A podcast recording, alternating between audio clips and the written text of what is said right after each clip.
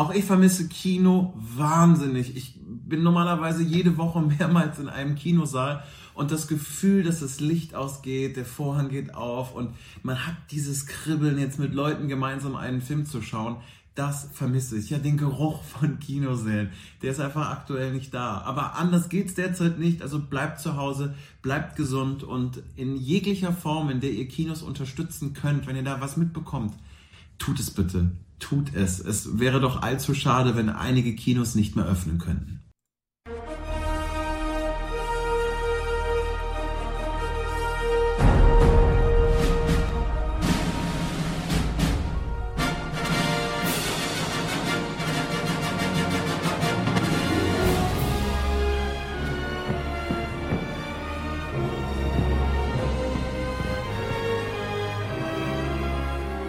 Cinemotions, der Kinopodcast mit Stefan und Jens.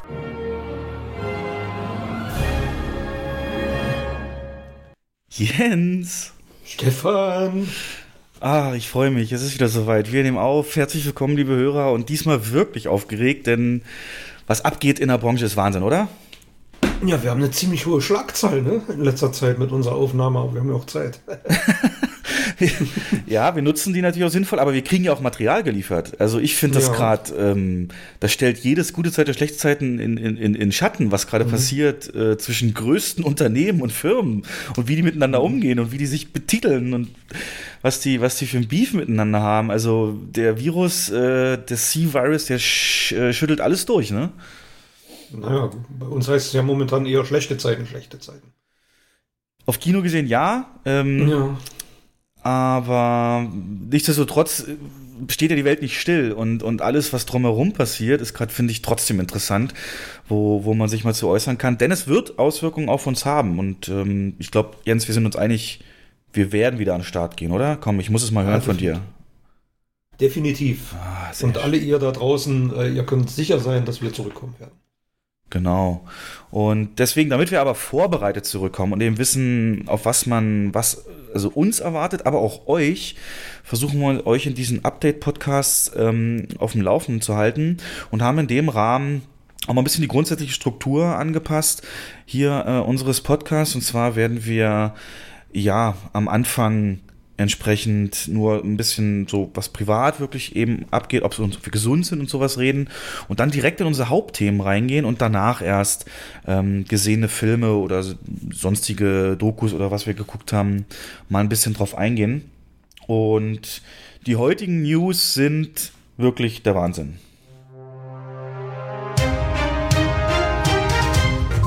Universal gegen AMC führt Krieg wegen Streaming. Es gibt die ersten Kinoopfer. Kinos müssen schon schließen wegen der Krise in USA, Europa, Asien. Kommen die Daten für Neueröffnung wieder näher? Wie wird das Kinoerlebnis nach Corona dann eigentlich am Ende sein?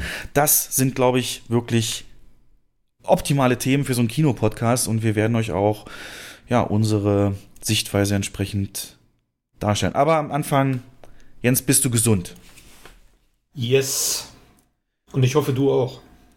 Ja, ähm, aber ich setze mich auch keinem Risiko aus. Also ich bin, ich bin ja weiter wirklich äh, stark stay at home und ähm, glaube nur zum Einkaufen muss ich raus und da haben wir jetzt ja die Maskenpflicht.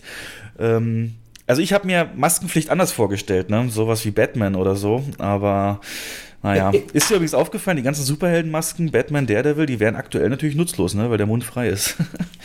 also eigentlich eigentlich kann man es nicht nutzen, ja. Warst du schon mal einkaufen mit Maske? Wie ist denn das? Ja, schon mehr beschissen. Ich hasse das. Das nervt mich tierisch, ganz ehrlich. Das, man schwitzt unter dem Scheißding und äh, es juckt und es kneift hinter den Ohren und ah. Aber ja, gut.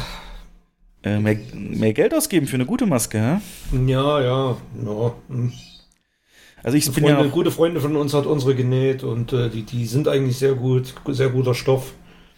Kann die das? Weil dann würde ich ihr Geld geben für eine Maske mit Transformers-Logo. Autobots oder so. ich habe meiner Frau gesagt, Stefan würde locker einen Huni ausgeben, wenn er eine Batman-Maske bekommen ja, könnte. Würde ich machen, aber ohne Mist. also, meine, meine Eltern sagen, es ist, oder auch Bekannte, ähm, das wird das neue Trendprodukt, ne? Weil die werden wir wahrscheinlich ja eine Hoffentlich lange, lange Zeit nicht los und dann wird das so ein Statussymbol, ne, mit Markenlogos drauf oder so. Das ist eine Frage der Zeit. Das ist eine Frage der Zeit. Ähm, aber fühlst du dich auch sicherer, wenn du sie aufhast? Jein, muss ich sagen. Ich selber fühle mich nicht sicherer, wenn ich sie aufhabe. Ich fühle mich sicherer, wenn andere sie aufhaben. Ähm, aber ich habe gestern oder vorgestern war das zum Beispiel Dieter Nur gesehen. Und das war sehr witzig. Der hat seine Maske dann auf den Tisch gelegt, verkehrt rum, und hat dann so Nährflüssigkeit alle fünf Minuten reingetropft und hat beobachtet, wie die Tiere da drin wachsen. Was? Wirklich? Ja, naja, satiremäßig. Ach so, hm. ähm, er hat halt gesagt, das ist ein Keimschleudern und hat sich ein bisschen lustig drüber gemacht. Weil ja vor vier, fünf Wochen ähm, noch gesagt wurde, Masken bringen nichts und sind, sind Viren und Keimschleudern. Und das hat er so ein bisschen in seiner Satiresendung aufgegriffen. Hm. Ja. Womit er ja nicht ganz Unrecht hat, aber ja, deswegen halt Ja. wechseln, wechseln, wechseln. alles zwei Seiten, ja. ja. Da darfst du nur echt nicht Sparfuchs sein oder waschen und ähm, nur das Mikro in die Mikrowelle machen. Das, das ist mittlerweile so ein bisschen widerlegt. Das bringt wohl nichts so weit. Ähm, Mhm. aber ich wechsle die. Ich habe noch so drei Einwegmasken und dann mir eine bestellt. Die ist unterwegs, auch schon seit längerem. Ich hoffe, die kommt bald. Schön schwarz, bisschen badass, so banküberfallmäßig und ähm, dann hoffe ich mal, dass ich die einfach dauerhaft nutzen kann. Ja, ansonsten, ähm, wie vertreibst du deine Zeit? Gibt's, äh, wie kommst du klar? Ähm, Ja, ich habe jetzt, ich hab jetzt tatsächlich viel im Garten draußen gemacht, habe mir ein kleines Hochbeet gebaut. Ähm, gestern einen kleinen Brunnen gebaut. ein Brunnen.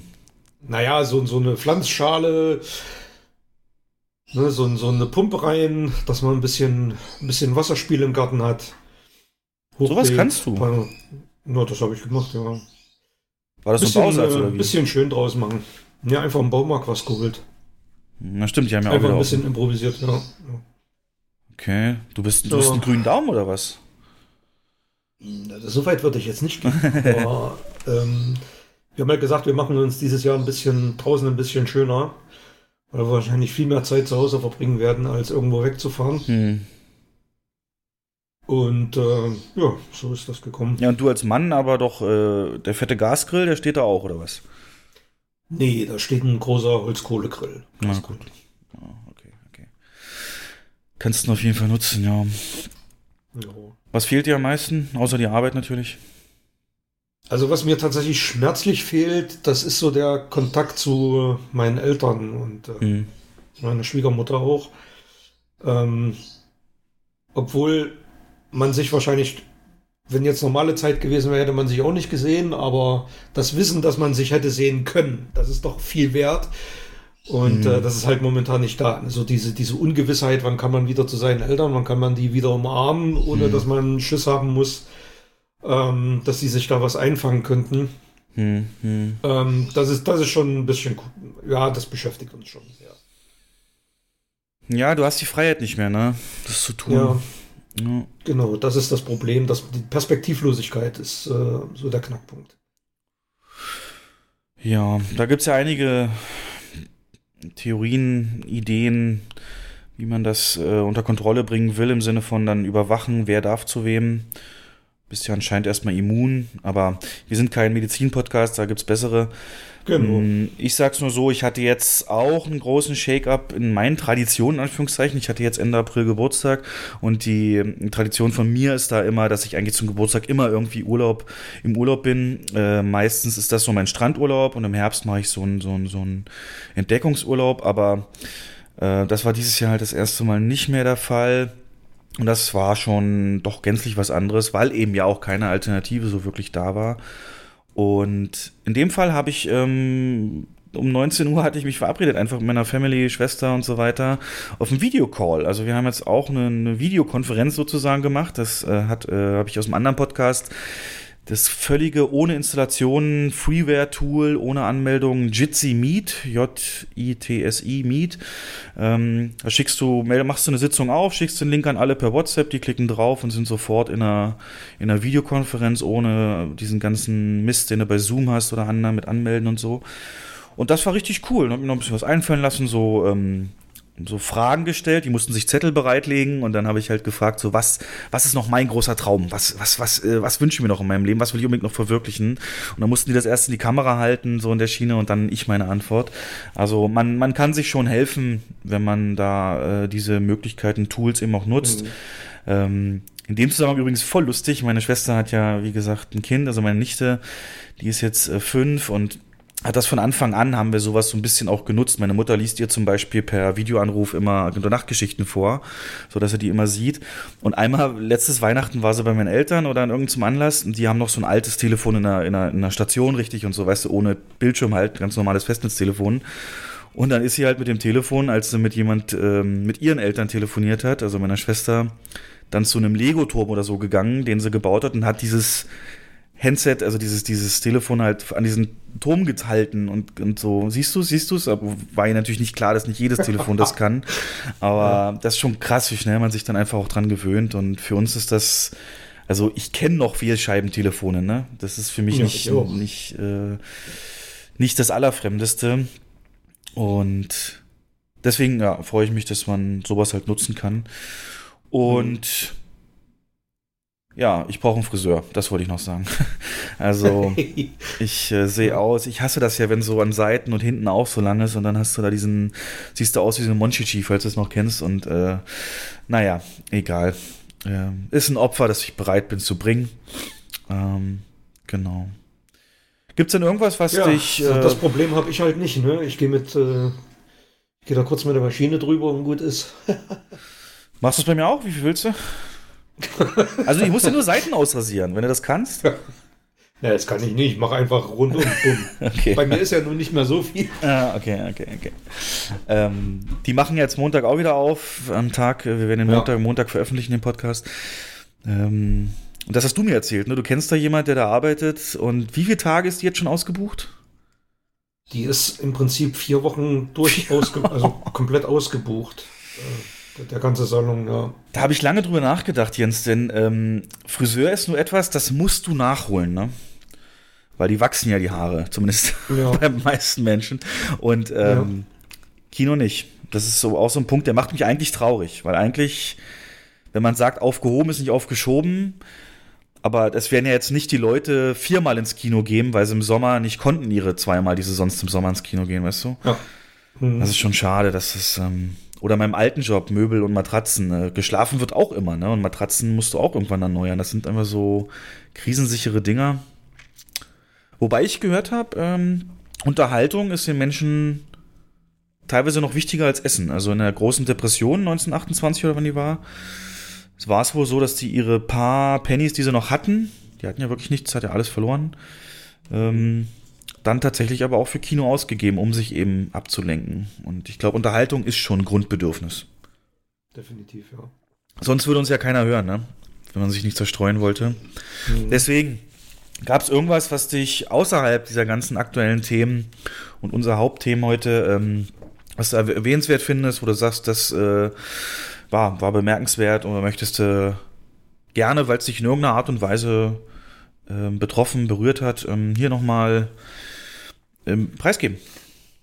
Äh, so in dem Sinne eigentlich nicht. Was, was ich tatsächlich jetzt gemacht habe, jetzt was sie mich für verrückt halten, ähm, ich habe die Modellbahnanlage, die ich gebaut habe, die habe ich verkauft. Nein, hast du nicht.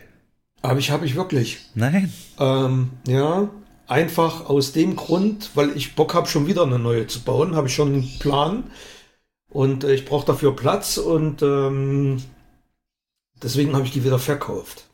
Also hast du nicht so ein Ding, das habe ich mir mal überlegt, ist, hast du nicht so ein Ding, so eine riesige Platte mit, mit Bergen und so geformt, die so die Grundlage bildet und wo du einfach immer nur die Schienenrichtung und Städte veränderst? Also das funktioniert nee, so nicht. Okay. Nee, nee, das funktioniert so nicht. Also das, was ich zuletzt gemacht habe, die war ja relativ klein. Da hat mich ja gereizt, so, so ein uralt Fertiggelände mal zu pimpen. Das ist mir auch super gut gelungen. Und die konnte ich auch gut verkaufen. Ähm, der Typ hat die am Wochenende abgeholt. Ach Quatsch, am Wochenende haben wir ja jetzt gerade. Ich bin. Ist durch, ne, mit den Tagen. Ja, total. Ja, also er hat es halt Donnerstag abgeholt. abgeholt. Ja. Und ähm, weil in meinem Kopf schon seit Wochen wieder was Neues rumschwirrt, was ich machen will. Und da habe ich jetzt richtig Bock zu und momentan natürlich auch noch die Zeit. Ja, was denn? Also, was hast du vorher und was willst du jetzt machen? Ganz kurz für unsere Hörer, vielleicht auch für Laien erklärt. Willst du von, von Dampflok-Modell auf ICE-Modell oder was muss ich mir vorstellen? Nee, ich habe jetzt, hab jetzt tatsächlich vor, ein Stück von der Harzer Schmalspurbahn ähm, nachzubauen. Ähm, was natürlich auch den Hintergrund hat, weil ich da voriges Jahr meinen mein Lokführer gemacht habe. Und das juckt mich ein bisschen in den Fingern, das so äh, im Modell darzustellen. Das mache ich jetzt. Das ist ein komplett neues Set und Schienen und ja, logisch. Ja, genau, Mhm. komplett neu alles. Hm? Ja, seitdem du mir das erzählt hast, das hast du in dem Podcast damals auch erzählt, könnt ihr auch gerne nachhören, liebe Leute. Ähm, immer wenn ich nach Hause fahre, geht's hier über die A38 und irgendwann kommt dann das Schild Harzer Schmalspurbahn, diese braunen Kulturschilder, die es da immer so gibt. Und da muss ich jedes Mal denken, ah, da habe ich jetzt einen Lokführer in meinem Bekanntenkreis. ja. Nee, cool. Aber wahrscheinlich nehmen sie es da von den Lebenden, ne, geldmäßig, weil sie wissen, das ist so ein, so ein Liebhaberding, oder? Das ist teurer als Das anderen. muss man, also das ist natürlich jetzt so ein Faktor, ne? so eine kleine Unsicherheitswolke schwebt da so drüber. Und ähm, da muss ich natürlich genau gucken, da kann ich jetzt nicht die hunderte Euros Ja, raushauen, sondern sind die, sind die auch teurer, die, die Modelle, speziell für diese Bahn, als die? die sind teurer, weil das, ähm, weil das halt keine Massenproduktion ist. Also mittlerweile gibt es da zwar einen Großserienhersteller, der das macht, Mhm. aber die sind ähm, um einiges teurer als, ich sag mal, so eine normalspurige, so ein normalspuriges Modell, Ja. weil der Markt einfach nicht so groß ist. Ne? Also da gibt es halt nicht so viele Stückzahlen und das ist ein sehr speziell alles. Und Aber gebraucht, mittlerweile hat sich das ein bisschen. Hm? gebraucht Ja, kommt für dich nicht in Frage? Doch. Doch, doch. Ja, aber also ist jetzt nicht so, dass ich jetzt da jeden Tag irgendwie vor eBay hänge und da gucke, ob ich was abgreifen kann. Ähm, aber wenn es da Zufall mal hergibt, dann ja, klar, wenn es Und, noch okay ist. und, aber ist schon mit Landschaft und allem, ja? Oder ist das nur. Ja, ja, klar, das mache ich. Ja. Und machst du dann äh, so Filmliebhabermäßig, baust du da in irgendeinem Berg so einen Godzilla noch ein oder so ganz, ganz klassisch einfach nur? Äh, nee, ganz klassisch. Hm. Fände ich aber cool. ähm, ich glaube, was dich sehr glücklich machen würde, worauf du mal, ich weiß jetzt nicht, wie groß, wie groß ist denn so eine Lok in Zentimetern? Kannst du das mal sagen? Also, Äh, passt die- 15, 16 Zentimeter lang ungefähr. hm, sag mir was. ähm, die,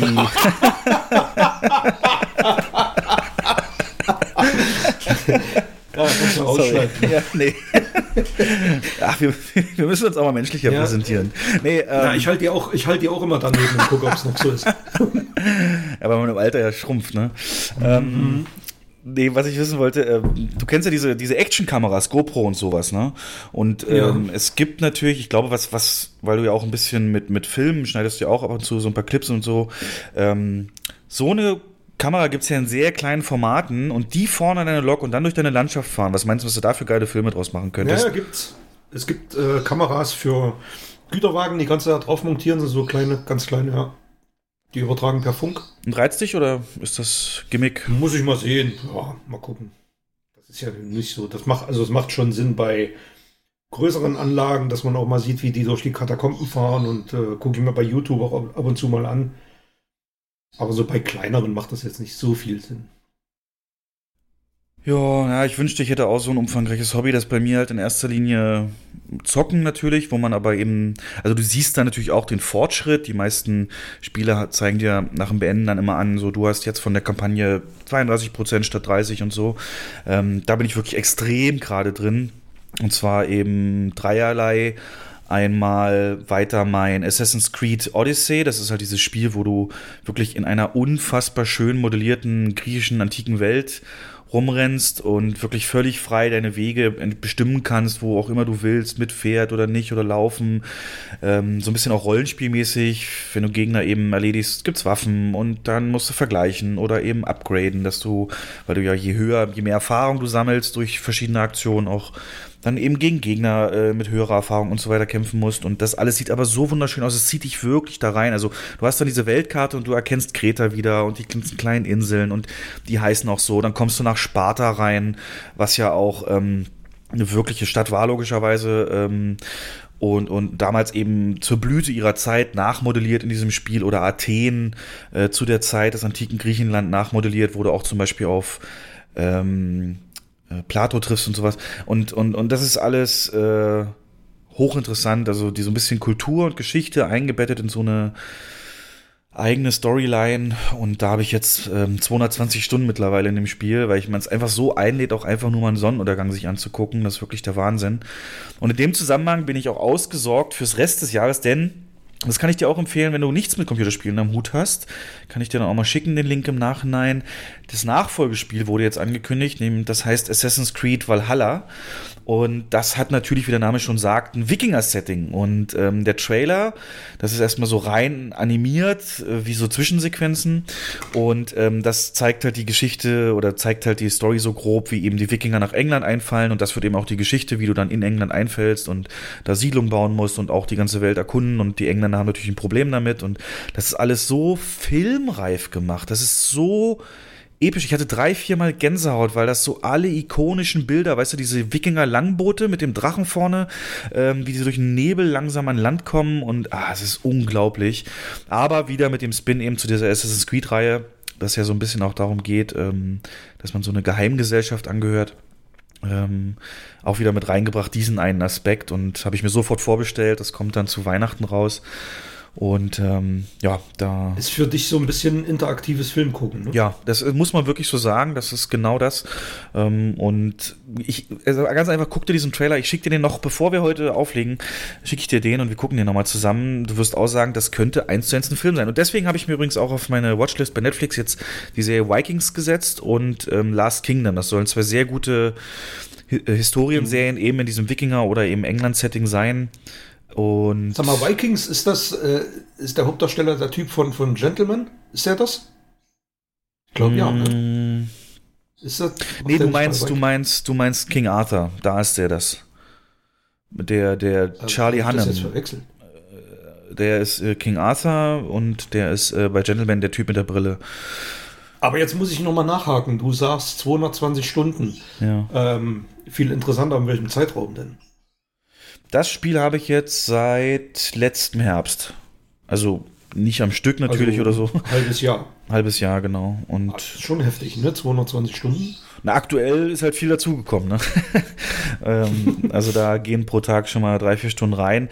Man muss natürlich sagen, die strecken das auch ein bisschen, weil die sagen dann zum Beispiel, dann triffst du auf Charakter A und der sagt, ey, ich habe hier meine Frau verloren und die will ein anständiges Begräbnis, dafür brauche ich aber das und das und das ist in dem und dem Gebiet. Und da die Welt halt so riesig ist, ne, hast du halt dann auch unendlich viele Wege einfach zu erledigen und dann äh, Sammelaufgaben. Das ist nicht immer wirklich nur Spaß, man nennt das auch Grinden so, man muss sich da wirklich auch dann, oh, jetzt noch dahin und die Pflanze und jetzt noch dahin und das einsammeln und das finden. Und, aber insgesamt ähm, sehr sympathischer Hauptcharakter, der macht's, glaube ich, auch. Cassandra von Sparta ist man da.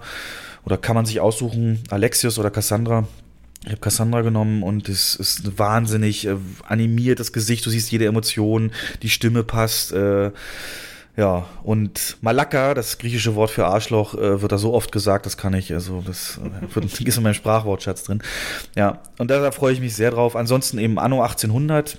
Ich ziehe jetzt einfach mal durch, weil äh, dass du da ein Bild von hast. Das andere ist also dieses Assassin's Creed, halt Kampfsystem, Rollenspiel, dieses Anno 1800, da baust du ähm, im, im Jahr 1800 eine Siedlung auf und kannst, je mehr Bedürfnisse du eben von deinen Bürgern befriedigst, die auch ähm, weiterentwickeln lassen zu Bürgern, zu Handwerkern, zu Ingenieuren und um, umso mehr Möglichkeiten ergeben sich dann auch ein unglaublicher Zeitfresser, weil, wie gesagt, sobald die aufsteigen, wollen die immer mehr. Jetzt habe ich zum Beispiel, jetzt habe ich die Gruppe Handwerker, alle Bedürfnisse erfüllt und auf Ingenieur hochgegradet und die wollen jetzt auf einmal Brillen haben. Weißt du, bis vorhin, bis vorher gab es keine Brillen und jetzt wollen die auf einmal Brillen, weil sind ja Ingenieure, ne, klug und so.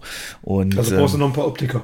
Optiker braucht man nicht unbedingt, man braucht aber die Rohstoffe für Brillen und dafür braucht man jetzt, ähm, braucht man äh, Kupfer und Zink und dann eine Glasfabrik, die hatte man schon, aber nur mit Kupfer und Zink können dann noch eine Brillenfabrik kommen, aber du kannst erst eine Zinkmine bauen, wenn du Stahlbeton hast. Und für Stahlbeton brauchst du wiederum eine Zementmine und eine Zement äh, ja, Stahlbetonfabrik halt.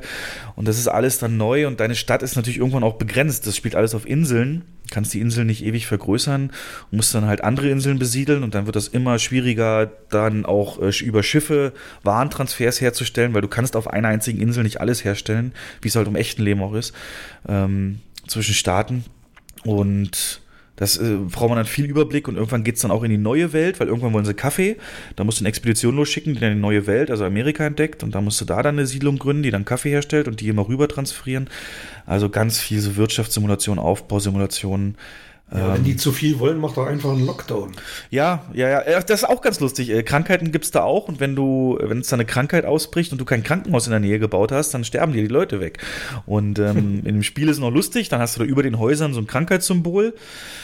Und äh, wenn die dann bekämpft ist, äh, sagt so ein Sprecher, die Epidemie in ihrer Siedlung wurde besiegt. Ja, so was würde ich gerne auch mal äh, in, im Real Life aktuell hören. Naja. Nee, das ist so ein bisschen so mein Ding gerade und das Schema ist, ist ja mittlerweile im Mainstream auch angekommen.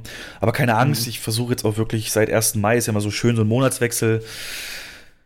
Ähm, ja, wie ist denn, wollte ich eh ansprechen, sportmäßig ähm, habe ich mir jetzt so mal ein paar Online-Home-Workout-Kurse angeguckt und mir so Selbstübungen daraus kombiniert und habe jetzt so eine gefunden, die, die mir passt, mit Aufwärmen und dann Liegestütze und dann so ein paar Bauch-Po-Übungen und das alles wiederholt halt dreimal. Und damit bin ich echt glücklich und das ist so genau mein Niveau und trotzdem anstrengend, aber nicht, nicht, nicht so, dass ich in Ohnmacht falle. Ähm, was machst du denn sportlich? Jetzt kommt's. Äh, ich habe tatsächlich versucht wieder, ich war ja mal ähm, relativ häufig joggen, habe da vorige Woche wieder versucht anzufangen, habe aber gemerkt, dass es mir extrem schwer gefallen ist. A, Tempo zu halten, B, ähm, länger als fünf Minuten durchzulaufen. Und ja, muss ich mal schauen, wie ich das mache. Aber. Ja, aber fünf Minuten sind doch ein Anfang. Warum machst du nicht? Also das ist schon klassisch. Nee, habe ich auch gemacht. Ja, hm. dann kurz dazwischen wieder Ruhepause, weitergelaufen genau. und wieder ein bisschen schneller geworden. So, es war aber mehr getrabt als gejoggt. Also es war eher langsam, aber. Ist doch egal, du hast dich bewegt. Ja, genau, ja. Aber normal sagt man doch so fünf Minuten. Dann machst du halt fünf Minuten, gehst nach Hause. Nächsten Tag machst du sieben Minuten, dann machst du zehn. So ist doch eigentlich. Genau. Ähm, da hast ich hatte halt vor, vor ein paar Jahren, habe ich es dann tatsächlich auf eine Stunde oder anderthalb Stunden sogar ausgedehnt am Stück. Und ich habe auch gemerkt, dass mir das extrem gut getan hat. Ähm, und ja, man, man setzt auch nicht so, so stark Pfunde an. Also Ausdauer mag ich ja gar nicht, ne? Also Cardio ja. wirst du mich nie machen sehen. Es geht einfach nur um den ersten Eindruck immer. Und äh, da reicht dann das auch. Ich, würde, ich, ich, kann, ich kann halt nicht äh, in der Wohnung irgendwie mich auf einen Stepper setzen oder auf einen, auf ähm, mein Vater macht tatsächlich jetzt sogar Radfahren bei sich zu Hause. Okay. Mit seinen 75 Jahren. Ähm, ich will da lieber raus. Dann ist es mir auch scheißegal, ob es regnet oder ob es 35 mhm. Grad sind, dann, dann gehe ich lieber raus. Da kann ich nebenbei ein bisschen was sehen, ein bisschen Musik hören. Und ähm, was hörst du für Musik mir, beim mir Laufen? Ist das in der, in der Wohnung zu Soundtracks. Echt? Ja. Was sind so deine Motivations-Soundtracks auf dem Ohr? Ich habe das tatsächlich, ne, vor ein paar Jahren habe ich das, äh, bin ich um Kiesee, den kennst du ja auch. Mhm. Hier bei uns in der City. Bin ich so lange um den Kiesee gelaufen, äh, solange ich den, den Soundtrack von Herr der Ringe Rückkehr des Königs gehört habe. Den kompletten Soundtrack? Im kompletten Soundtrack. Ah, der hatte auch so ultra Stunde. langsame Stücke und dann das demotiviert. Ja, das ist aber genial. Okay. Genial. Okay, ich dachte so jetzt. Da vergeht die Zeit, die Zeit vergeht viel schneller, wenn man ähm, nebenbei Musik hört. Habe ich gemerkt. Das stimmt allerdings. Ja, ich bin eher Pop. Ja, mal gucken. Auf alle Fälle bin ich sehr schwerfällig geworden. Und äh, man wird ja auch nicht jünger. Aber ein bisschen was muss man tun. Da das muss recht. jetzt sein nach meinem Geburtstag, ne? Ja. ja. Also war der 30. April dein, dein Silvester sozusagen. Ja, der erste fünfte jetzt, der, der, da will ich das jetzt wirklich jeden Morgen durchziehen und bis jetzt ist es der zweite fünfte, habe ich es auch geschafft. also wird, wird dann spannend die anderen Tage. Nee, ansonsten noch, äh, wo wir gerade bei Computer waren, es ähm, gibt ja auch Preise in jeder Branche und ähm, es wurde auch äh, der Computerspielpreis vergeben gestern oder vorgestern und das natürlich auch per, also keine große Bühnenshow, sondern in so einem Studio mit, mit Abstand der Moderatoren, waren auch nur drei und die ganzen Laudatoren und so zugeschaltet. Ähm, und das war ein Trauerspiel. Denn weißt du, wer der, mhm. wen sie sich rangeholt haben, einen Computerspielpreis zu moderieren, dass der so ein bisschen öffentlichkeitswirksam ja, annehmbar moderiert Ich weiß wird. es nicht. Entweder Elton oder Stephen Gätjen oder. Nee, nee, nee, viel schlimmer. Barbara Schöneberger. Der erste Name, der Ach, da einfällt. Ja, das ist nun wirklich nicht der erste Name, der da einfällt, wenn du an Computerspiele denkst.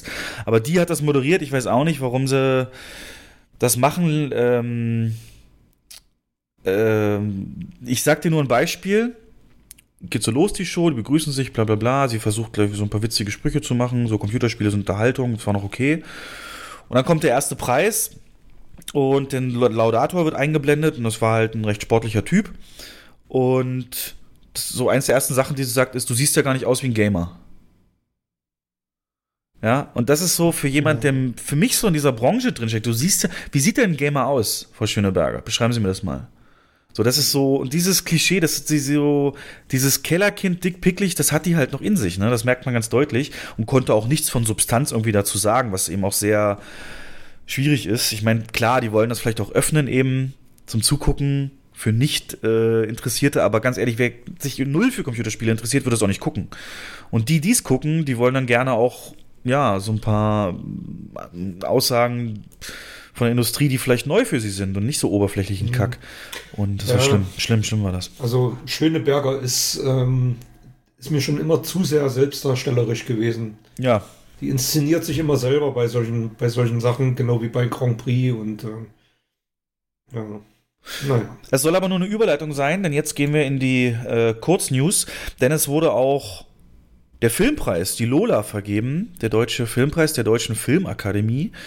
Ähm, rein von der Information her war der Sieger des Abends, weißt du es? Welcher wer hat am meisten Preise abgeräumt? Ähm, Systemsprenger war das, glaube ich, ne? Systemsprenger hat achtmal die Lola mitgenommen, auch als Mhm. bester Film. Ähm, Gibt es übrigens auf Netflix, für alle, die es nicht kennen. Ähm, hast du den gesehen? Ich habe den nicht gesehen, nee, also zumindest nicht komplett, immer nur so, so stückweise, aber ist mir jetzt, ähm, also könnte ich jetzt auch nichts zu sagen. Da geht halt um so ein schwer erziehbares Kind und gerade Hm, ja, ja. Kinderdarsteller halt immer ein bisschen schwieriger. Ähm, ich gucke mir den nicht an, weil mir ist das Thema einfach auch zu schwer, da dann anderthalb Stunden so ein schreiendes, äh, nicht erziehbares Kind zu sehen. Da bin ich dann wirklich zu sehr, dass Unterhaltung für mich bedeutet einfach auch ein bisschen Leichtigkeit und wenn nicht Leichtigkeit, Mhm. dann zumindest sowas wie ein Goodfellas-Drama und nicht, nicht, nicht so ein, so ein, so ein Familiendrama. Ähm, unabhängig davon wurde der auch online vergeben. Die Bühne war zwar auch äh, da, also eine Fernsehübertragung, in abgedunkelten großen Raum, Bühne. Ähm, es waren 0,5 Millionen Zuschauer, wirklich ein absoluter schlechtester Wert überhaupt. Und Hast du es gesehen? Nee, nee, habe ich nicht gesehen. Nee. Warum überhaupt meine Aufmerksamkeit? Das ist es ja. Dieser Filmpreis ist so irrelevant, dass nicht mal wir Ja. den geguckt haben. Und dazu, Nee. und nicht nur dazu, hat sich äh, Michael Bulli-Herbig geäußert äh, in einem Interview ein paar Tage später. Ähm, zur Info muss man sagen, der war selbst 14 Jahre da Mitglied in der Deutschen Filmakademie und ist vor zwei Jahren dann eben auch ausgestiegen, weil er für sich gesagt hat, er ist einfach resigniert, bringt das nicht weiter und 80 Prozent der Aber- Machen nur Arthouse. Aber er ist nicht öffentlichkeitswirksam ausgestiegen. Nee, das hat er also mit Absicht ohne das an die große Glocke, ja genau. Absicht vermieden, um die Aufmerksamkeit nicht auf seinen Ja. auszulehnen.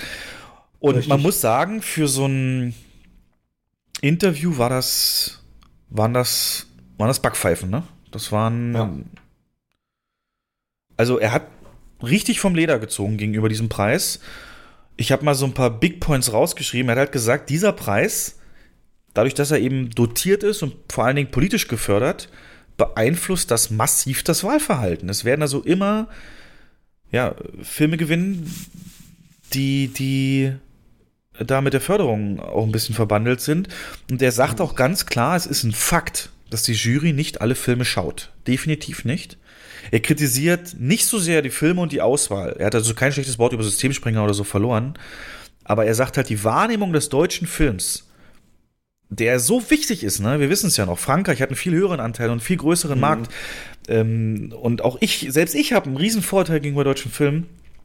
Das, so eine Show, sagt er, bietet null Anlass für, für, für Zuschauer, ähm, das irgendwie ernster zu nehmen. Er sagt, das ist, man hätte diese Plattform so geil nutzen können, Werbung für einen deutschen Film zu machen, aber stattdessen vergrault man die Zuschauer mit einer uninspirierten, langweiligen Show und die, die zu einer reinen Selbstbeweihräucherung verkommt.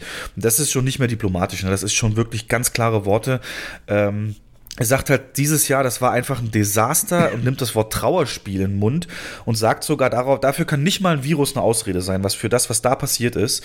Und er würde sich einfach, also ne, sagt halt viel mehr Würde, also gerade auch die Skype-Übertragung aus dem Wohnzimmer, das hätte man anders vorbereiten können, auch mit Tonproblemen und allem, das war teilweise unterirdisch. Und ähm, man repräsentiert eben nicht das deutsche Kino, sagt er ganz klar. Es ist einfach nur, also er sagt halt, die Angst vom Verlust von Fördergeldern fördert diese Art, wie wir es gesehen haben. Und ähm, sagt eben auch, die Kreativbranche in Deutschland, ne, die ist so groß, ähm, dass man, also sein Vorschlag wäre, man sollte das mit dem Lola, mit diesem, mit diesen politischen und Förderungspreisen eher auslagern. In Lola Festival hat er speziell genannt, das dann auch nicht im TV übertragen wird, sondern wirklich nur für die Branche ist und dann eben einen Filmpreis macht, der nicht dotiert ist und wirklich ähm, das Kreative mit in den Fokus nimmt. Denn er sagt, erfolgreiche kommerzielle Filme werden einfach nicht beachtet bei diesem Preis. Ähm, und auch die, die erfolgreich sind, können ja eine gute Schauspielerleistung haben oder kreativen Leistung haben, weißt du, was Setbau und sowas angeht.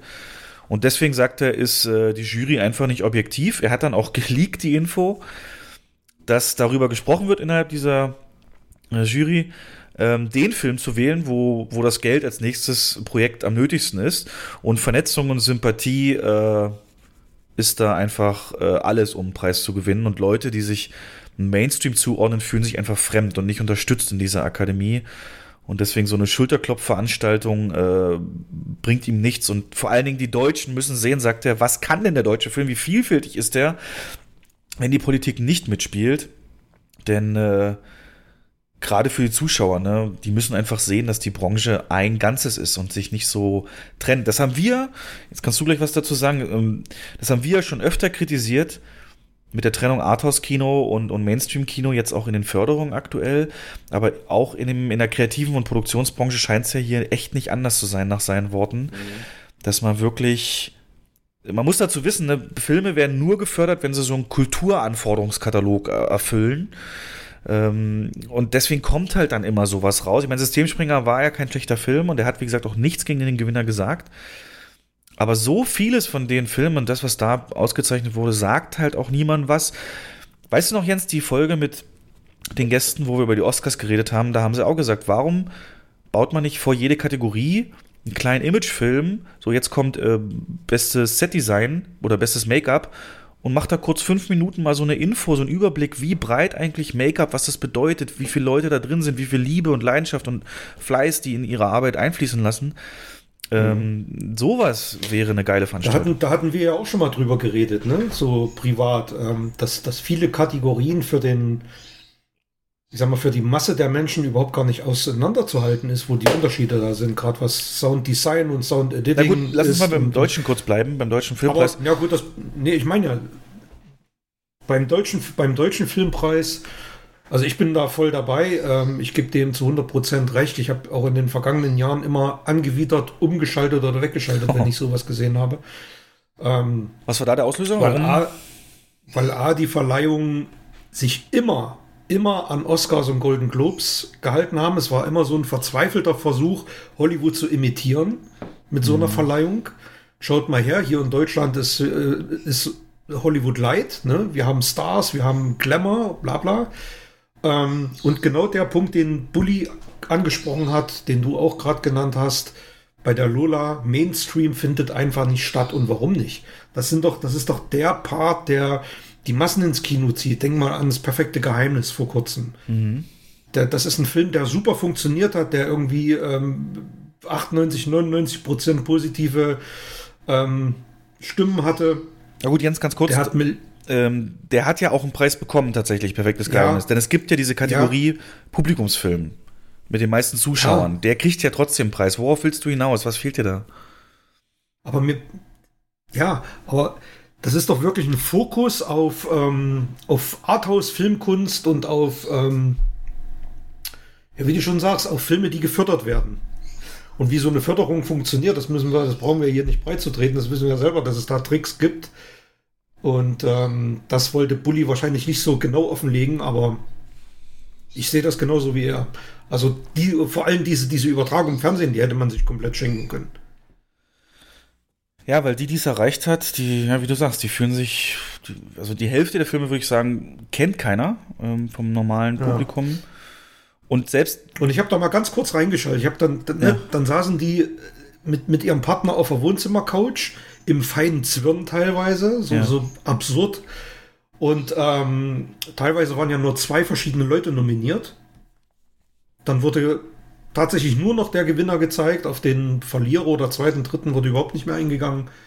Ähm, also es war wirklich peinlich. Also kann dem nur zustimmen. was hältst du von seiner Idee, dass man eben die, für diese Lolas das auslagert und dann einen neuen Preis macht, der wirklich äh, die gesamte Breite der Filmwirtschaft in Deutschland zeigt? Also wo man nicht auf Fördergelder äh, guckt für den Gewinner, sondern eben wirklich nach kreativen äh, Gesichtspunkten? Dass man da nochmal einen neuen, Ja, neuen Preis Mir, etablieren ja, kann? mir, mir, fehlt, mir fehlt bei der ganzen Sache, ähm, mir fehlt da so ein bisschen der Bezug zum, zu den Leuten, die die Filme eigentlich konsumieren, zum Publikum. Und ähm, du sagst zwar, ja, klar gibt es einen Publikumspreis, aber es ist halt nur ein kleiner Teil von so einer Verleihung und alles andere ähm, bezieht sich immer nur auf Fachleute und auf bestimmte Kategorien. Na, da könnte man das doch dann trotzdem aber wie Oscars machen, so beste Kamera und dann eben auch mal so Filme wie, keine Ahnung, Ja. steigt nicht aus, ne? Oder, oder Action. Aber du weißt ja auch, dass selbst, selbst die Oscars äh, seit Jahren schwindendes Interesse und schwindende Quoten zu verzeichnen Ja, haben. ja. Und das muss ja auch irgendwo herkommen. Ne? Ja, weil die halt auch wenig dafür tun, die Hintergründe zu zeigen, ne? Ich, Ja. ich würde so eine Show immer nutzen für so ein bisschen Aufklärungsprogramm, so ein bisschen auch äh, Leute mal zeigen, die mehr so sonst im Hintergrund stehen. Wenn zum Beispiel wirklich, kann auch für deutschen Preis, deutschen Filmpreis die Kategorie geben, beste Effekte so und dann einfach Ja. auch mal da reinschalten und, und zeigen, was das Ja, so ein eigentlich kurzen, noch- Ma- kurzes Making-of auch, ne? Oder, Ja. oder Kamera. Ja, ja, ja. Ja. Aber weil du es gerade sagtest, mh, bei den Oscars 2021 wird es Regeländerungen geben. Und gerade was du eben sagtest, ist ein Ding der Vergangenheit, nämlich die Kategorien Sound Mixing und Sound Editing werden zu Best Sound zusammengefasst. Es ist soweit, Jens. Es wird nicht mehr unterschieden und ähm, es wird nur noch diese Kategorie geben. Andere Regeländerung ist, dass ein Filmscore, äh, der gewinnen soll oder äh, will, mindestens 60% Originalstücke enthält. Ich denke mal, das ist so ein bisschen entstanden auf der Nominierung von Star Wars, weil der viel recycelt hat von sich selber und dass es dann eben 60% Original sein muss. Und eine Regelung, die nur nächstes Jahr gilt, erstmal, ist, dass ähm, auch Filme eingereicht werden können, die nur im Streaming ähm, ja, erschienen sind. Allerdings, und das wird oft falsch gelesen und falsch verstanden, heißt das nicht, dass jetzt die ganze Netflix-Palette eingereicht werden könnte, theoretisch, sondern es müssen Filme sein, die ursprünglich mal ein Kino-Release geplant hatten und jetzt halt Genau. während des Virus nicht, nicht können. Was hältst du von diesen Änderungen? Sound finde ich sinnvoll. Das wusste ich noch gar nicht. Ähm, deswegen ganz witzig, dass ich das vorhin so gesagt Genau. habe.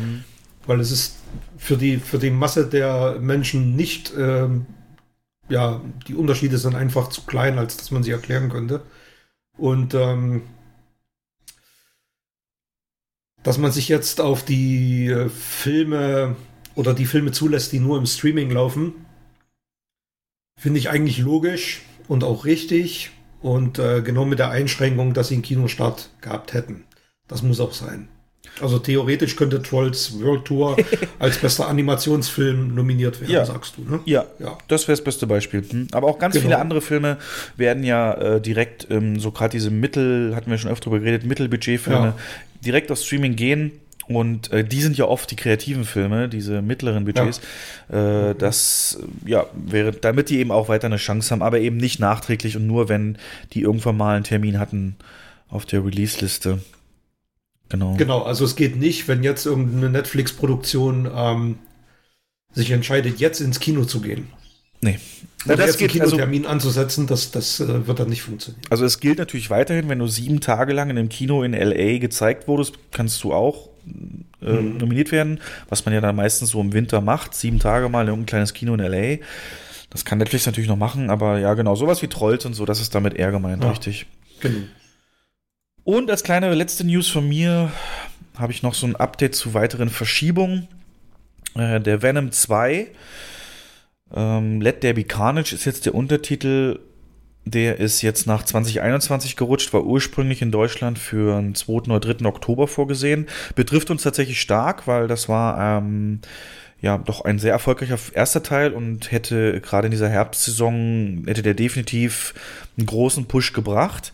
Ähm, Doctor Strange 2 ist sogar auf 2022 jetzt verrückt worden. Ähm, mit auch dem Regisseurwechsel. Ähm, Scott Derrickson vom ersten Teil macht es nicht mehr, sondern jetzt Sam Raimi, der ja mit den Spider-Man, äh, den ersten drei Teilen, berühmt geworden ist.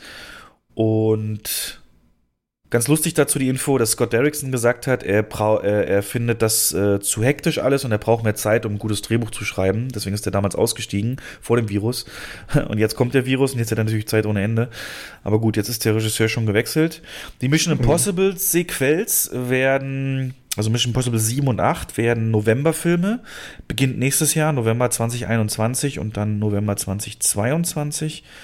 Ähm, der Uncharted-Film, diese Computerspielverfilmung, die geplant war für diesen Dezember, ist jetzt im Sommer 2021, klassischer Sommerblockbuster und Spider-Man 3 kommt im November 2021. Und der John Wick, der Keanu Reeves Tag, den gibt's nicht mehr. Wir hatten ja mal gesagt, am 21.05. nächstes Jahr würde Matrix 4 und John Wick 4 gleichzeitig starten. Das ist jetzt nicht mehr der Fall, denn John Wick, äh, Quatsch, Keanu Reeves muss erst mich, ähm, Matrix 4 zu Ende drehen. Die haben vier Wochen vor Beginn des Virus angefangen zu drehen, sind jetzt natürlich in der Unterbrechung. Und der soll weiterhin am 21.05.21 starten. Aber John Wick 4 nicht mehr. Für den haben sie ein Jahr verschoben auf 27.05.2022. Ähm, das waren alles nur kleine Krümel-News. Die wichtigste News, und danach dann können wir den Podcast eigentlich auch beenden, denn ich bin glückselig. Ähm, der nächste Transformers Live-Action-Film startet am 24.06.2022. Danke, ich bin raus. Oh Mann. Was? Ja. Wir könnten ja mal einen Filmpreis ähm, ja, aus dem Boden stampfen, der beste Transformers-Film, der dann jedes Jahr verliehen wird. Ah, Ja. Nee, weiß ja, also, ja, wie viel Teil ist das jetzt? Der fünfte oder sechste oder was? das wäre dann sechs. Aber man weiß ja nicht, ob es in der Zeitlinie weiterspielt. Die Könnte auch ein Gerüchte. Prequel sein. Nee, das nicht. Ähm, also es heißt nur im Paramount äh, Release heißt es nur ein Transformers Live-Action-Film. Das können zwei verschiedene Sachen sein. Nämlich einmal kann das sein Bumblebee 2, das ist ja auch Live-Action. Es kann aber auch sein äh, eine neue neuer Teil, ob der jetzt nur eine Hauptzeitlinie spielt, wie das weiß ich nicht. Der soll sich aber orientieren an den Beast Wars Comics. Da habe ich alles nicht gelesen. Aber das sind die Transformers, die sich so in Tierform verwandeln können, weißt du, wo Optimus Prime dann Gorilla ist. Ein mechanischer Gorilla. Was? Und, ja, Das gibt's, sowas gibt's auch. ja, ja, also, Wie wird das, wie wird das plausibel erklärt? Äh, Ich habe ja jetzt schon ein Problem damit, wie so ein naja, die drei landen Meter halt, langes Auto in, in den 15 Meter hohen Transformer dann sehe. auf Na gut, das ist aber begründet. Ähm, die haben bei der Erstellung der Computereffekte darauf geachtet, dass jedes Teil, was in Autoform da ist, auch äh, in der Animation sinnvoll sich einfügt. Also das ist tatsächlich gut durchdacht. Ich bleibe dabei, äh, das Volumen gibt's nicht her. Ach du. Aber egal, aber nee, hältst du das für realistisch, dass es beim Bumblebee 2 wird? Ich glaube eher nicht, oder? Der Es kann einer von beiden sein. Also Bumblebee war es, glaube ich, nicht so schlecht und ähm, also auf, vom, vom Boxoffice her. Ah, der hat ein ge- viel geringeres Budget, das stimmt natürlich. Die Marke werden sie nicht sterben lassen. Und einer Ja. von beiden wird's. Das heißt, bis 24.06.2022, ähm, egal was passiert, muss ich überleben. Ne? Es ist, äh, naja, ich freue mich für dich. Also, ja, so, so ein. Das wird schon krass. Dann, dann, dann ist der erste Film, wie lange ist der dann her? Wann kam der raus? Der erste Transformers? 2007, Sieben, ne? Nee, 2007, glaube ich. Sieben oder acht. Ja, dann 15 Jahre, ne? 15 Jahre später und ich bin auch. Ich hoffe, die machen es gut, wobei mich das mit diesen in Tierform verwandeln jetzt auch nicht abholt. Ähm, muss man noch mal gucken. Äh, ich glaube, ja, wir haben ja drüber Pass geredet. Auf, ey. Ey, vielleicht- vielleicht, jetzt, jetzt kommt mir eine Idee, ne? Vielleicht ist ja Godzilla vs. Kong in Wirklichkeit Transformers äh, 6 dann. Na, das, das munkelt man ja, ne? Dass die beiden zusammen, nachdem sie sich dann so ein bisschen wie Batman und Superman gefightet haben, dass dann Mecha-Godzilla kommt. Das stimmt tatsächlich. Das ist eins der Gerüchte. Und das ist dann der gemeinsame Feind. So wie bei Batman gegen Superman eben der, auch dieses Monster, das dann am Ende der gemeinsame Feind war. Naja. Ähm, genau. Aber für mich, das ist so, ah, dachte ich, als ich das gelesen habe, ja, gib mir, gib mir. Ähm, hast du noch News? Äh, nee, also was Kinos direkt angeht, jetzt nicht. Also Kinofilme zumindest. Da gibt es ja auch nicht so viel momentan. Gut. Jo. Dann gehen wir mal ins Hauptthema, nämlich dieses riesige Beben in der Industrie bezüglich Universal gegen AMC. Ähm, tatsächlich hatte ich, äh, es gibt so eine Internetsendung, Kino Plus, ähm, den hatte ich auch, die haben letzte Woche, die haben immer donnerstags auf YouTube, kann man die dann gucken. Kann ich dir übrigens sehr ans Herz legen, immer Donnerstag Kino Plus, gibt es einen eigenen Kanal. Ähm, zum Beispiel jetzt in der Folge, vorgestern haben sie auch schon über die Oscar-Regelung, Änderungen und so geredet.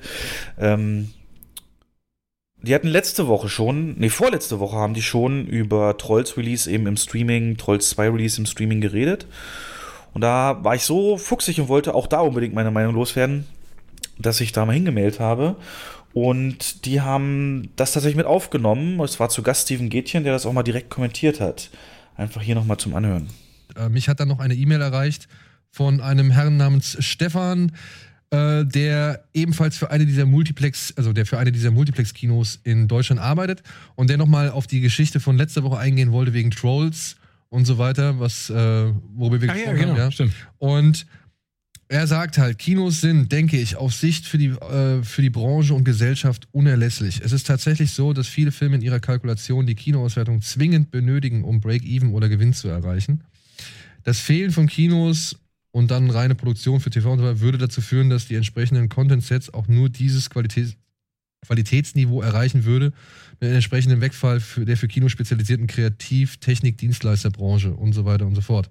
Gerade nach Corona werden viele durch Gehaltseinbußen, Jobverlust und so weiter generell den Gürtel enger schnallen. Kino bietet einfach den günstigsten Weg für diese Art Unterhaltung. Bei Konzerten, Theater, Stand-up-Comedians und so weiter zahlt man einfach deutlich mehr. Und auch die Hinführung der Menschen zu Filmfans beginnt in 90% der Fälle im leicht zugänglichen Mainstream-Kino, weswegen Wegfall entsprechender Filme kritisch wäre. Frag doch mal in deine Runde, heute wird sicherlich viel ins Programmkino gegangen, aber den Zugang haben meistens die Mainstream-Kinos geschaffen. Es würden also alle Kinoformen leiden. Und, halb ernst gemeint, eine gute Option fürs erste Date fällt weg. Aber es glaubt doch nicht wirklich ernsthaft jemand, dass Kinos langfristig aussterben. Aussterben nicht, aber es wird, glaube ich, schon einen deutlichen Einschnitt geben. Also ich glaube, dass das, was du gesagt hast, dass Warner über die Verwertungskette nachdenkt, ist in diesen Zeiten komplett nachvollziehbar. Ja, ja. Ne? Aber wir, wir reden ja auch, und das finde ich ja, was der Stefan, also schön, was er da geschrieben hat, und ich finde auch äh, absolut nachvollziehbar und richtig, äh, was er geschrieben hat. Geht auch runter wie Öl, oder? nee, also da haben sie eben auch schon gesagt, ne, da merkst du auch, das sind jetzt nicht so Leute aus dem Kino an sich, sondern ähm, die erste Reaktion war halt, wie die Kinos aussterben. Was, äh, mm, mm.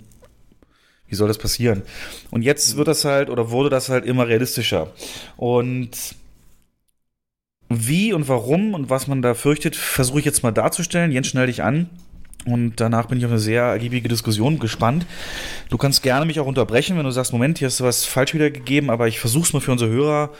Den riesen Komplex, äh, was ist da zwischen dem Universal Filmstudio bzw. NBC Universal und der größten Kinokette AMC eigentlich vorgefallen. Bevor wir anfangen, habe ich auch noch mal kurz eine kleine Info zu AMC und warum die so wichtig ist. Denn das waren ähm, praktisch in USA die Leute, die haben das gemacht, was Flabby hier gemacht hat, nämlich die haben die Multiplexe etabliert. While looking at the box office receipts for his Kansas City theater, the Roxy, he had a brainstorm. Durwood realized if he added an additional screen to each theater, he could conceivably double his profits without having to hire additional staff. He did just that. From there followed the first multiplex, the Parkway Theater Complex in Kansas City, which opened in 1962. In 1968, he would change the name from the Durwood Theaters to the American Royal Cinema Company. During the incorporation process, he would change the name again, this time to American Multi Cinema Incorporated. American Multi Cinemas Incorporated und das gehört 1962 in Kansas City das allererste Multiplex. Schon wahnsinnig viel eher als in Deutschland. Natürlich waren in Deutschland die Gegebenheiten anders nach dem Krieg, aber ja, die waren auf jeden Fall ein Vorreiter und das haben sie eben, warum das so relevant ist, jetzt alles ausgebaut und haben mittlerweile betreiben die eben äh, sind die Marktführer in den USA und gehören, und das muss man eben auch sagen, ähm, einem chinesischen Eigentümer. Und der hat nicht nur AMC unter seinem Dach, sondern auch ähm, Odeon Cinemas. Das ist eine große Kette auch in UK vor allem.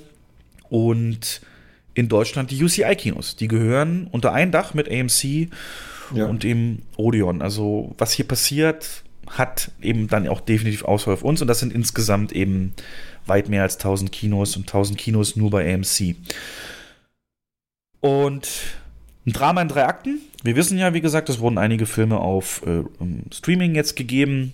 Der Scooby-Doo-Film Berlin Berlin ist in Deutschland ein bekanntes Beispiel. Der kommt am 8. Mai ähm, mitsamt der Serie auf Netflix und Trolls 2 eben ist hier der Stein des Anstoßes. Trolls 2 nochmal zum Erinnerung wurde zum Mieten für 19,99 Dollar für 48 Stunden ähm, auf äh, Streaming, zum Beispiel YouTube, äh, angeboten, dass man die sich da eben kaufen konnte.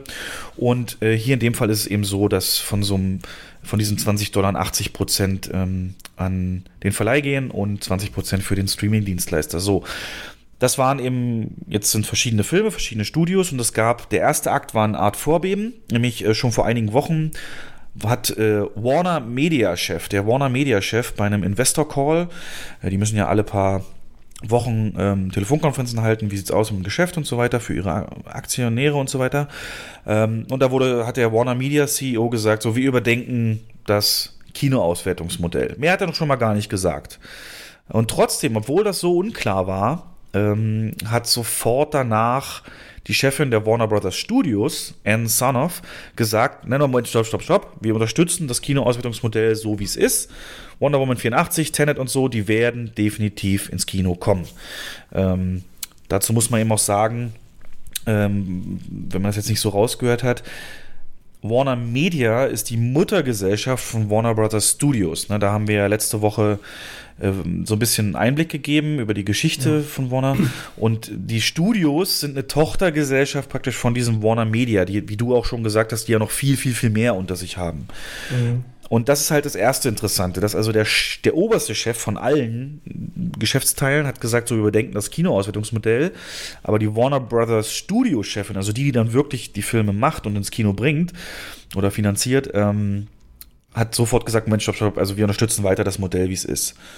Ähm, das wird gleich wichtig, weil es genauso lief bei Universal, dass es also jeweils nicht das Studio an sich gesagt hat, sondern diese Muttergesellschaft. Und da fragt man sich natürlich auch, ist mein Gedanke, Jens, so ein Chef von so einem Unternehmen, Unterhaltungsunternehmen, jetzt in der Krise, muss sein Aktionär natürlich irgendwas präsentieren nach dem Motto, ey, wir sind weiterhin dynamisch im Kopf, wir denken outside the box und so weiter. Ihr könnt uns weiter euer Geld geben in Form von Aktien. Und ähm, deswegen hat er das vielleicht auch einfach nur mal gedroppt, um zu sagen, wir überdenken alles so. Und damit die sagen, okay, Wir passen uns an, ne? Ja. Richtig, genau. Wir passen uns an, wir stehen nicht nur still und, und stellen uns tot. Ähm, dazu muss man jetzt auch noch wissen, die Verwertungskette von so Kinofilmen ist natürlich so, dass diese Filme, die hier genannt wurden, von der Warner Brothers Chefin, Wonder Woman Tenet, sogenannte Tentpole-Filme sind. Das ist ein Wort, das wir sehr oft verwenden. Weißt du denn, warum man die Tentpole-Filme nennt, diese riesigen Blockbuster? Ähm, keine Ahnung, aber wahrscheinlich, weil es Filme sind, die äh, Potenzial zum Franchise haben oder kannst du, keine Ahnung. Du wirst es mir wahrscheinlich jetzt genau sagen.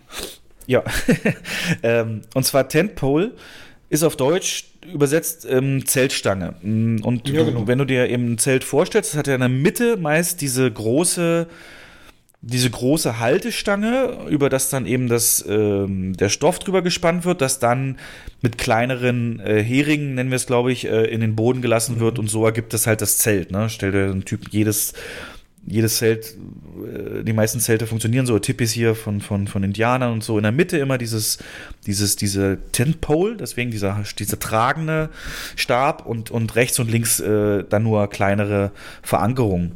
Und Tentpole-Filme heißen deswegen so, weil die werden ins Kino gebracht sind dieser, ähm, dieser Hauptstab und drumherum werden kleinere Filme platziert, die da thematisch oder auch vom Abstand her passen können. Das heißt, um diese Filme dreht sich alles drumherum.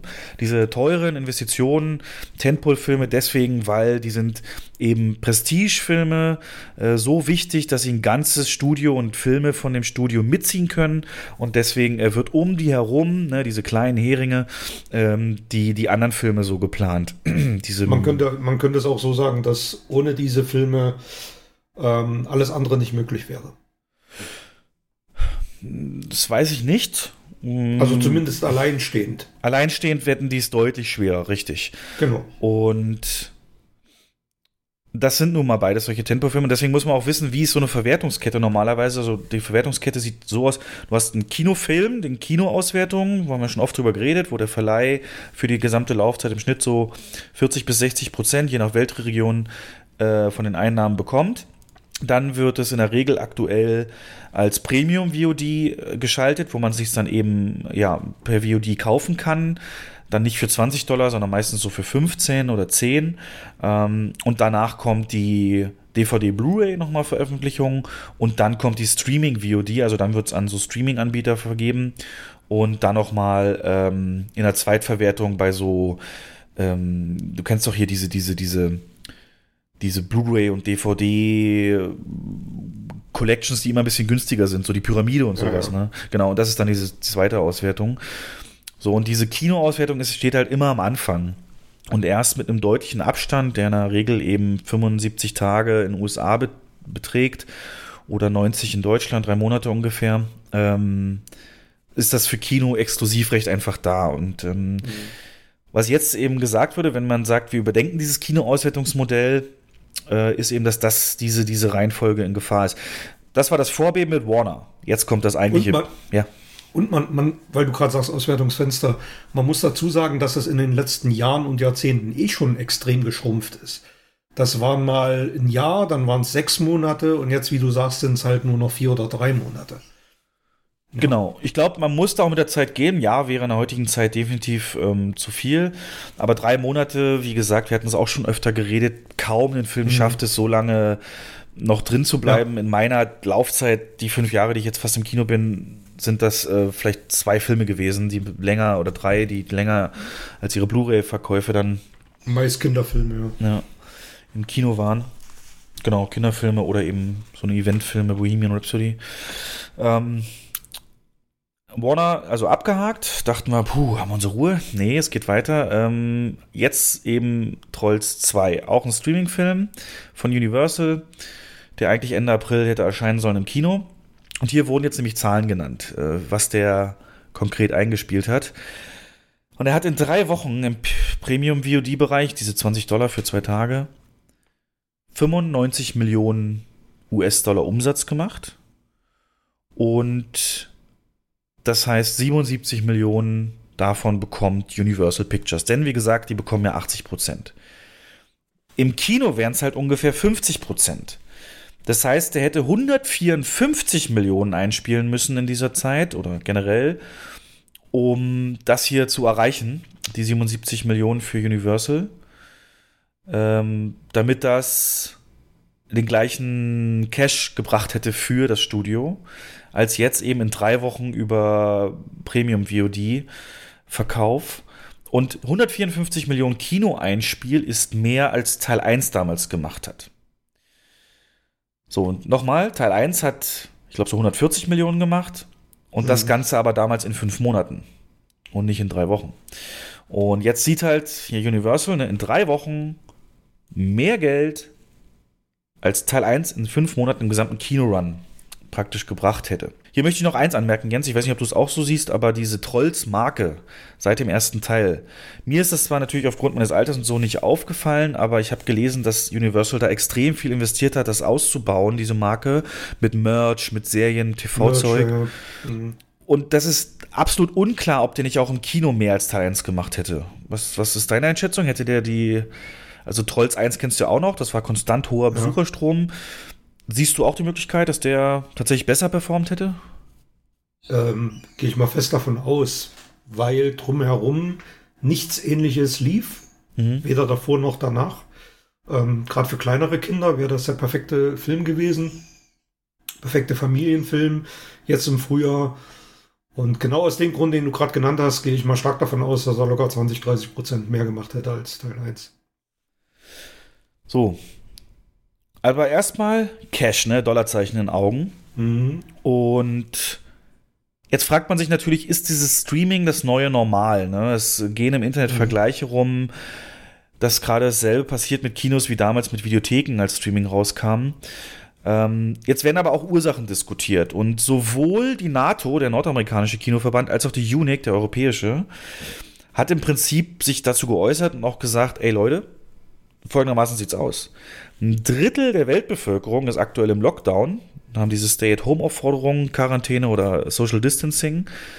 Ähm, es sind weltweit 4% der Leinwände noch geöffnet, was hauptsächlich jetzt ähm, äh, na, eben Autokinos sind. Und dieser Drang nach Unterhaltung, das hatte ich vorhin schon gesagt, der ist natürlich auch immer noch da.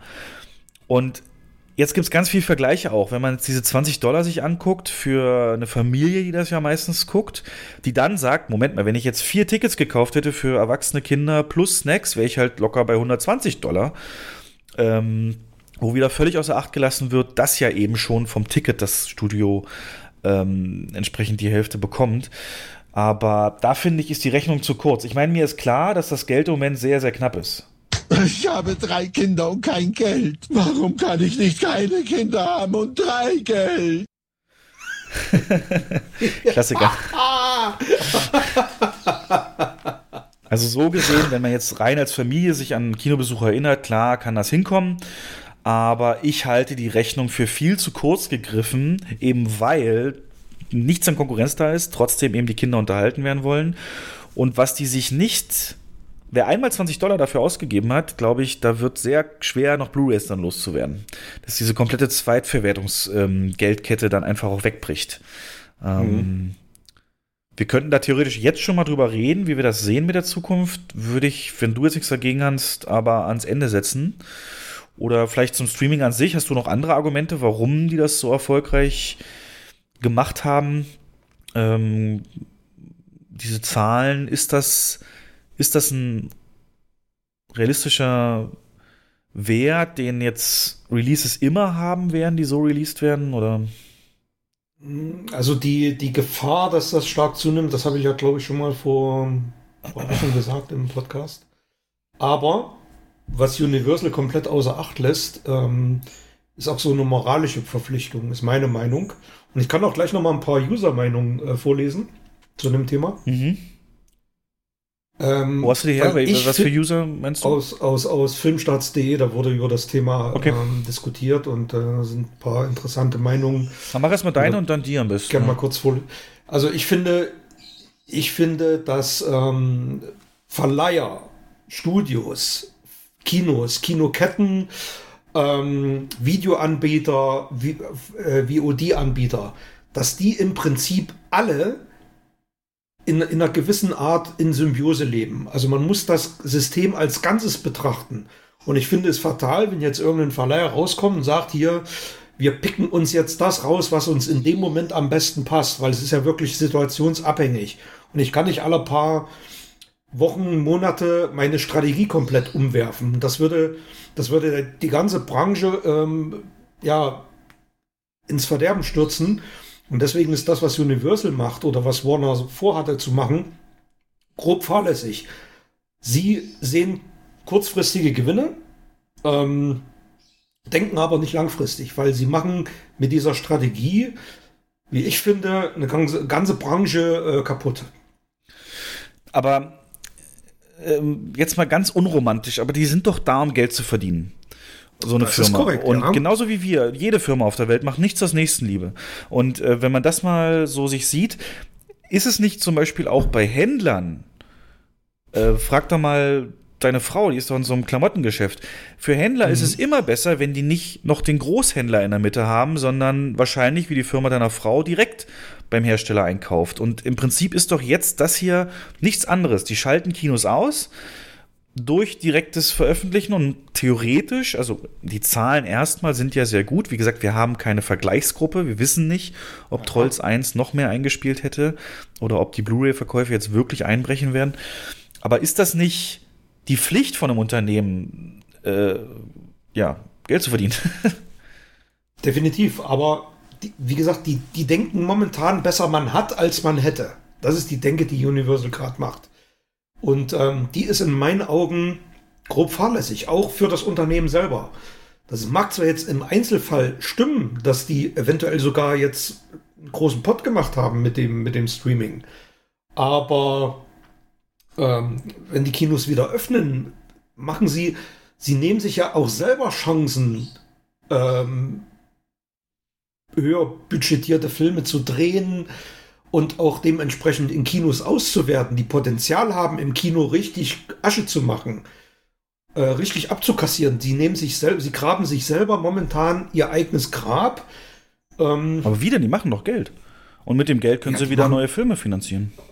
ja, die machen momentan Geld, aber was ist denn mit Jurassic World 3, wenn kein Kino Jurassic World 3 zeigt? Naja, aber wenn die Kommt der Film ins ja, ja, kommt Wenn's- der Film ins Streaming. wenn Aber sie es diese Zahlen jetzt zugrunde setzen. Meine, Jurassic World ist eine Marke und wenn sie diese Zahlen zugrunde. Aber der Film ist gedreht. Aber wenn sie, ja, aber es wird nicht immer so funktionieren wie bei Trolls äh, 2. Warum nicht? Weil wir gerade in einer Situation sind, die, ähm, die, die diese, dieses wahnsinnige Streaming-Verhalten begünstigt. Und ob das immer so bleiben wird, wage ich mal zu bezweifeln. Also du glaubst, in einer Welt ohne Corona hätten die es so gemacht, wären diese Zahlen nicht zustande gekommen. Definitiv. Das Okay. ist meine Überzeugung. Und dazu, dazu kann ich jetzt wirklich passend mal die Ja. ähm, Kommentare vorlesen. Und zwar schreibt User Andre McFly, ähm, ich verstehe ja, dass viele Cineasten das Kino vorziehen und es nicht sterben lassen wollen. Ich persönlich würde eine zeitgleiche Auswertung wirklich begrüßen. Oh. Ich mag Kino nicht. Oh. Wenn ich einen Film gucken will, dann wann ich will. Gemütlich zu Hause, wahlweise alleine, nicht mit lauten, lauter wildfremden Leuten, von denen einige sich nicht zu benehmen wissen und so weiter. Für mich war Kinobesuch immer Zwang, was man für besondere Filme auf sich genommen hat, aber definitiv nichts, was ich vermissen würde. Wozu habe ich einen riesigen 4K-Fernseher und eine Surround-Anlage? Das ist ja die These, die du jetzt gerade aufgestellt hast. Antwort von User White Knight Falcon. Nicht diese Diskussion schon wieder. Das Kino wird nicht sterben. Irgendwelche Dramen oder Komödien ohne große Schaueffekte kann man ja gern direkt zum Stream geben, aber es gibt einfach zu viele Filme, die nur auf der großen Leinwand richtig wirken. Wie die großen Blockbuster eben. Und teure Filme brauchen alle Vertriebswege, um rentabel zu sein. Das heißt, erst Kino, dann DVD, Blu-ray, VOD, Streaming. Und selbst so manchen Film, den ich zu Hause habe, wie vom Winde verwebt, Spiel mir das Lied vom Tod oder der mit dem Wolftanz, Braveheart, Herr der Ringe, würde ich mir jederzeit wieder im Kino ansehen. Das Streamen von Musik hat ja auch nicht dazu geführt, dass Musiker keine Konzerte mehr geben. Der Universal CEO ist ganz klar Kapitalist und kein Fan von Filmkunst. Ausrufungszeichen. Ähm, und dann schreibt User F. Bates noch dazu, bei der Veröffentlichung von Trolls 1 saß auch nicht der komplette Planet zu Hause und hat sich die Eier geschaukelt. Ansonsten mal ruhig Blut. Bei Universal macht man ja gerne mal große Pläne und Ankündigungen für die Zukunft, die sich dann schneller wieder erübrigen, als man Dark Universe sagen kann. Also das ist so ein äh, leichter S-Kick in Richtung Universal. Aber wie gesagt, die Meinungen sind tatsächlich, gehen in beide Richtungen. Es gibt Leute, die sagen, wer mir recht, ist mir scheißegal. Ich, von mir aus können die Kinos sofort oder brauchen gar nicht wieder öffnen. Alles in Streaming, ich bin da bereit für. Ähm, aber die Stimmen wir brauchen das Kino und ich liebe das Kino und ähm, Filme wirken, gewisse Filme wirken halt nur im Kino.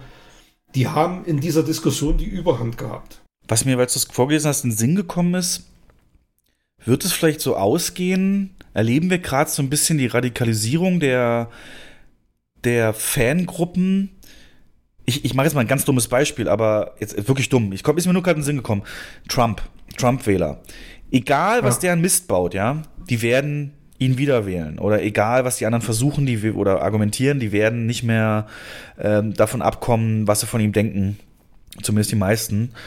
Und diese Stimmen, dieses erste Kommentar, was du gesagt hast, mit dem großer Fernseher zu Hause und das fehlt mir gar nichts. Ich glaube, das wird eine Gruppe, die werden wir nicht mehr bekehren können. Und das wird Die sich. gibt's aber jetzt, die gab es schon immer. Die gab es schon immer. aber nicht, nicht so lautstark, oder? Nicht so lautstark, aber Kinoverweigerer gab es schon, also Ja. wenn ich mal jetzt so meine Vorenzeit zurückdenke, 10, 15 Jahre, diese Diskussionen wurden schon immer geführt. Okay. Also das wird dann immer so bleiben. Die haben jetzt durchs Internet die Möglichkeit, sich eben dahingehend auch zu äußern. Es ist ja auch ein nachvollziehbarer Ansatz. Ähm, ich denke da jetzt, ähm, also wir beide wissen es natürlich, oder jeder, der schon mal im Kino war, weiß natürlich, dass egal wie groß sein Fernseher ist, dass das einfach ähm, was anderes ist in so, einem- in so einem Kinosaal. In vielerlei Hinsicht. Ne? Du kannst so viel Watt kann, kannst du zu Hause gar nicht haben, wie wir so einen Kinolautsprecher haben und Ja. ähm, die Helligkeit und, und, und Licht und, und, und Größe der Leinwand. Aber Leute, die eben nie ins Kino gehen, ich nehme da ganz klar zum Beispiel meine Eltern mit rein, die werden auch jetzt dann, die werden weder ins Kino gehen, noch sich dieses Streaming dann eben geben.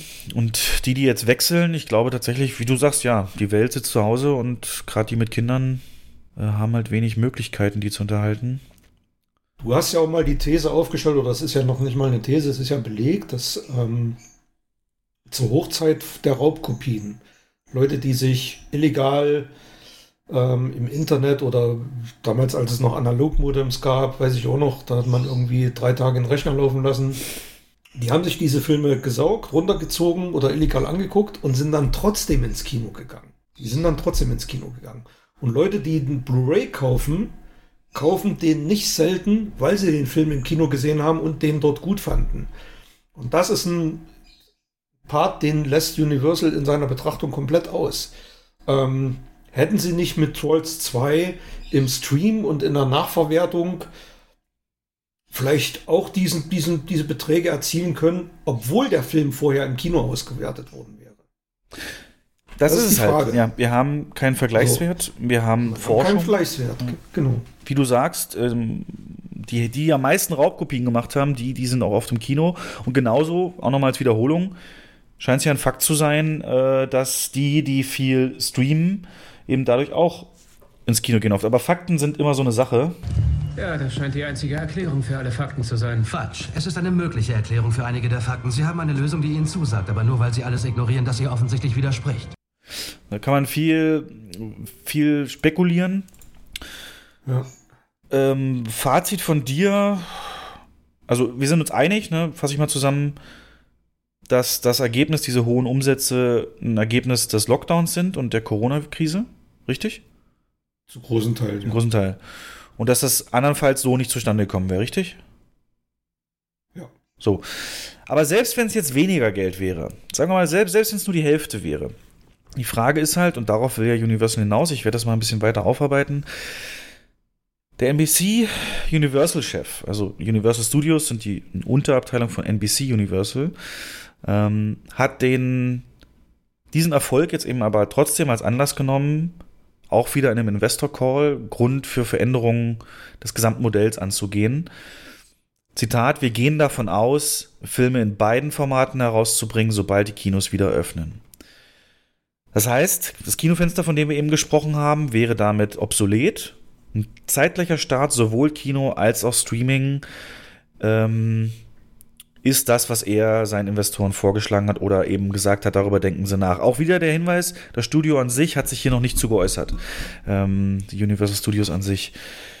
So, und Man kann jetzt sagen, geil, so kann jeder, ne, die Kinoverweigerer können dann sofort in den Genuss kommen, aber eben auch die anderen. Aber dennoch ist dieses exklusive Kinofenster natürlich existenziell für unsere Branche.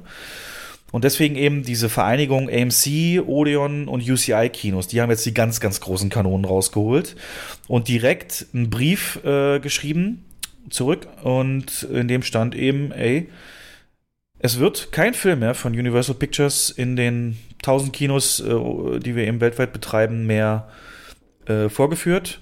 Und wenn das so bleibt, wenn diese Entscheidung so durchgesetzt wird und gleich eine Warnung an alle anderen mit rausgeballert, jeder, der nicht zumindest vorher mit uns redet, vorher mit uns darüber verhandelt, dem geht's genauso. Das würde zum Beispiel dazu führen, dass kein James Bond äh, No Time to Die in den deutschen UCIs läuft. Jetzt mal ganz extrem ausgeführt. Und der Chef sagt ihm ganz klar, er nimmt da so ein englisches Sprichwort, you can't have it, have your cake and eat it too. Ganz, äh, man kann nicht äh, ja, beides haben, den Kuchen essen und trotzdem noch den Kuchen haben, sowas geht halt einfach nicht. Und die Antwort lässt natürlich nicht lange auf sich warten. Die Antwort von, von Universal war dann eben eine ganz lange Begründung, warum sie äh, das jetzt zu dieser Zeit rausgebracht haben, eben wieder mit der Krise begründet. Und sie äußern auch, und das können wir auch mal diskutieren, das Unverständnis, dass jetzt hier nur Trolls und Universal ähm, praktisch angegangen werden mit diesem Drohung, wobei doch aber zum Beispiel Artemis Fowl Disney oder eben Scooby-Doo, Warner Brothers, ähm, ja auch direkt auf Streaming gepackt wurden, auf Premium Streaming. Und ähm, Zitat nochmal, wie bereits festgestellt, gehen wir davon aus, künftige Titel sowohl direkt auf die Leinwand zu bringen, als auch auf Premium VD, wenn dieser Ab Absatzweg Sinn macht was, wie bereits an anderer Stelle ausgeführt, eine ganze Bandbreite an Auswertungsstrategien umfassen kann. Gleichzeitig betont Universal aber, dass man fest an das Kinoerlebnis glaube und keinerlei gegensätzliche Aussagen getroffen hat. Ne? Und das ist so nochmal die, das, das Statement von eben Universal. Und die haben es ein bisschen in der Hinsicht verkackt, dass das Ende vom Brief so ein bisschen in die Verschwörungstheorie-Richtung geht. Pass auf. Also dieser Brief, die sich gegenseitig geschrieben, die sind öffentlich einsehbar.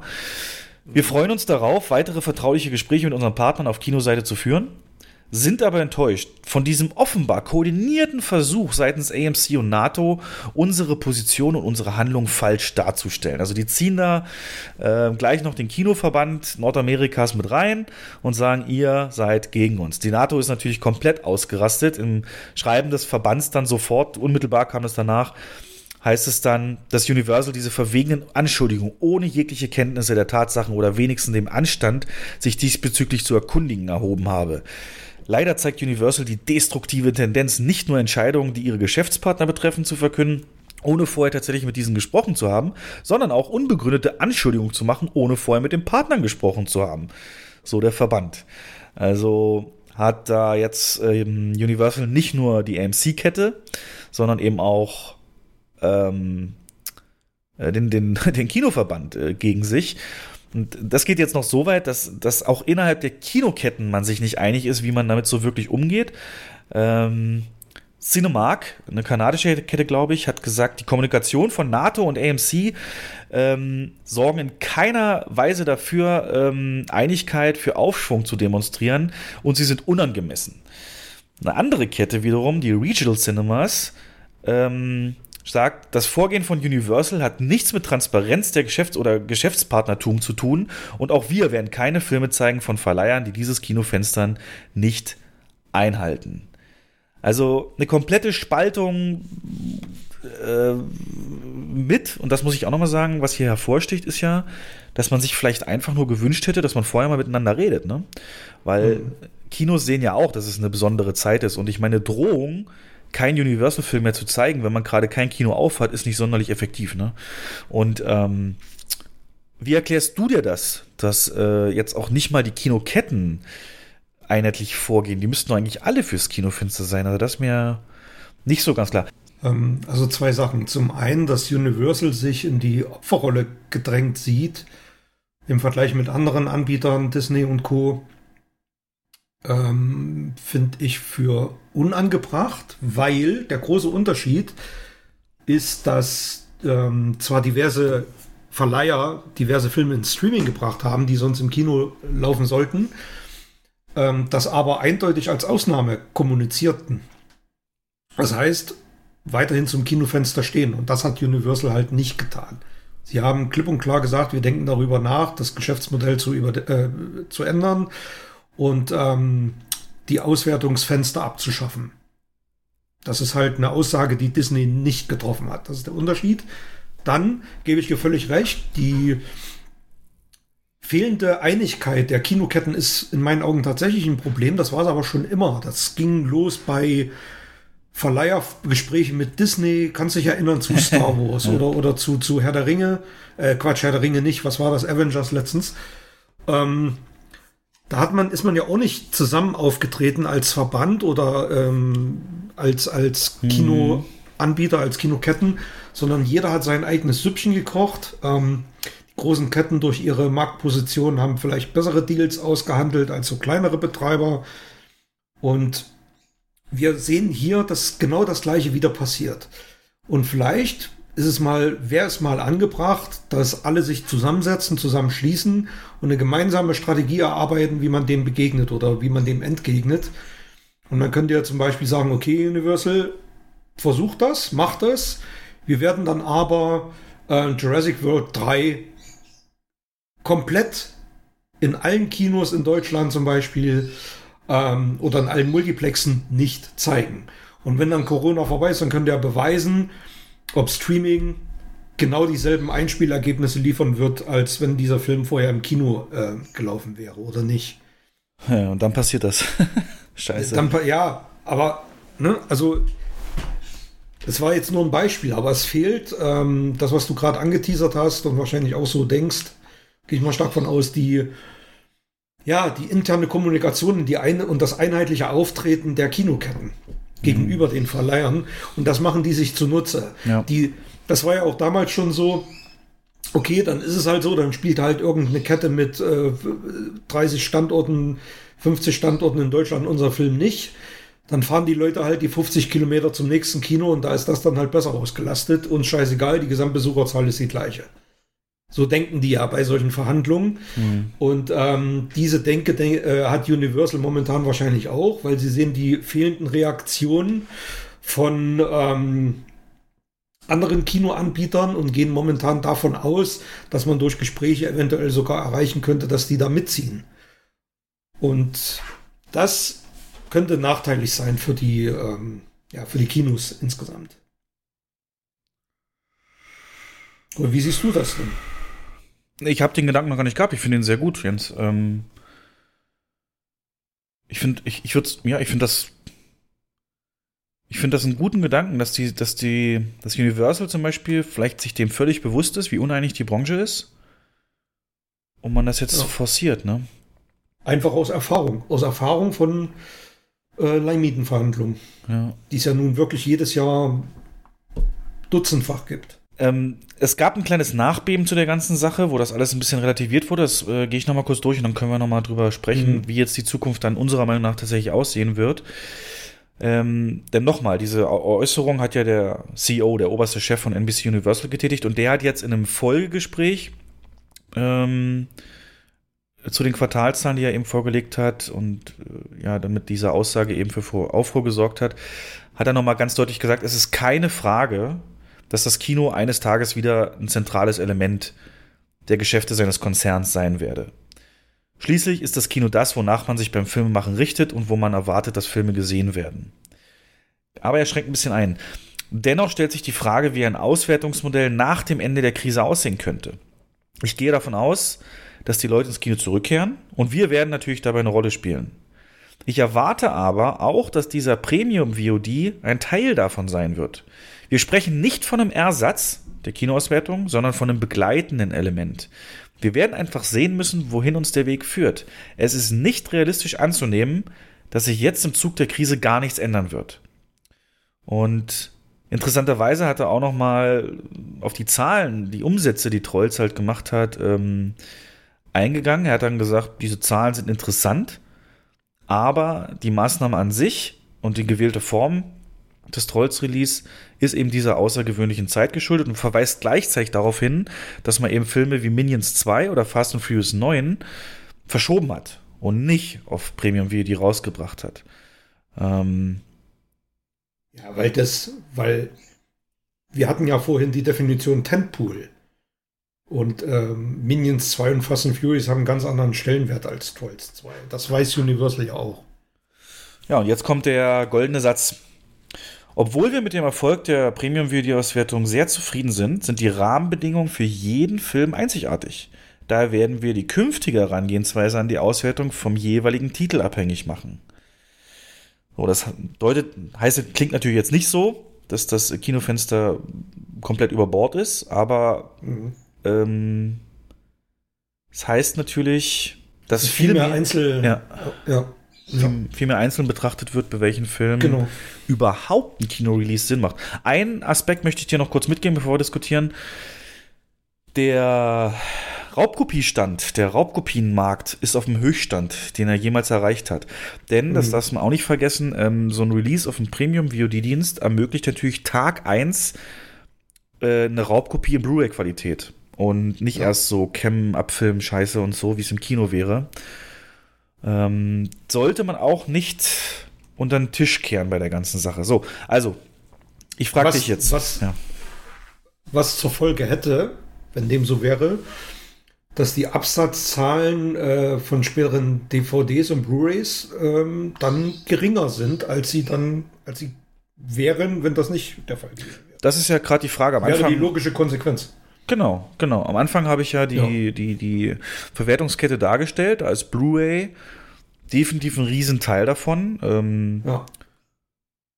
ähm, und DVD, ob die Leute, die sich jetzt für Trolls das jetzt auch nochmal Geld ausgeben, 15 Dollar für eine Blu-ray, weiß man nicht. Aber wie sieht's jetzt aus? Also, dieses jeden Film einzeln betrachten, ähm, was glaubst du? Der gleichzeitige Release ist der vom Tisch? Ist das ähm, jetzt so, dass sie vielleicht von vornherein Filme mit kleinerem Budget gar nicht mehr fürs Kino planen werden, sodass die sich nicht in die Quere kommen und dann eben nur noch die größeren, äh, die auch wirklich denen, wie du schon sagtest, viel Geld kosten und die Mhm. eben das Kinoerlebnis rechtfertigen? Ja, führt das dann, Ähm, ja. Also schwierig, weil wir, wir sitzen da nicht in den Verhandlungen mit drin, wir kennen das auch nicht. Und was ich mir allerdings als durchaus mögliches Szenario vorstellen könnte, ähm, dass man solche, solche Sachen im Einzelfall betrachtet und bei Filmen, die potenziell ähm, in der Kinoauswertung jetzt nicht so, ja, ich weiß nicht, reden wir mal so die, die 500.000 Besucherfilme in Deutschland. Oder bis eine Million.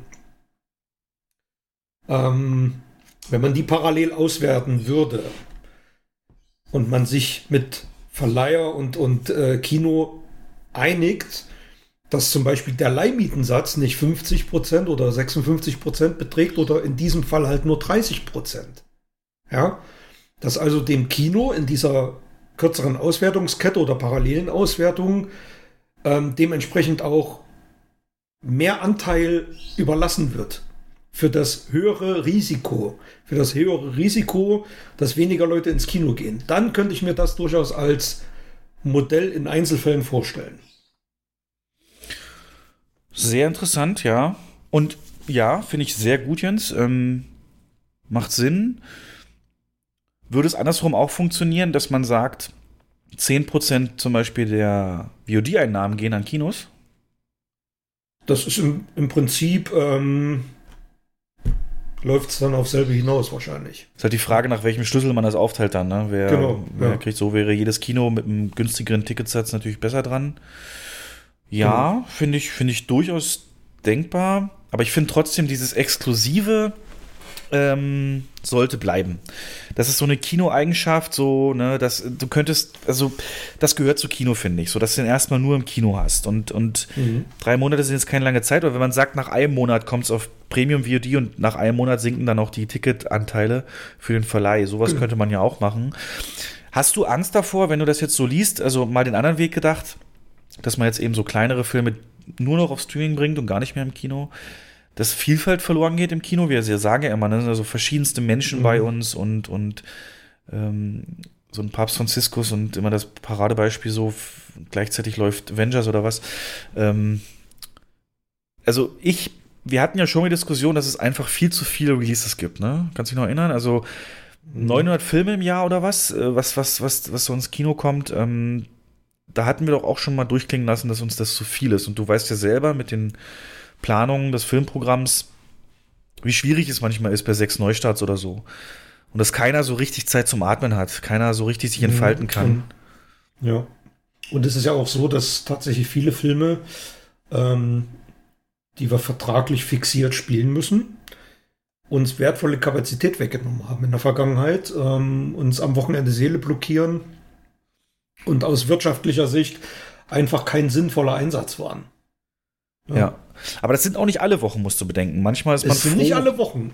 Und es ist auch nicht immer vorhersehbar. Das ist das Problem. Also du kannst nicht, äh, wenn du, wenn du so einen Film anmietest, bei einigen ist uns das, ne, ist uns das klar, der wird eh nichts bringen. Warum man den jetzt angemietet hat, wissen wir auch nicht.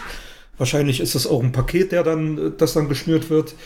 Ähm, aber es ist nicht immer, es ist auch oft Kaffeesatz lesen. Und das ist das große Risiko dabei. Ja. Also man kann das nicht vorher genau festlegen. Ähm, gibt man da jetzt sein Go dafür, dass der irgendwie in ein, zwei Monaten als VOD kommt? Oder sagt man, man boykottiert den oder man macht es gar nicht? Ähm, ich finde das wirklich von Einzelfall zu Einzelfall dann schwer festzulegen. Also ich bin grundsätzlich für eine Reduzierung der Anzahl der Neustarts. Mm, Eine größere Auswahl, Kuration, ne, welche Filme man dann reinnimmt. Ist die Frage, ob sich dann rechnet. Aber das äh, wird ja auch noch andere Trends auf jeden Fall verstärken, wo das vielleicht auch reinspielt, kommen wir gleich zu.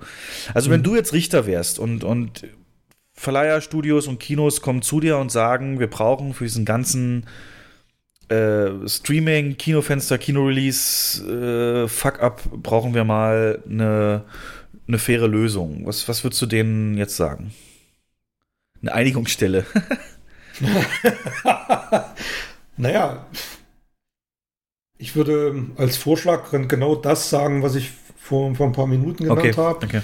Ein Modell, das halt, mit dem beide leben können und das beide Geschäftsmodelle überlebensfähig macht und tragfähig bleibt. Ja, das ist sehr allgemein. Also dein Vorschlag mit dem Ja, geringeren. aber mit dem, mit dem genau, ge- geringerer aber das gilt dann für jeden einzelnen Film, der rauskommt. Ist das richtig? Oder sollen davon trotzdem noch Filme ausgenommen sein, wie jetzt Fast and Furious? Naja, klar, das gilt für die Filme, die parallel als VOD laufen. Oder, oder einen Monat später oder so. Also du Dass sagst, man da den Leihmietensatz reduziert, ähm, weil man, weil man natürlich die, die Auswertung im VOD ist ja auch viel, funktioniert ja auch ganz anders, ne? Also wenn man dort sagt, man verdient da 80 oder man, man dass man dann den Kinos halt wirklich einen höheren äh, Prozentsatz zusteht.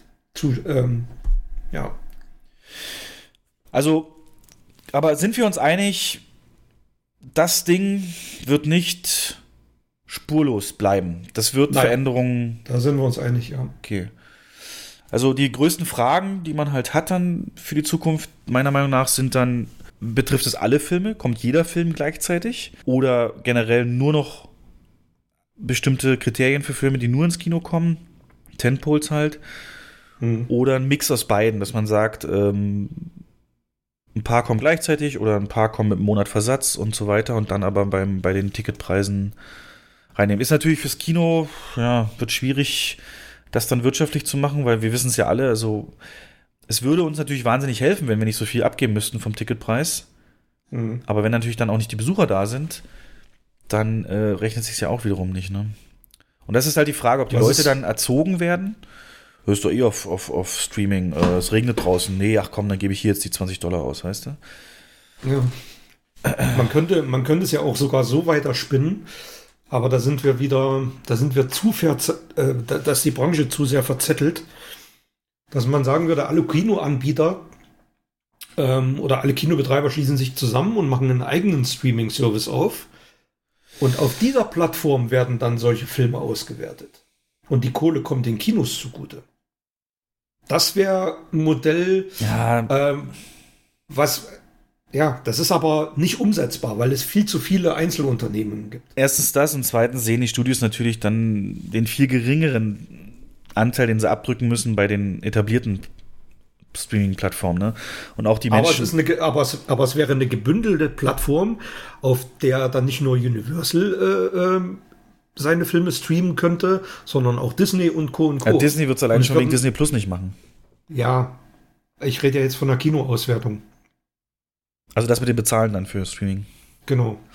Ja, du brauchst natürlich dann einen Dienst, der eine Aber- große Reichweite hat. Und da sollte man schon Ist die mir, ist mir es schon klar, das ist schwer umsetzbar, ja, genau. Aber eine Möglichkeit natürlich. Sowas gibt es ja im Arthouse-Bereich in den USA auch schon. Aber da wird's, ist, ist Streit vorprogrammiert, ne? Innerhalb der Ja, beteiligten definitiv, ja. Ketten. Da müsste man auch einen Verteilerschlüssel ähm, implementieren. Wer, wer verdient denn jetzt wie viel an dieser Auswertung? Wer wertet den, oder es gibt ja auch Kinos, die die Filme dann gar nicht anmieten, sind die dann da außen vor? Und ähm, also es, ja, es wird in der Praxis nicht umsetzbar sein. Geil wäre halt auch, wenn man Umkehrschluss dafür Filme ins Kino bekommen könnte, die sonst nur im Streaming sind, ne? Dass man dann, also ist jetzt natürlich unrealistisch mit Netflix, aber dass wenn so ein Extraction Mhm. oder ein äh, Six Underground, wenn das im, Irishman, im Kino laufen könnte, aber Netflix macht das ja, ist ja da eh raus. Die, das ist ja nicht die Plattform, auf denen das dann ja, verkauft ja. wird. Ja. Genau. Boah. Verrücktes Leben, ne? Jo.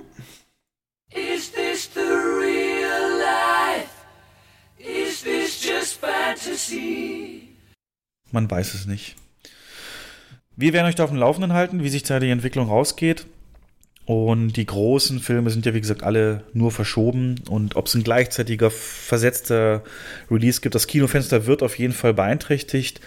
Aber wie Jens äh, ganz, ganz äh, clever gesagt hat, gibt es auch da Kompromisse. Ein guter Gedanke, den ich so nicht hatte. Von daher wieder positiv ein bisschen nach vorne, das ist doch schon mal gut. Und ähm, ja, was nicht ganz so gut ist, ist, dass jetzt die Krise ähm, jetzt sein erstes Opfer gefordert hat in Deutschland, was ein Kino angeht. Und da hat das ähm, der Filmpalast Eisenhüttenstadt musste jetzt schließen. Die hatten, ähm, also Filmpalast ist ja eine Kette. Eins dieser Theater musste jetzt eben schließen und bei der, als als geschlossen werden musste, gab es noch die Mitteilung, äh, wir putzen mal durch, wir machen mal sauber und streichen ein bisschen und freuen uns, wenn ihr wieder da seid. Und der aktuelle Aushang ist folgender. Liebe Gäste, liebe Kinofreunde, liebe Geschäftspartner, mit einer Portion Wehmut müssen wir Ihnen heute bekannt geben, dass der Filmpalast am Standort Eisenhüttenstadt seinen Betrieb nicht wieder aufnehmen wird. Aufgrund der aktuellen Schließungsanordnung, einer zu erwartenden schwierigen Wiederanlaufphase und nicht zuletzt aber auch wegen einer fehlenden Einigung mit dem Vermieter ist diese Entscheidung für uns alternativlos. Wir bedanken uns für Ihre jahrelange Treue, wünschen alles Gute und wir würden uns über ein Freuen, äh, Wiedersehen über einen Freund und anderen Filmpalasten. Also für mich ganz klar Vermieterschuld, ne? Tja, ich kann jetzt die. Hier steht Zahlen nicht, nicht. zuletzt, aber auch wegen fehlender Einigung Mhm. mit dem Vermieter. Ne? Also ja, ja, klar. Wenn der Vermieter auf seine Zahlungen besteht und ähm, eine Stundung nicht möglich ist oder ein Aufschub, dann ist es tatsächlich schwierig für so ein Haus. Das ist nun auch kein riesengroßes Kino. Ich glaube, es ist ein Kieft, ne? Kieft und Kieft. genau, Filmpalast. mhm. Genau, und äh, Kieft und Kieft, das ist ja eigentlich die Gruppe, die Sinister aus dem Boden gestampft hat. Ähm, von daher ist das schon interessant. Traurige Meldung ähm, an alle Kolleginnen und Kollegen da draußen. Ja, irgendwie geht's mit Sicherheit weiter. Man checkt nicht drin, aber Ja, einfach nur mal als Info für euch, die Mietkosten sind oft der allergrößte Kostenblock bei einem Kino. Ja. Und wenn es da keine. Einigung gibt, ist vorbei. Ähm, in dem Zusammenhang gab es eine Mitglieder, nicht in dem Zusammenhang, aber es gab vorher schon eine Mitgliederumfrage beim HDF Kino am 15. April, also vor zwei Wochen. mhm. Da haben erste Betriebe angegeben, dass sie ohne weitere Hilfen innerhalb von vier Wochen Insolvenz anmelden müssten. Also da sind wir jetzt noch zwei Wochen von entfernt. Ähm, 58 Prozent der Kinos, die, ähm, die sich äh, auf die Umfrage hin gemeldet haben, schätzen, dass sie noch zwei bis drei Monate durchhalten können. Das heißt, wir sind dann im Juli und dann ist für wirklich über die Hälfte ist dann Schluss. Und das sind schon, ja, dramatische Aussichten. Ähm, da hat sich auch wieder der Cineplex-Chef zu Wort gemeldet und ganz klar gesagt, nur eine rasche Kinoöffnung und Förderung können eine weitreichende Insolvenzwelle mittelständischer Unternehmen vermeiden. Unterm Strich kämen 180 bis 260 Millionen Verluste auf die 1700 Filmtheater in Deutschland zu. Ähm, allein seine Kette, Man- 30 bis 40 Millionen. Man muss das der, der Politik auch mal deutlich machen. Ja. Die Phase ich habe heute, Ja. Das, ist, das ist vielleicht jetzt mal tatsächlich der geeignete Punkt. Ich habe heute ähm, durch Zufall beim Zappen Kino Kino gesehen. Und ähm, da gab es einen interessanten Beitrag zur Zukunft der Kinos. Das kann ich ja mal ganz kurz einspielen, wenn das gerade passt. Genau, hast du relativ spontan mit aufgenommen. Spontan aufgenommen und entschuldigt bitte, es ist tatsächlich jetzt nur per Handy wiedergegeben. Mal schauen, ob man es hört.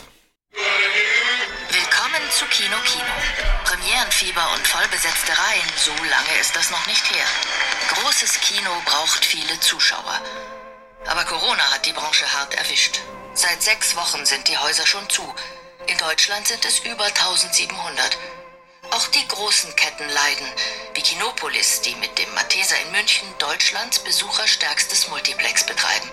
In der Krise könnte es selbst für die Großen ohne stärkere staatliche Unterstützung eng werden. Ich glaube, die Kinobetreiber haben zum Teil durchaus einen langen Atem, weil sie eben ähm, in eigenen Immobilien sitzen, weil sie Familienunternehmen sind. Wir sind auch ein Familienunternehmen, aber vielleicht einfach in einer anderen Größenordnung.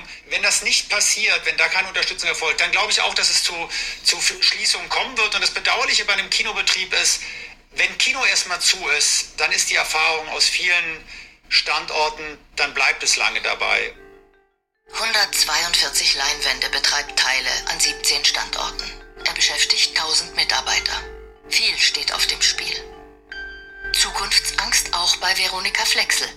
Ihrer Familie gehört unter anderem das Cineplex im ländlichen Neufahren. Über 30 Kündigungen waren schon nötig. Also in der Situation, in der wir jetzt sind, haben wir uns auf eine dreimonatige Schließung eingestellt. Die halten wir auch durch. Für viele Kollegen könnten diese drei Monate schon sehr knifflig werden. Für uns wird es danach dann sehr knifflig. Also wir gucken in den Abgrund. Die Pandemie fordert erste Opfer. Eine Pleitewelle droht. Die geschätzten Kosten einer dreimonatigen Kinoschließung bundesweit 186 Millionen Euro.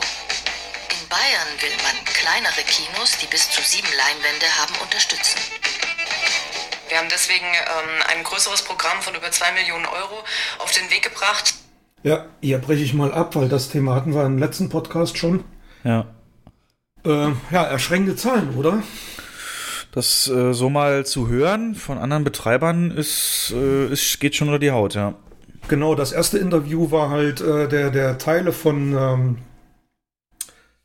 vom ähm, Matheser Cineplex, genau, äh, Kinopolis, sorry.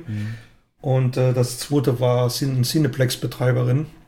Das ist ja, Cineplex ist, muss man sich vorstellen, ist ein Zusammenschluss aus diversen lokalen Kinobetreiber, die halt so, so eine Einkaufsgesellschaft bilden und dem Verleiher gegenüber gemeinsam auftreten, wenn es darum geht, ähm, Leihmieten zu verhandeln und ähm, auch Gastronomiesachen einzukaufen.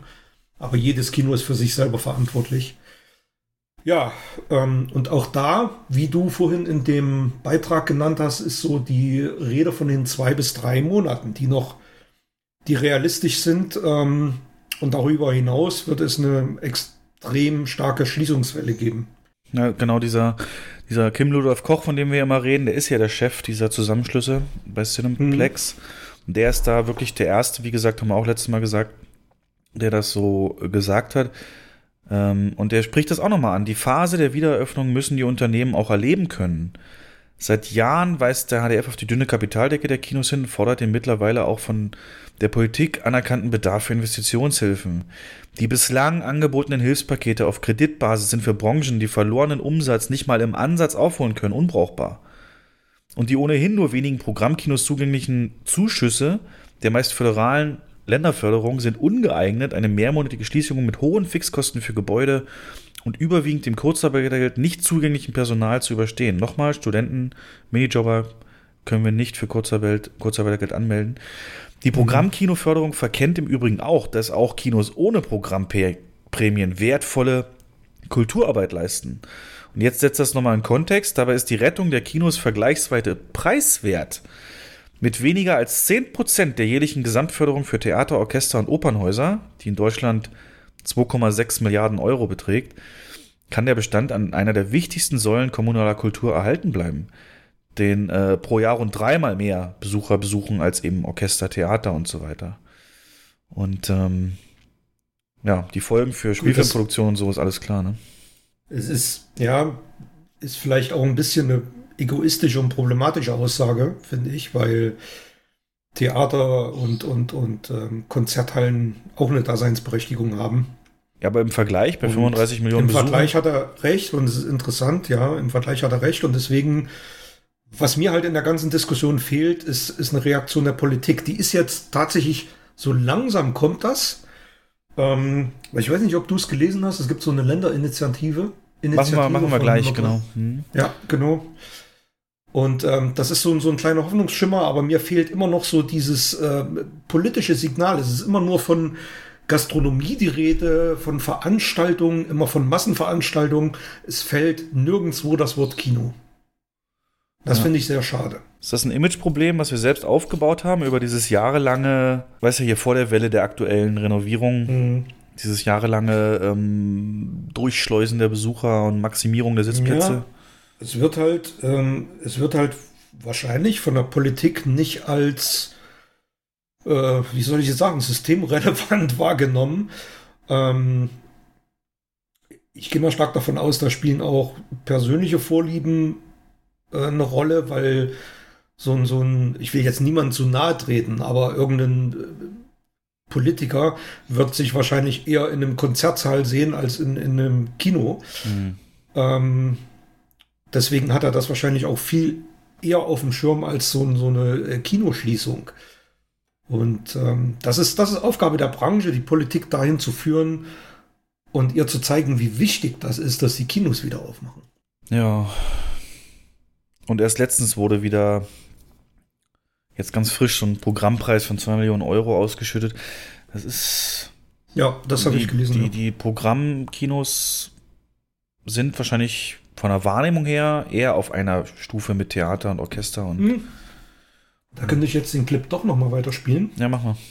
Weil da wird genau darauf eingegangen, glaube ich. Muss- Bin jetzt nicht sicher, aber Zum einen mit Sofortprämien, wo die Kinos ähm, jetzt gerade aktuell das Geld ausgezahlt bekommen.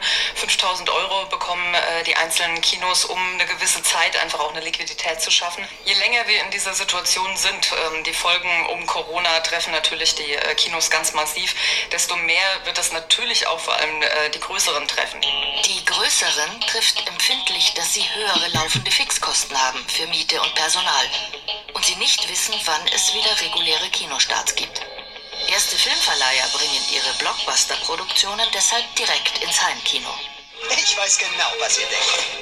Eure Augen sind an so viel Farbe und Freude nicht gewöhnt. Ganz früh! Trolls World Tour hätte im Kino das Familienpublikum angesprochen. Das ist bitter. Aber immerhin besteht die Hoffnung auf ein Sommermärchen. Wir würden sehr, sehr gerne in den Sommer hinein aufmachen dürfen. Das würde sich sehr anbieten, wenn man mal von zu Hause rauskommt, dass man dann an einen Ort geht, an dem Sicherheitsvorgaben eingehalten werden können für die Hygiene, für die Gesundheit und wo man aber trotzdem mal wieder unter Leute darf. Für eine Wiedereröffnung in Corona-Zeiten hat der Branchenverband HDF Kino nun Vorschläge erarbeitet. Es geht um größtmögliche Hygiene und Lüftung, um Mindestabstände zwischen Reihen und Sitzen. Hauptvoraussetzung aber, es braucht wieder frische Filme. Für uns hängt die Filmversorgung ganz stark davon ab, dass wir zeitgleich in ganz Deutschland starten können, damit sich die Filmverleiher auch trauen können, in so einer unsicheren Zeit einen Film rauszubringen. Und dann brauchen wir natürlich auch politisch klare Vorgaben, äh, möglichst bundesweit einheitliche Vorgaben, unter welchen Voraussetzungen wir Kino machen dürfen. Ohne die Einnahmen gerade aus den großen Filmpalästen, so steht zu befürchten, lohnen sich auch viele teure Filmproduktionen nicht mehr.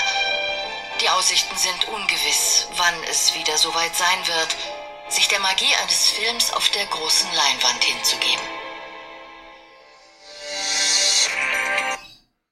Ja, also das war das, erste Mal, ähm, dass man einen Beitrag gesehen hat, in dem tatsächlich auch auf die Probleme bei den Multiplexen Bezug genommen wurde. Ja, und und ähm, auf auch klipp und klar gesagt, ja, das, ja, das ist in der ARD-Mediathek zu finden. Also lief auf allen dritten Programmen. Das ist die aktuelle Folge Kino Kino. Ich hätte es gerne mal im Hauptprogramm gesehen. Kann natürlich auch im Hauptprogramm gelaufen sein. Ich kann Ja, es gut. jetzt nicht genau sagen. Aber lass uns das, das sind Ähm, gute Punkte, da gehen wir jetzt auch drauf ein. Ja. Denn die Deadline läuft. Teilweise noch zwei Wochen, zwei Monate, drei Monate, dann ist durch. Und deswegen kommen wir jetzt mal ein bisschen zum Plan weltweit, die Reopenings, die ja doch glücklicherweise, muss man sagen, mittlerweile einen Trend, eine Tendenz deutlich zeigen. Auch wenn Mhm. jetzt am Donnerstag in der Pressekonferenz ähm, der Regierung noch nicht darauf eingegangen wurde, wie du schon sagtest, ähm, wird es ja schon nächste Woche eine weitere Konferenz geben, wo wir fest von ausgehen, dass was zu Kultureinrichtungen gesagt wird. Ähm, die Länder machen es natürlich alle sehr verschieden. Und wir können am Anfang mit den USA, wie es da entsprechend äh, jetzt läuft. Wir wissen ja alle, das Handling des Virus ist da sehr kritisch zu sehen.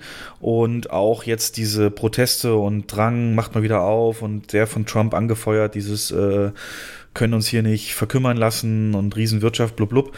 Ähm, deswegen gibt es in den USA tatsächlich jetzt schon die Möglichkeit, obwohl die noch ja, da sind, wo wir vor, vor vier Wochen waren vielleicht, ähm, ja, nicht mal vier, doch vor vier Wochen, so ein bisschen Mhm. der Höchststand, äh, gibt es schon äh, verschiedene Bundesländer, die das äh, dürfen. Und zwar Georgia, Tennessee und South Carolina dürfen Ende April aufmachen, Texas am 1. Mai und äh, Kalifornien sagt selbst, aber es dauert noch Wochen, bis das wieder geht. Also theoretisch ist es erlaubt, aber selbst die Kinos dort sagen, es geht jetzt zu schnell. Ähm, das ist nämlich genau das, was dein Beitrag auch gesagt hat. Wenn jetzt eben keine Filme da sind und wir das nicht als Einheit betrachten, dann bringt das überhaupt nichts. Und das sagt auch der amerikanische äh, Kinoverband. Der sagt, nur national betrachtet wird es von den Studios auch neue Releases geben. Und, und, und das heißt eben nicht, dass wenn man jetzt aufmachen darf, dass es auch wirtschaftlich sinnvoll ist. Ähm, ohne die großen Ketten geht's halt nicht. Und die sehen halt, obwohl es halt in den Bundesländern geht, erst Anfang Juni oder Juli als Termin für eine Neueröffnung, wo sie dann halt die Welle haben von Tenet, Mulan und Wonder Woman 84, dann SpongeBob, äh, die das dann auch unterstreichen mit Filmware. Denn nochmal, Jens, das können wir im Publikum ja auch mal sagen, den Hörern, es kann teurer sein, Kino aufzuhaben, als geschlossen zu sein. Ne? Mhm. Woran liegt das? Ja, das ist natürlich dann der Fall, wenn die äh, Kosten höher sind als die Einnahmen. Um es Genau. mal Und sobald kurz du, zu, äh, ja. ja, sobald du wieder aufmachst, gibt es kein Kurzarbeitergeld mehr, du hast die, den Strom in wesentlich höherem Maße, ähm, musst Warenversorgung sicherstellen und ohne die Zuschauer ist es halt einfach nicht, nicht denkbar und deswegen ist es teilweise eben teurer. Ähm, auch hier spielen natürlich die Hygieneregeln eine Riesenrolle und ich habe eine Seite gefunden, Jens, von der, es gibt in Texas äh, eine Kinokette Evo Cinemas heißen die. Das ist so eine Kette, die Mhm. sich darauf spezialisiert hat, ähm, nicht nur Kinos zu haben, sondern auch Bowlingbahnen und, und, und so Spielhallen und so ein bisschen Entertainment, so einen riesen Komplex immer. Und die öffnet jetzt an zwei Standorten am 4.5. am Montag und musste auch keine seiner 900 Mitarbeiter beurlauben, sondern hat die Zeit komplett für Vorbereitung benutzt, mal aufräumen, durchräumen, renovieren, wischen und so weiter. Und die haben, ich weiß nicht, ob du das auch gesehen hast, die haben auf ihrer Website unfassbar transparent und gut dargestellt, wie sie ähm, in drei verschiedenen Phasen die Operations, die, Oper die, die, die, die, im Tagesgeschäft notwendigen Prozeduren für die Einhaltung der Sicherheit umsetzen werden. Und haben das unterteilt eben einmal nach eben Standard, was also immer gilt, und dann eben die drei Phasen, in denen es äh, abbaut. Und ich frage mich, Jens, ob das nicht sogar ein Vorbild sein könnte, weil das so geil rausgearbeitet ist und wirklich auch transparent. Das ist ja auch ganz wichtig, dass die, dass die Gäste das nachlesen können. Ähm, Eben hier Hab ich nicht gesehen, ne? also, Standardmaßnahmen. Hände waschen fürs Personal einmal die Stunde und nach jedem Handschuhwechsel. Es werden einmal alle 30 Minuten alle Vielkontaktflächen desinfiziert, zum Beispiel Handläufe, Türknäufe und so weiter. 1,50 Meter Abstand zwischen den Mitarbeitern und ähm, sie bleiben natürlich zu Hause, wenn sie krank sind. Keiner wird da gezwungen, oder wie das halt manchmal so ist in der amerikanischen Arbeitswelt, auch zur Arbeit zu Mhm. gehen, wenn man krank ist. Und Schutzequipment, eben äh, Handschuhe, äh, Masken, ist jetzt nicht explizit genannt worden, aber Schutzequipment muss getragen werden. Das gilt also immer. Ne? Desinfizieren regelmäßig und Hände waschen regelmäßig und Abstand zwischen den Mitarbeitern am Arbeitsplatz. Die Phase 1, also jetzt direkt am 4.5., wenn sie aufmachen, sieht so aus, dass es Temperaturmessungen am Einlass geben wird, mit so einem Scanner, den man eben nur draufhält, ohne, ohne Kontakt. Und es wird Einlass verweigert für Gäste und Mitarbeiter über 38 Grad ähm, Fieber oder eben Temperaturmessung. Mitarbeiter und Gäste müssen in Phase 1 beim Einlass die Frage beantworten, die auch äh, protokolliert wird, ob sie oder jemand im Haushalt Symptome von Corona gezeigt haben. Und wenn die es bejahen, tschüss, ab nach Hause. Ähm, Mund-Nasenschutz ist hier in Phase 1 auf jeden Fall vorgegeben. Es werden die Online-Kaufgebühren abgeschafft für Phase 1 und im Kino selber kein Bargeld mehr akzeptiert. Ähm, Mobile Ordering, also dass man sein Essen schon per Handy bestellen kann, wird forciert und an allen äh, Arbeitsplätzen mit Kundenkontakt werden Plexiglas-Schutzwände eingesetzt. Alle Gastromenüs werden in Phase 1 ersetzt durch Einwegmenüs, die also abgepackt rausgegeben werden können. Und die Saalkapazität ist auf 25 Prozent der Saalkapazität begrenzt und maximal dürfen fünf Leute pro Gruppe dabei nebeneinander sitzen.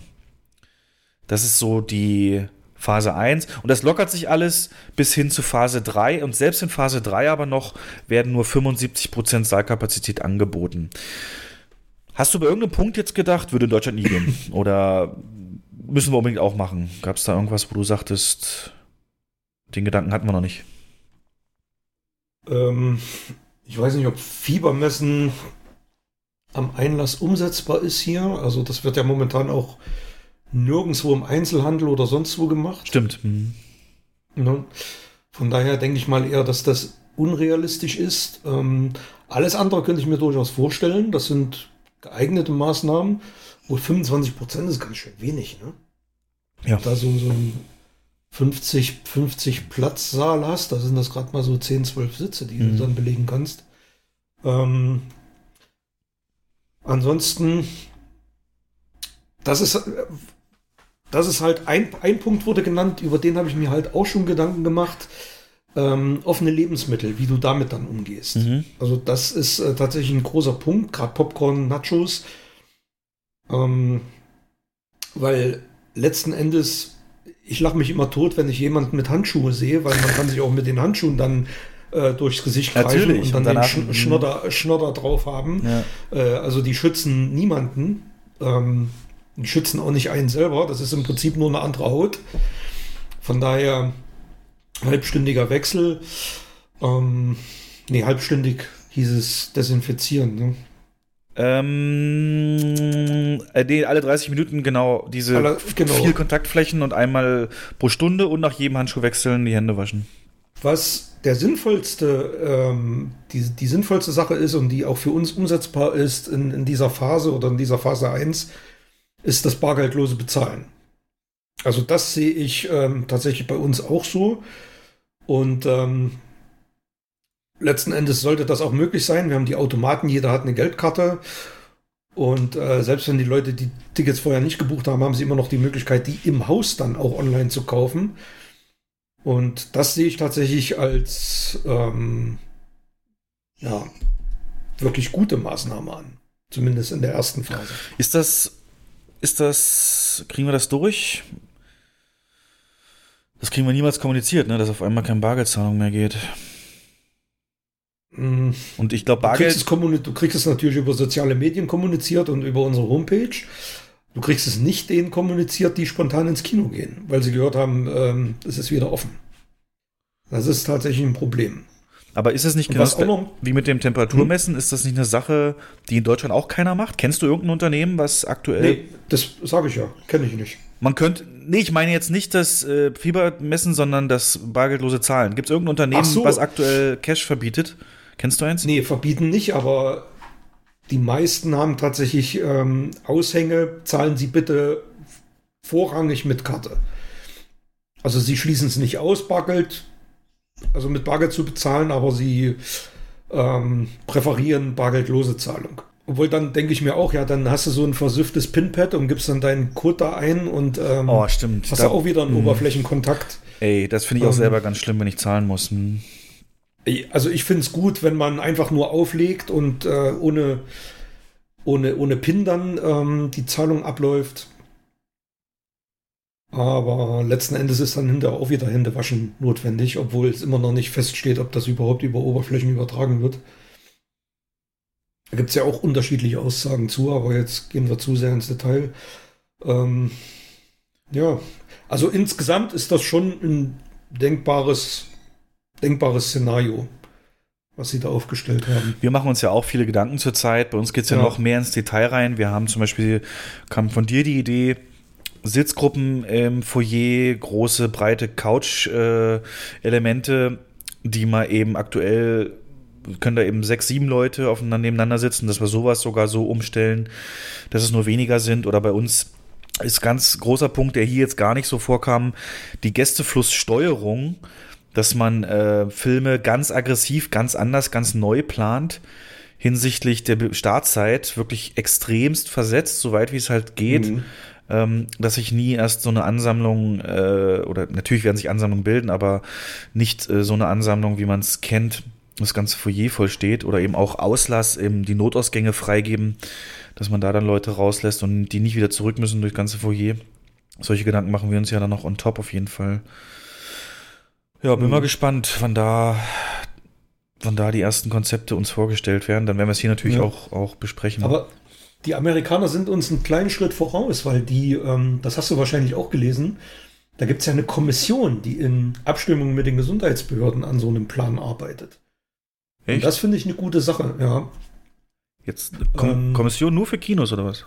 Es gibt eine Kommission, die im Auftrag der Kinobetreiber in enger Abstimmung mit den Gesundheitsbehörden an einem Plan zur Wiedereröffnung arbeitet. Und dieser beinhaltet auch, O-Ton, der Text, dieser beinhaltet auch, dass die Zahl der neuen Covid-19-Erkrankungen in den USA unter einer bestimmten Nummer fallen muss, damit Kinos wieder öffnen dürfen. Die Kinos werden dann zuerst einmal Filme aus dem Repertoire zeigen, also Wiederaufführungen, sowohl Klassiker wie auch Filme, die von vor den Schließungen liefen. Ab Mitte Juli sollen dann neue Fil- Filme laufen, wobei Tenet ähm, der allererste Film sein werde, der in den USA groß neu herauskomme. Das ist der Text. Ey, Tenet, ne? Christopher Nolan wird uns alle retten. Und der Ja, kriegt, ich hoffe es. also wenn es nach mir geht, Jens, kriegt der jede einzelne Leinwand. Den ganzen Tag. Ja, also einfach auch, einfach auch, um A, diese Abstände herzustellen und B, wird ja kaum was anderes da sein. Abends vielleicht mal ein Horrorfilm. Wir werden ja auch nicht, wie gesagt, gleich mit allen Schienen wieder reingehen und zu Ja. jeder Zeit was zeigen. Aber solange, ich finde, also das, das ist echt, hätte ich ja Anfang des Jahres nie gedacht. Ja. Aber sehe ich auch so, Mhm. Tenet. Mhm. Ja, ähm, also so eine Kommission gibt es in Deutschland nicht, ne? Oder hast nichts davon gelesen? Die gibt es in Deutschland nicht, nee. Mhm. Das wäre auch scheiße, wenn jedes Kino sein eigenes Süppchen kocht, ne? Und dann, äh, dann Ja. kriegen die Gäste so den Eindruck, ist das jetzt ein anständiges? Machen die das ordentlich? Machen die das nicht? Und ach je. Also die Kommission ist tatsächlich von der NATO, ne? Also von, von der ähm, Ver- ähm, ja, Vereinigung der. die, die Organisation der, der Kinobetreiber in den USA. Genau. Also das ist so der, der größte Arbeits, ähm, Arbeitsauftrag, den Kinos im Moment haben. Aber es wird jetzt, und das freut mich halt so sehr, dass, dass wir jetzt ähm, immer konkretere Daten kriegen für Kinoneueröffnungen in verschiedenen Ländern. Mhm. Ich habe es mal zusammengefasst, und zwar ähm, China hat grünes Licht gegeben für Anfang Juni für sogenannte Indoor-Aktivitäten, wozu Kinos eben auch zählen. Äh, Spanien genehmigt Dreharbeiten für Filme wieder ab 11. Mai und Kinos ab 26. Mai. Mm, Das heißt, aber auch nur unter der Voraussetzung, dass es keinen Anstieg bei den Infektionen gibt. Österreich auch noch nicht, da arbeitet der Kinoverband auch mit der Politik zusammen. Und hier übrigens der Unterschied zu Deutschland, hier arbeitet der Kinoverband äh, zum Beispiel über direkte Gespräche mit dem Vizekanzler. Ja, das habe ich gelesen. Und das ist schon ein krasser Unterschied. Also Ja. die Aufmerksamkeit würde ich mir halt, wie gesagt, auch gern wünschen. Wobei, wer ist denn unser Vizekanzler? Ach du Scheiße. Ähm, weißt du das? Äh, äh, äh, na, ähm, äh, äh, Scholz nicht, oder nicht? Ach, Scholz, ja, ja. Hm. Klar. Also mit Scholz, gut, mit dem, da, da weiß ich ähm, aus äh, Quelle, ähm, aus interner Quelle, dass wir mit dem tatsächlich in Kontakt stehen. Aber nicht so, dass man das in einer Pressekonferenz halt tut. Ähm, aber auch da wollen sie eben so ein Konzept erarbeiten und dann wird der Fahrplan da entsprechend, äh, hier heißt es jetzt eingeschränkter Spielbetrieb im Sommer, wird wieder möglich Genau. sein. Mhm. Ähm, der Plan muss natürlich frühzeitig stehen, damit man sich eben bereit, vorbereiten kann. Tschechien macht am 11.05., 11. Mai seine Kinos wieder auf und ganz neu, heute rausgekommen, Norwegen am 7. Mai mit der einzigen Begrenzung, die jetzt in der Mitteilung mitstand, dass maximal 50 Personen pro äh, Saal zugelassen sind. Okay. Ähm, also alles schon, oder ein paar Länder tatsächlich eben im Mai, Sommer oder allgemeiner gehalten in Österreich. Mhm. Ich denke mal, da werden wir jetzt die nächsten Tage noch mehr kriegen. Und da, wie gesagt, gab es ja, und das kannst du jetzt nochmal darstellen, eben in Deutschland auch ein Arbeitspapier von drei Bundesländern, die sich dazu auch Gedanken gemacht haben. Genau, das ist äh, Nordrhein-Westfalen, Baden-Württemberg und Niedersachsen und die haben ähnlich wie in den USA so einen dreistufigen Plan erarbeitet für äh, Corona-bedingte Einschränkungen oder zur Aufhebung dieser, der auch Kinos umfasst. Und die Kinos werden den Betrieb in diesem Plan innerhalb der Stufe 3 wieder aufnehmen können. Stufe 1 ist ja jetzt ähm, kurz- steht kurz bevor. Da Das sind ja äh, Zoos und Museen. Zoos und, und Museen und ähm, teilweise sogar Biergärten und Außengastronomie. und äh, immer unter den Einhaltungen von Abstandsregeln, Hygien- Hygienevorgaben und Restriktionen, die ähm, halt in diesem Papier stehen. Und äh, zu welchem Datum die einzelnen Phasen beginnen, stimmen dann wieder die Länder in Eigenverantwortung ab. Ähm, das ist wieder unserem Föder- Föderalismus geschuldet. Aber es gibt ja einen Vorschlag in diesem Papier für Daten. Es gibt einen Vorschlag und da gibt es halt drei Termine für jeweils diese Phasen. Und der erste Termin ist der 7. Mai für Phase 1, der 11. Mai für Phase 2. da sind dann Restaurants und, Hotels dabei. Genau. Genau. Und ähm, das lässt jetzt aufhorchen, der 25. Mai für Phase 3, in dem dann laut diesem Papier Kinovorführungen in den drei Bundesländern wieder theoretisch möglich wären. Ähm,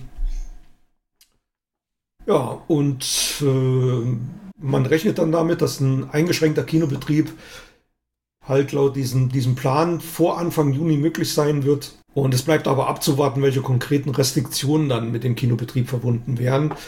Die, ähm, da haben wir ja schon einen Beitrag zu gemacht, die, äh, die hat der HDF ja eigentlich schon ausgearbeitet und könnte die der Politik vorlegen. Oder hat sie ja schon vorgelegt. Genau, kann ich kurz mal vorlesen. Also der HDF, große Konzept, äh, hat das große Konzept eben für, für deutsche Kinos erarbeitet. Einsatz von Schutzscheiben an Kassen und Theken, Bereitstellen von Schutzmasken und Handschuhen für Mitarbeiter, Steigerung der Des Desinfektionsmaßnahmen, Verkürzung Reinigungsintervalle, Minimierung des Kontakts, Priorisierung Online-Verkauf, kontaktloses Zahlen, kein Abreißen mehr der Kinokarten am Einlass. Ähm, Einhalten von Abstandsregeln, Markierungen, Absperrbänder, Beschränkung der Saalauslastung mit frei bleibenden Sitzen zwischen den Buchungen, Reduzierung der Personenfrequenz im Foyer durch zeitversetzten Filmbeginn und Auslass durch die Notausgänge, regelmäßiges Lüften der Säle und Foyerbereich und Sensibilisierung des Publikums durch Aushänge und äh, Schilder und so weiter. Ähm, was mich zu der Frage führt, wird es vielleicht sogar, was Toiletten angeht, die Rückkehr jetzt nicht ähm, geschlechtermäßig jetzt falsch verstehen, aber diese der Toilettenfrau geben, die dann da sitzt und zählt, wie viele gleichzeitig auf Toilette sind, könnte sein. Ne? ja, aber du musst es ja irgendwie das, auch, das auch sind, Das regulieren. sind tatsächlich Überlegungen, die man anstellen muss, ja. Ähm, zwei Sachen wollte ich dazu nochmal mit dir besprechen. Und zwar erstens, all das, was wir heute besprochen haben, setzt voraus, dass es keine neuen ansteigenden Infektionen gibt. Und das ist halt das große Fragezeichen. Wir sind da absolut machtlos und müssen wirklich gucken, wie wirken sich die Lockerungen jetzt aus. Wir sind jetzt eine Woche ungefähr nach den Öffnungen des Einzelhandels. Und erst nach zwei Wochen wissen wir ja, zeigen sich Symptome. Also wird es eigentlich auch erst nächste Woche wirklich spannend. Ne? Und wenn das wieder Das hochgeht. Problem wird, Ja. das Problem wird sein, wenn dann äh, im Mai einige Schulen wieder öffnen, wenn es dann wieder hochgeht, möglicherweise. Ähm, ja, kann man schwer vorhersagen. So, wenn wir jetzt mal den 25.05. nehmen für eine eingeschränkte Öffnung, ist das überhaupt umsetzbar? Das würde ja bedeuten, angenommen, die geben das dann nächste Woche bekannt, dann hätten wir ja wirklich nur zwei Wochen noch, um all das umzusetzen. Das halte ich fast für zu wenig Zeit. Also, ist es auch, was ist denn deine Theorie? Also, ich, das Problem ist ja, sobald wir behördlich nicht mehr geschlossen sind, es äh, wirkt sich das massiv auf Förderung und so weiter aus, weil dann ist es eben, dann heißt es halt, ihr dürft aufmachen. Und die ganzen Fördermittel sind nicht mehr so leicht zugänglich. Ähm, Mhm. Die Frage ist halt, werden wir diesen 25.05. halt wirklich erst nutzen, um anzufangen mit den Vorbereitungen, dass wir dann vielleicht Mitte Juni wieder öffnen können? Oder was, was ist denn so deine Theorie, wenn es bei diesem Datum bleiben sollte?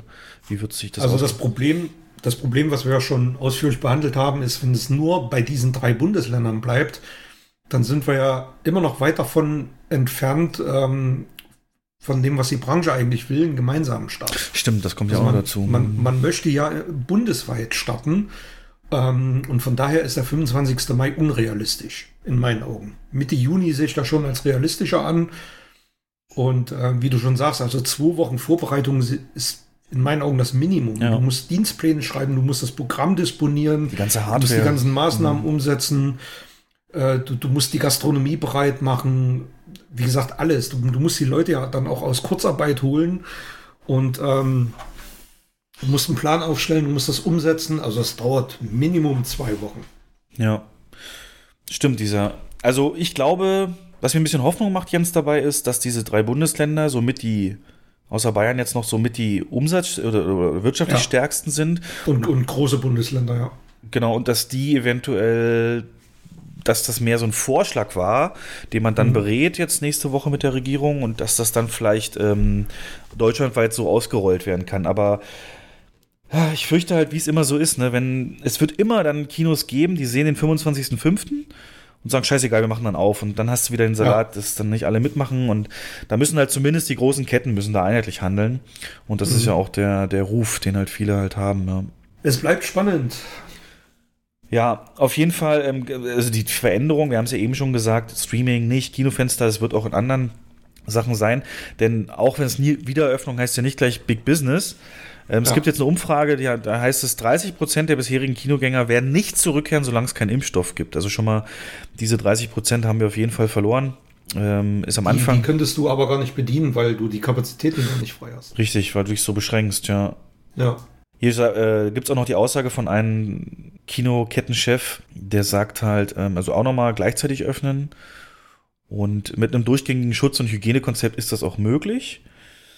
Ähm, Entzerrung, Spielzeiten, alles wird hier nochmal wiederholt. Und dann sagt er halt, das Publikum schaut während der Vorstellung in eine Richtung und es gibt kaum Interaktion, sodass in entsprechend vorbereiteten Kinos mindestens ein vergleichbares Schutzniveau realisiert werden kann wie in der Gastronomie, öffentlichen Nahverkehr, Gottesdiensten oder im Einzelhandel. Oder um es anders zu sagen, innerhalb der Öffentlichkeit gibt es kaum einen sichereren Ort als das Kino. Hältst du diesen Satz für ein bisschen zu sehr schön geredet oder ähm, und die Vergleiche mit den anderen Branchen oder ist das, gehst du damit?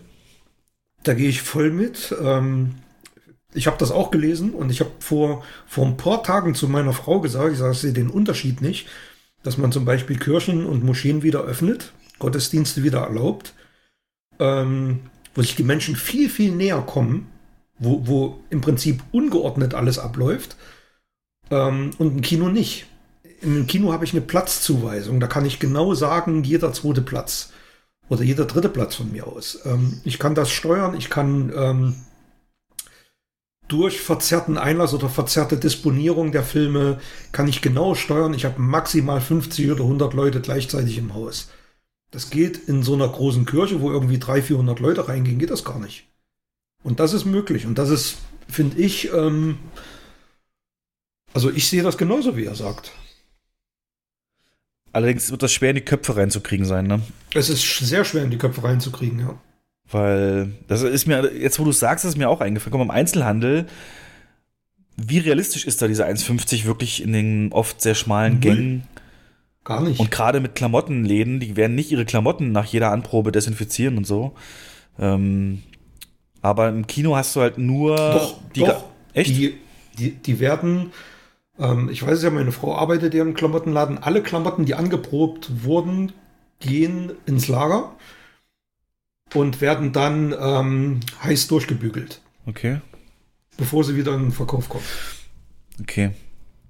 Aber dennoch, ja, ich weiß, okay, das ist schon mal gut.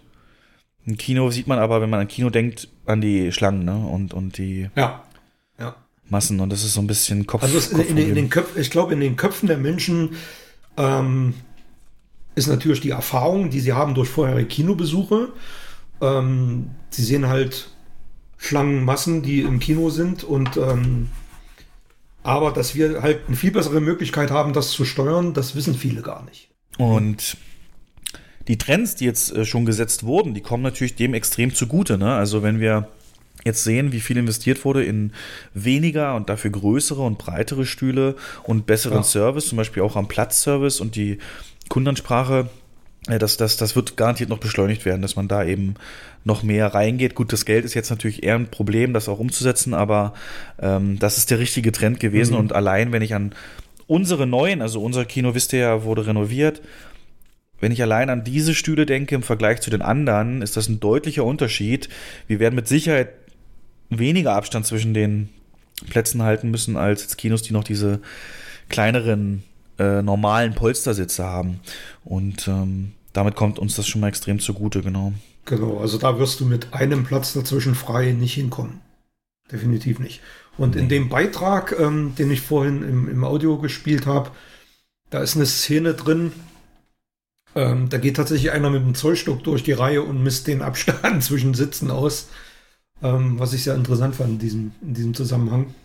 Also da geht es wirklich auch um jeden Zentimeter, den man da irgendwie rausholen kann. Klar. Ja. Noch wichtiger dann eben beim, bei den Warteschlangen. Richtig.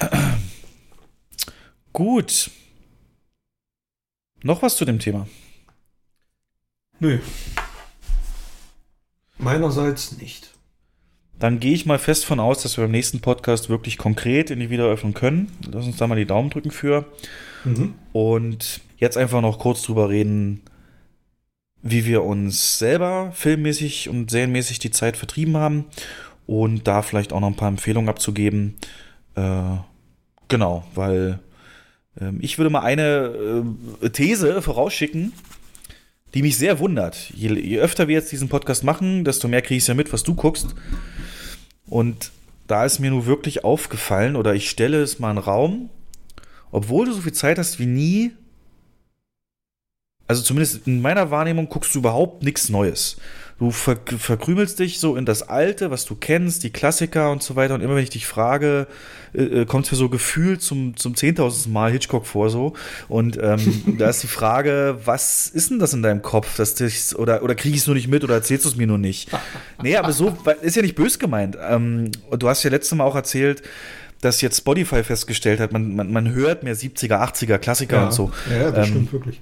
Aber gerade jetzt ist doch die Zeit so günstig wie nie, sich auch mal, weil du verlierst ja im Endeffekt nicht wirklich viel Freizeit, weil du so viel Zeit hast, wenn du auch mal eine Scheiße anfängst, die du vielleicht nach zwei Folgen oder einer halben Stunde abbrichst. Ähm, äh, sehe ich das falsch? Ist das eine falsche Wahrnehmung oder, oder, oder ist das wirklich so? Oder, warum? Und wenn ja, warum?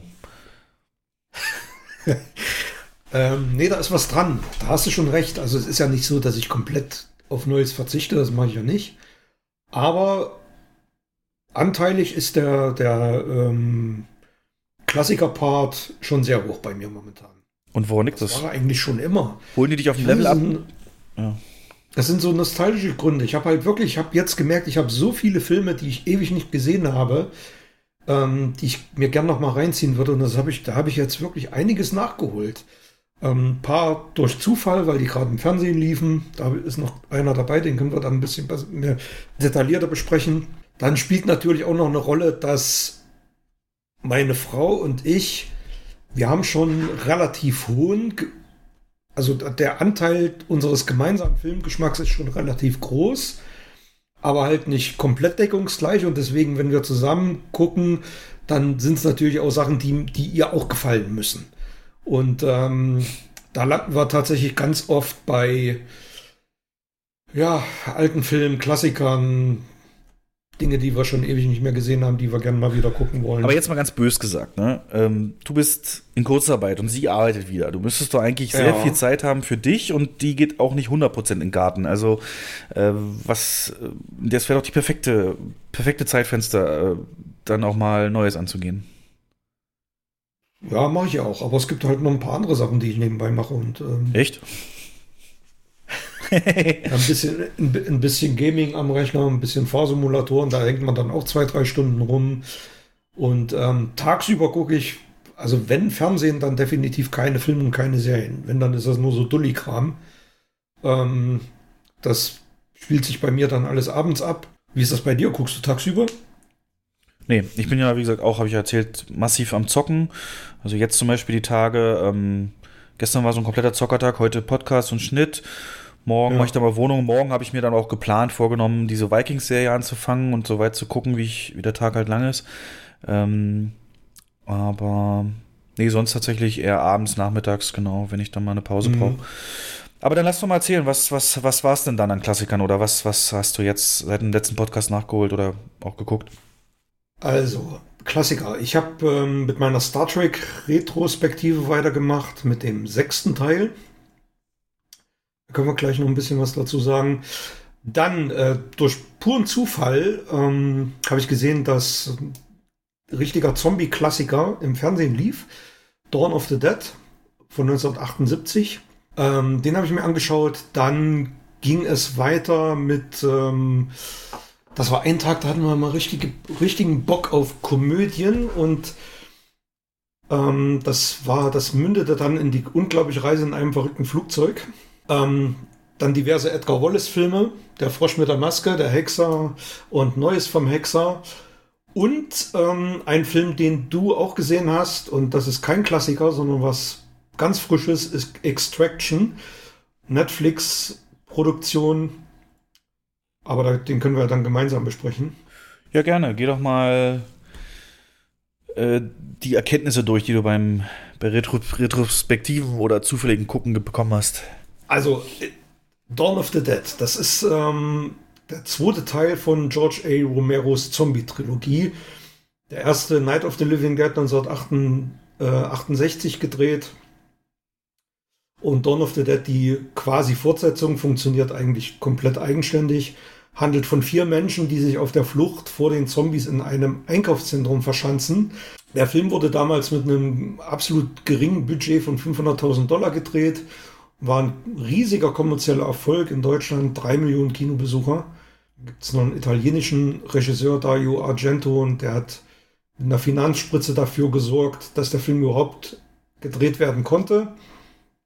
Und als Deal durfte er den in einer eigenen Schnittfassung dann in, im Rest der Welt, also auch in Europa, veröffentlichen. Und äh, diese Schnittfassung ist auch die, die im Fernsehen lief und zum allerersten Mal in ungeschnittener Version, weil dieser Film über 40 Jahre lang beschlagnahmt war. Im April 2019 wurde er durch ein Gerichtsurteil wieder freigegeben.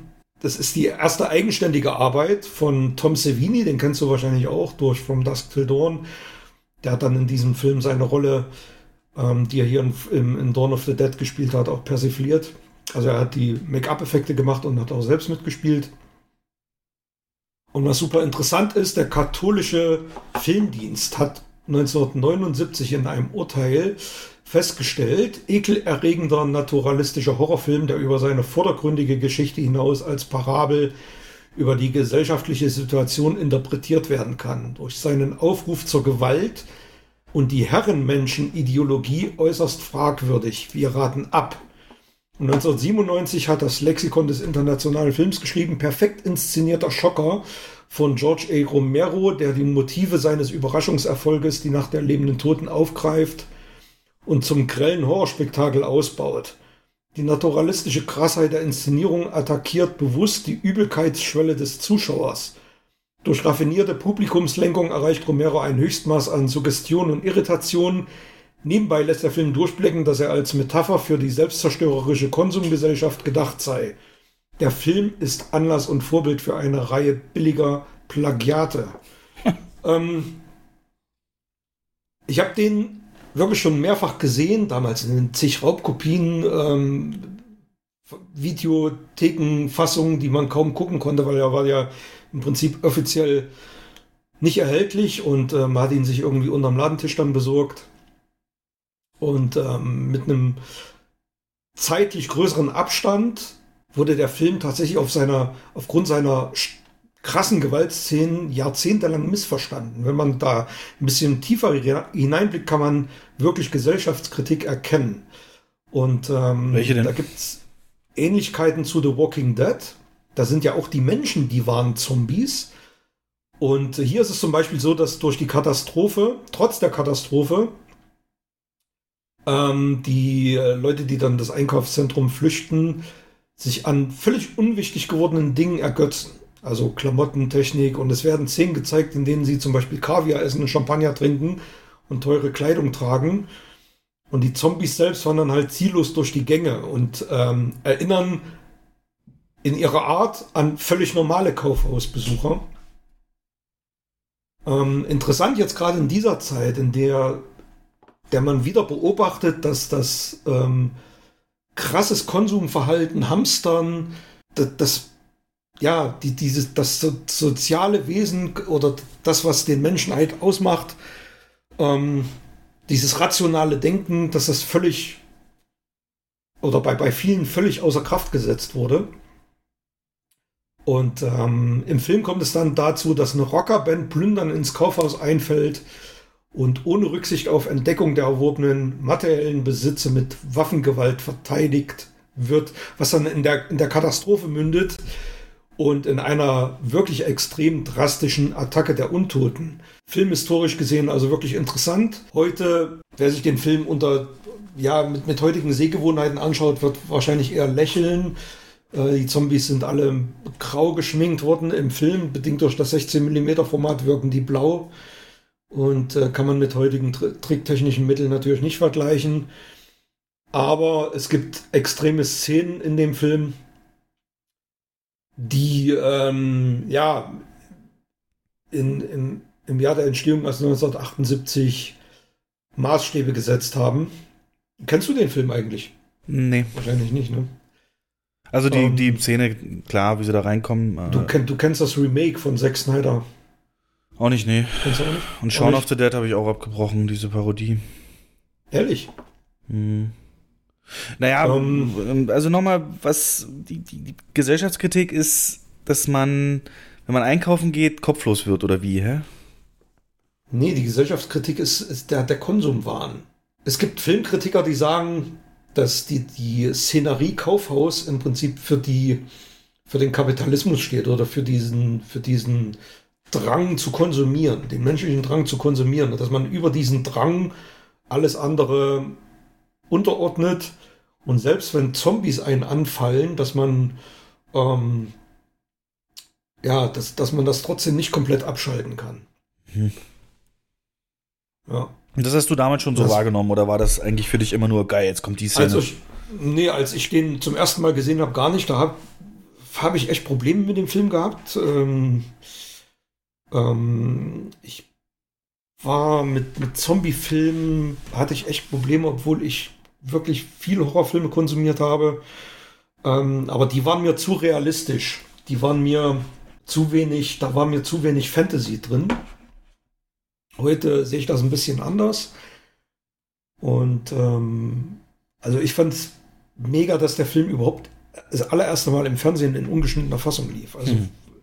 Die anderen Fassungen, da waren sämtliche Gore-Szenen komplett entfernt worden. Und im Anschluss lief übrigens die Fortsetzung, Day of the Dead. Ähm, da habe ich dann ausgemacht, weil der ist immer noch beschlagnahmt und darf eben nicht ungeschnitten im Fernsehen laufen. Und da wurde alles entfernt, was nur ein bisschen, bisschen an, an Blut und, und Gore erinnert. Also nicht mehr guckbar oh. dann für dich? Nee, war nicht mehr guckbar. Hm. Und der Kultstatus, woher kommt der jetzt? Also, weil es einfach der erste seiner Art war oder mit einer der ersten seiner Art? Ja. Also überhaupt der erste, ja, nicht der erste seiner Art, aber der Begründer des äh, Zombie-Subgenres, kann man sagen. Also aufgrund dieses Films ohne, ohne diesen Film würde es im Prinzip The Walking Dead gar nicht geben. Und das sind ja. die ähm, ikonischen, so schlürfenden Langsam-Zombies, ne, die da vorkommen. Richtig, ja. genau. Ähm, und das ist irgendwie ja. am Ende mit einem Scharfschützen auf dem Dach, ist es das? Nee. Das ist der Zack Snyder. Der Zack Snyder, okay. Das ist das Remake, quasi Remake. Hm. Verfolgt einen ähnlichen Ansatz. Ähm, und warum ist, ist der, ist, ist, der Nachfolger noch beschlagnahmt? Muss, muss da erst noch ein bisschen Zeit vergehen, bis sie den einreichen dürfen? Oder? Ähm, also wenn man sich den Nachfolger anschaut, sind die, der ist ja sieben, acht Jahre später entstanden oder so. Ähm, die Effekte sind deutlich realistischer, das heißt, dementsprechend wirken die auch heute noch krasser. Und ähm, das Ganze spielt in so einer Militärbasis im Untergrund. Und äh, insgesamt ist er auch brutaler. Mhm. Also da gibt es tatsächlich Szenen, wo, wo Leuten die Augen ausgerissen werden, wo welche zweigeteilt werden und ähm, alles im Kontext, alle, alles im filmischen Kontext. Also man, ich bin ja, ich sage ja immer, es sind trotzdem Kunstwerke. Also gerade Dawn of the Dead ist ein Kunstwerk, weil man mal so durch die, die filmhistorische Brille betrachtet, ist wirklich interessant, wie mit welchem null Budget ähm, man so einen Film aufgestemmt, also gestemmt bekommen hat. Interessante Kameraarbeit, die Darsteller, viele haben da sogar für lau gearbeitet. Und ähm, sowas interessiert mich an so einem Film, deswegen lese ich da auch immer mal Hintergründe. Und er ist halt wirklich unterhaltsam und hat äh, ein bisschen Humor ist auch dabei, Gesellschaftskritik. Und es ist halt kein stumpfer, sinnloser, ähm, ähm, ja, Horrorrotz, was heutzutage viel zu viel läuft oder gedreht wird. Ähm, und damals völlig verkannt. Also Spannung baut er auf? Äh, definitiv, ja. Muss man schon sagen. Und ist dein Top 1 Zombie-Film? Äh, ja, würde ich sagen, ja. Also ich bin jetzt nicht der riesen Zombie-Film-Fan, aber von denen, die ich kenne, würde ich den als Top 1 nennen, ja. Okay, okay. Aber hier so 28 Days Later und so hast du auch alles gesehen? Die habe ich auch gesehen, ja. Okay. Also Aber Ver die Vergleich sind halt, hast du. Die, die sind im Prinzip sind das alles ähm, Filme, die auf Dawn of the Dead beruhen. Also ohne den wären die nicht möglich gewesen. Ja gut, es muss ja immer einen Anfang geben, ne? Aber man kann Ja, das natürlich, ja aber das gibt- Konzept ist ja auch halt- sinnvoll weiterentwickeln. Aber der Film Dawn of the Dead ist Popkultur. Ähm, Zombies im Kaufhaus, das ist sogar so ein, so ein ja, das ist so in Deutschland so ein, so ein Spruch, den in den ähm, 90er Jahren, als ich so meine Videothekenzeit hatte, den jeder kannte, jeder kannte diesen Film, obwohl er beschlagnahmt war. Und das, der Reiz des Verbotenen hatte damals wirklich einen großen Einfluss darauf. Ah, die Schiene wieder. ja. Oh je. Ja. Ja, ja, das wird Ich sehr weiß, du oft- kannst mit dem Genre nicht so viel anfangen. Doch, doch, doch, ich kann das auch genießen. Gerade so diese leergefegten ähm, Szenen, so, also eine menschenleere Umgebung von Städten und so, finde ich schon faszinierend. Hab auch The Walking Dead Videospiel habe ich gezockt und so. Das ist jetzt alles nicht so verkehrt. Weil ja alle diese, auch bei Walking Dead geht es ja darum, ne, sind die Menschen die einzigen eigentlichen Zombies. Und Genau. Das Interessante bei den Romero-Filmen ist, dass die, dass die immer in einem beengten Raum spielen. Also anders als The Walking Dead im, im Außen irgendwo ist das, ähm, der erste spielt in einem Haus, zu großen Teilen, zu 80 Prozent, der zweite halt in einem Einkaufszentrum und der dritte in, in einer unterirdischen Militärbasis.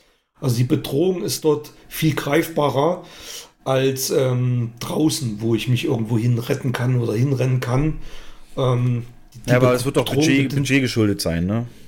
Es, ja.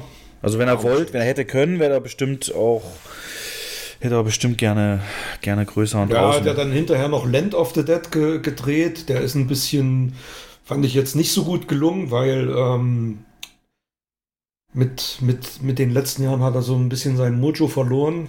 Da war das Genre für ihn eine Cash-Cow, also wahrscheinlich hat er Geld gebraucht und hat dann halt noch ein paar Zombie-Filme nachgerotzt. Hm. Ähm, aber er hat ja zum Beispiel auch den Stephen King-Film The Dark Half gedreht, Stark. Ich weiß nicht, ob dir der was sagt. Nee. Auch ein hervorragender Film. Mhm. Ja. Die Also, Zombies an sich sind aber immer spannend. Also kannst du kannst nicht sagen. Ähm, wo ich in, Ja. in den USA war, in Atlanta, ähm, da gibt es ja das CDC, ne, was gerade in aller Munde ist, wegen hier, also das Seuchenschutzmission. Und da habe ich vorher gelesen, als haben wir eben auch mal besucht, haben wir eine Ausstellung und so, dass man wohl anscheinend am Eingang fragen kann, so, gibt's hier ein Zombie, äh, Zombie-Überlebensset oder, oder Zombie-Schutzausrüstung? Gibt's doch hier. Und ähm, habe ich nicht, mich nicht getraut, aber anscheinend hättest du, wenn du es gesagt hast, dann eben so ein, so ein Ding gekriegt, so, so Maske und alles. Ähm, jo, äh, ja, Zombie ist das Wort, wird ja dann, wie gesagt, was Konsum angeht und so, dieses Willenlose, einfach nur dem einen nach, wird ja oft missbraucht. Ich weiß noch, so vor zehn Jahren oder wann, mit den Smartphones, wo die aufkamen, ähm, da gab es dann die Smombies, ne? Die Smartphone-Zombies. Mhm. Ähm, und weil Mhm. man dann, ja, weil man ne, jeder nur den Blick darauf hat und nicht mehr aufs Geschehen. Das äh, ist schon metaphorisch dafür, genau. Ähm, was bei mir nicht so sehr mit Zombies, aber auch mit Kapitalismus zu tun hat, ähm, ist die Netflix-Produktion Betonrausch, die ich geguckt habe. Und wollte ich eigentlich erst gar nicht, weil deutsche Filme und so, kennst du ja mein Vorbehalt. Und dann Mhm. habe ich aber eine Kritik gelesen bei Spiegel Online. Das sind keine guten Kritiken, die da stehen, aber die haben so einen Satz, der ist mir hängen geblieben. Dieser Film hätte das deutsche Wo- Wolf of Wall Street sein können. Und dann habe ich mir entsprechend einen Trailer angeguckt und ähm, der geht auch dann deutlich in diese Richtung. Sie glauben, Sie verdienen zu wenig, um sich eine Immobilie zu kaufen? Eins, zwei. 2000, 3400, 8000. Da liegen Sie falsch. Auf diesem Planeten kann ich alles besorgen. Zu einem Preis, der so gering ist, dass wenn du es weiterverkaufst, wir schweinereich werden können. Verstehst du? Alle Menschen haben was gemeinsam. Sie sind gierig. Ihr werdet die besten Immobilienmakler in ganz Deutschland. Seit wann hält sie eigentlich die Reden? Du meintest, du willst nicht und ich bin schon zu breit. Wir kaufen euch. Also an die Schiene merkst du schon diese Einflüsse, gerade was die Soundtrack-Auswahl angeht. Also im Prinzip ja, wollte ich gerade sagen, also das ist ja fast eins zu eins Wolf of Wall Street. Ähm, Im Prinzip geht es darum, David Cross in der Hauptrolle verlässt sein kleines ländliches Heimatdorf äh, äh, so, um nach Berlin zu gehen und wird da innerhalb kürzester Zeit eben ähm, hält er sich nicht an den eigentlichen Plan, sondern wird, ähm, ja, geht in die mehr oder weniger so eben Betrugsschiene Immobilien rein, fälscht sich einen Ausweis und so weiter und geht erst so zu, auf eine Baustelle und, und, und bietet dann da den Bauarbeitern eine Immobilie an, wo sie drin wohnen können, für einen Preis, den sie sonst nie nirgendwo kriegen, indem er aber, die Immobilie selber hat er aber nur, indem er eben sein, seine ganzen Unterlagen gefälscht hat und so weiter. Da lernt er dann die Figur von Frederik Lau kennen, der eben dieser Typ ist, der sagt, ich kann dir alles besorgen und die beiden zusammen kommen dann eben auf die Idee, bei ähm, Auktionen für Immobilien, die zwangsgeschlossen oder irgendeinem anderen Grund eben beim Staat sind, ähm, teilzunehmen und da auch wieder über Beschiss sorgen sie dafür, dass die da eben die ganzen Immobilien bekommen. Äh, dann renovieren die nur einen einzigen Raum in einer kompletten Bruchbude von Immobilie, ähm, gehen da mit den Führungen rein und jeder und verkaufen dann halt 20, 30 Wohnungen für richtig viel Kohle, obwohl sie eben nur ein, ein, eine Wohnung hergerichtet haben und gezeigt haben. Also nach vorne und hinten eben Beschiss und das wird immer größere Maße, ziehen dann irgendwann Banken mit rein. Und also über Kredite, die sie dann geben sollen, muss sich da noch eine Bankangestellte mit beteiligen und so weiter und so fort. Mit der kommt natürlich David Cross auch noch zusammen, gespielt hier. Die Angestellte von Janina Use, die hatte ich so noch gar nicht auf dem Schirm, aber die hat in dem Film extrem Eindruck hinterlassen, als so eine taffe Bankerin, aber trotzdem so ein bisschen sexy und verrucht. Und am Ende, ähm, wie es immer so ist, nach dem Bild von so Scorsese-Filmen, bricht das natürlich alles auch dann zusammen und äh, es gibt dann eben die Quittung für den David Cross. Ähm, insgesamt, ja, hätte wirklich sein können, das deutsche Wolf of Wall Street. Dafür gab es halt auch zu viele bremsende Faktoren, wie ewige Rückblicke von David Cross zu seinem Vater und was der ihm mal an, an, an Ratschlägen gibt und an die er sich dann natürlich nicht hält und so weiter und noch eine Betrugshandlungsstrang äh, bei seinen Eltern. Ah, das hätte es alles nicht gebraucht und auch den eigentlichen Aufstieg so als Immobilien-High Betrüger hätte man noch ausbauen können, weil das geht relativ schnell. Auf einmal hat er eben hier die eine, auf einmal da und auf einmal ist er irgendwie der Größte mit eigener Firma und Bentley und allem.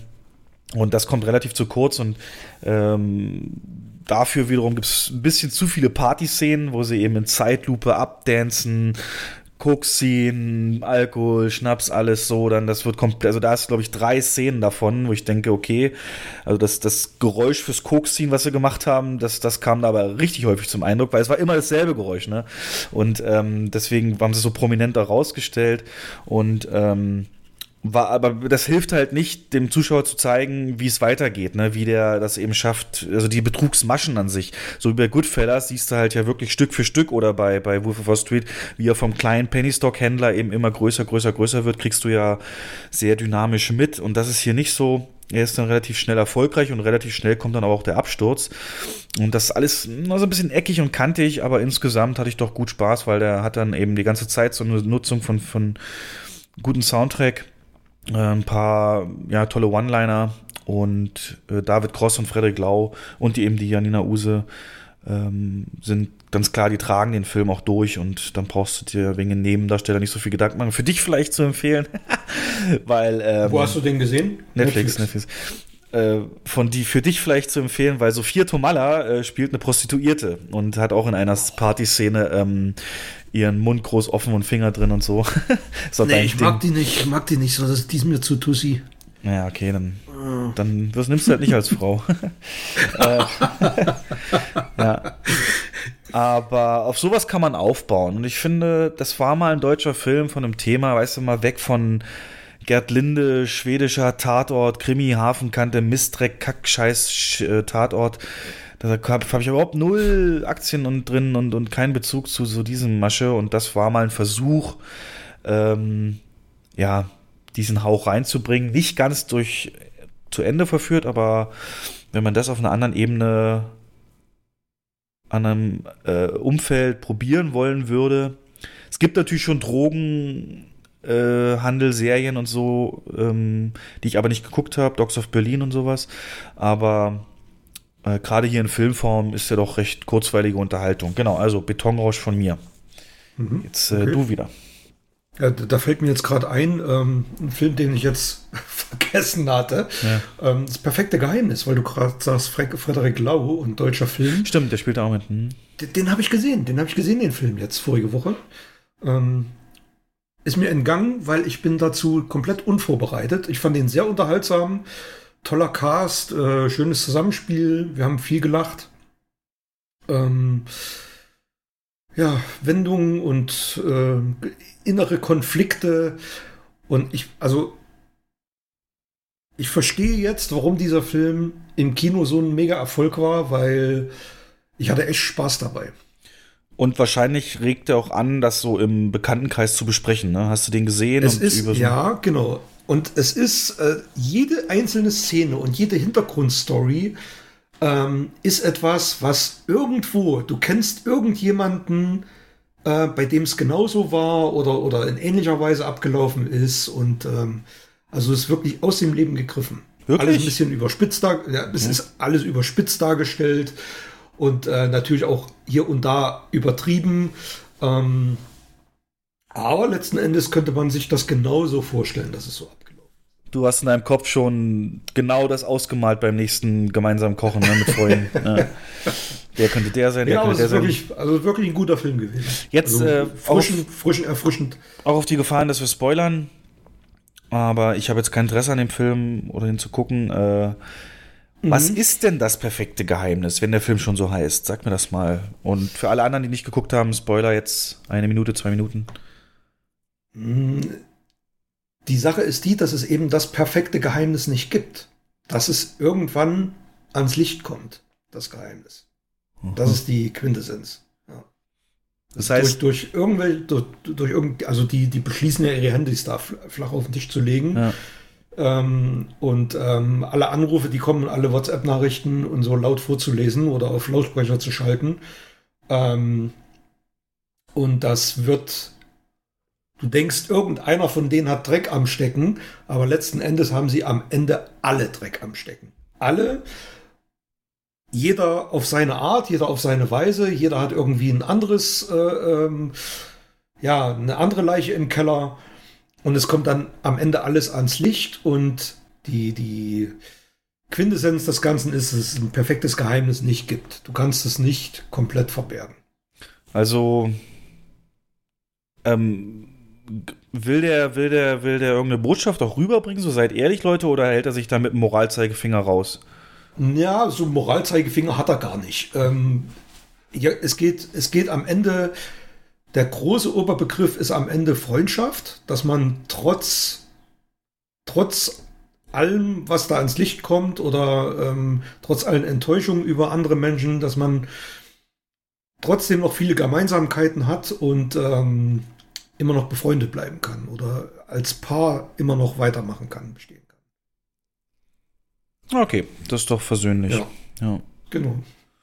Also es gibt am Ende dann wirklich eine sehr schöne Szene, ähm, der alle dann, in der alle wieder zusammenkommen und sagen, komm hier, ähm, egal was du gemacht hast, ich liebe dich, Alter. Und dann ähm, fahren sie dann zusammen zelten Ja. Und also wirklich empfehlenswert. Glaubst du, rein so wie du ihn wahrgenommen hast, der Film ist ja äh, praktisch eine deutsche Version eines äh, praktisch Drehbuchskripts, das schon mehrfach Dänemark, Italien, Spanien, Frankreich Mhm. und so verfilmt Ja. wurde. Wurden die Situationen und eigentlichen Inhalte von dem, was da rauskommt, für den deutschen Markt angepasst oder glaubst du, das ist so ein Skript, das haben sie wahrscheinlich übernommen, jetzt rein vom Gefühl her? Das könnte auch in allen anderen Ländern so funktionieren. Das könnte wahrscheinlich in den meisten anderen Ländern funktionieren oder in vielen anderen Ländern. Ähm, ich hatte jetzt beim Sehen nicht das Gefühl, dass irgendwas gekupfert wurde. Okay. Ich wüsste jetzt nicht, was man da.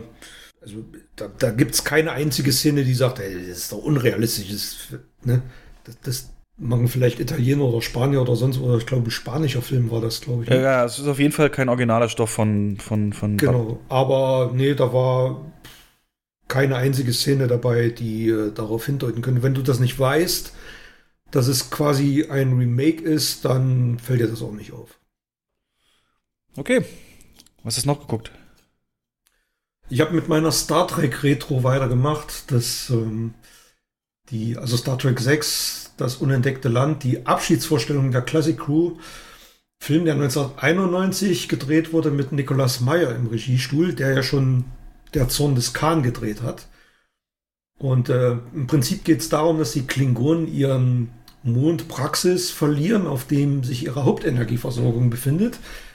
Und sie sind nun gezwungen, in Verhandlungen mit der Föderation zu treten. Interessant, der Film äh, äh, kurz nach dem Mauerbau entstanden, kurz nach Tschernobyl oder zwei, drei Jahre nach Tschernobyl und äh, bietet da äh, deutliche Parallelen. Und ähm, Kirk soll den klingonischen Kanzler mit seinem Schiff empfangen und ihn zur Erde begleiten. Nach einem unterkühlten Essen mit grandios geschriebenen Dialogen wird der klingonische Kreuzer von Torpedos getroffen, die scheinbar die Enterprise abgefeuert hat. Und der Kanzler wird ermordet und Kirk des Verrats beschuldigt, weshalb er zusammen mit Dr. McCoy zu lebenslanger Zwangsarbeit auf einen Minenplaneten verurteilt wird. Ähm, da gelingt ihm die Flucht und ein zweites Attentat, bei dem der, der bei der weiteren Friedensverhandlung ähm, soll dann verhindert werden und schließlich kommen raus, dass auch große Teile der Raumflotte in dieses komplett äh, in dieses Komplott verwickelt sind. Und am Ende gibt es wirklich eine sehr, sehr schöne Abschiedsszene, von der ich meine, dass Avengers dort geklaut hat, weil am Ende, wenn der, bevor der Abspann beginnt, alle mit ihrem Namen unterschreiben. Also du siehst Weltraum und dann siehst du alle Star Trek-Darsteller der Classic Crew ähm, im Prinzip so ein Autogramm geben. Wäre das Interessante aber, bei Ja, passend. Wer ist auch passend gewesen. Es war aber wirklich das erste Mal, dass ich das gesehen habe. Ähm, das wurde dann mehrfach übernommen. Zuletzt bei Avengers Endgame. Und ähm, interessant ist die Entstehungsgeschichte. Der, der Präsident von Paramount traf sich mit Leonard Nimoy, der den Spock spielt, der auch Teil 3 und 4 Regie geführt hat, um die Möglichkeiten eines weiteren Star Trek-Films zu besprechen. Ähm, das stand in den Sternen, weil Star Trek 5 an den Kinokassen ähm, enttäuschte. Aber das 25-jährige Jubiläum der Kultserie bevorstand und ähm, man sich dann entschieden hat, noch einen Film zu drehen. Und Leonard Nimoy-Verse, der die ähm, unter dem Eindruck des Zusammenbruchs der Sowjetunion die ins, Idee ins Spiel brachte, auch die Berliner Mauer im Weltraum fallen zu lassen. Und die Story sollte sich dann um Friedensverhandlungen mit den Klingonen drehen, die als klassisches Feindbild der Serie dienten. Und er selbst wollte kein Drehbuch schreiben und auch keine Regie führen. Kontaktiert den Nicolas Meyer, der ähm, Feuer und Flamme war und ähm, dann die Regie geführt hat und auch am Drehbuch mitgearbeitet hat.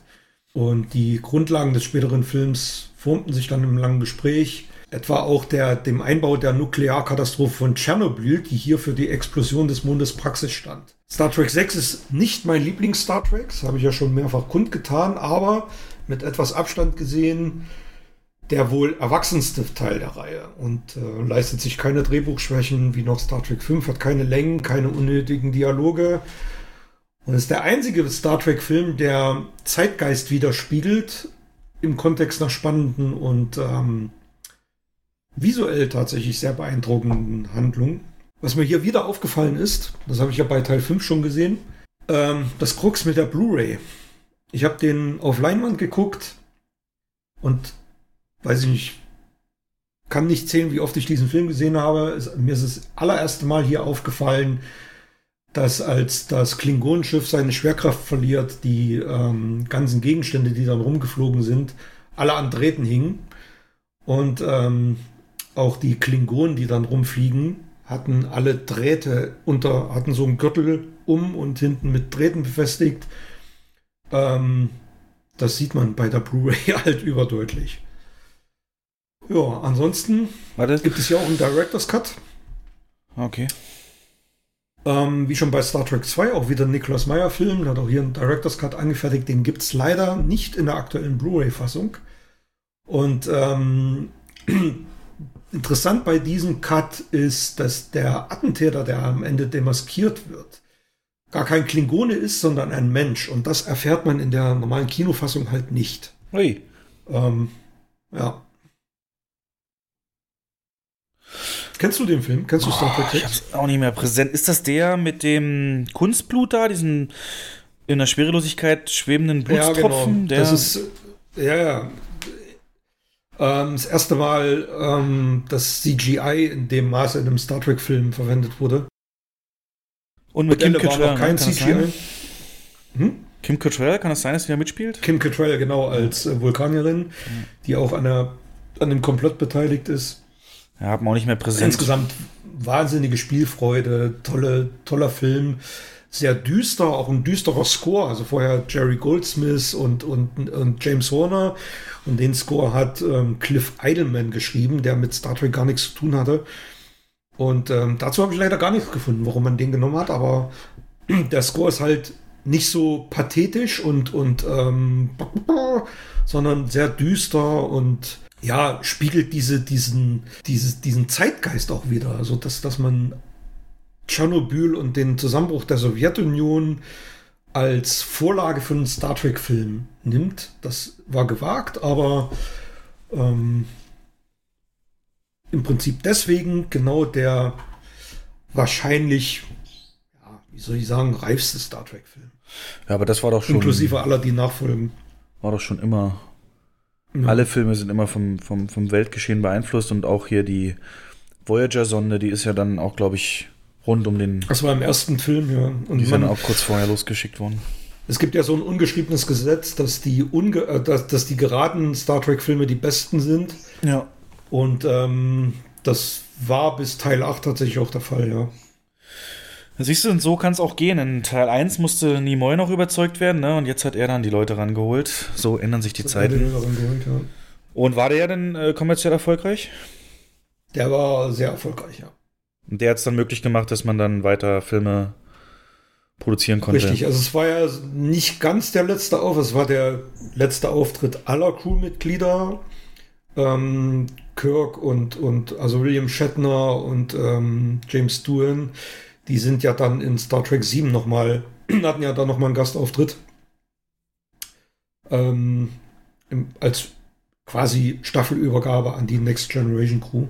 Ja. Die ja dann auch sehr erfolgreiche Filme abgeliefert haben. Der letzte war dann nicht so erfolgreich und auch nicht so gut, Nemesis. Ähm, jo.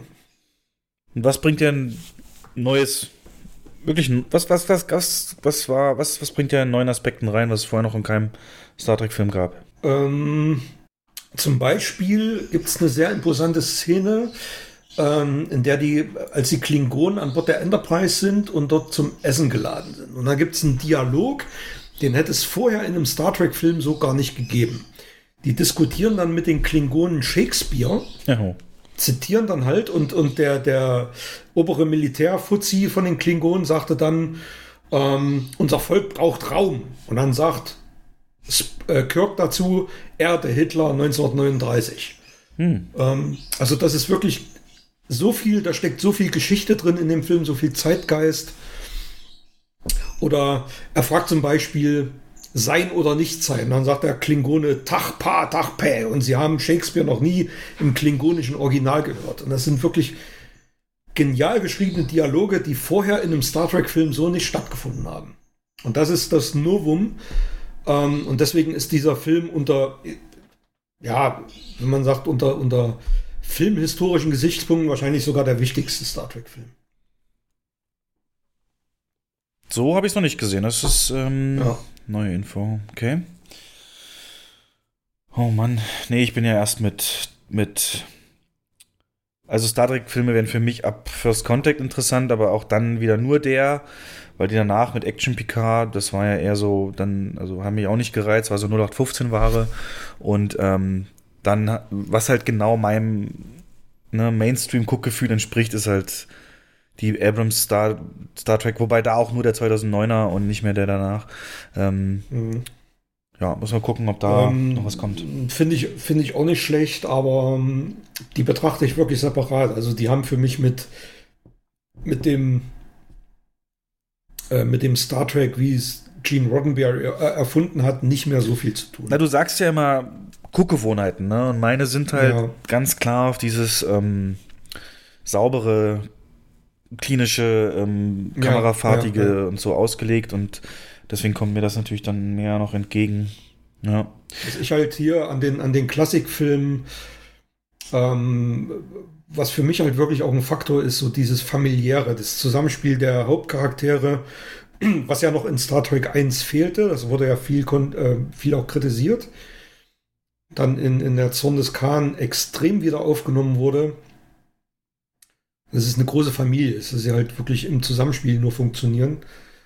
Und ähm, das kommt für mich bei den Abrams-Filmen nicht ganz so raus.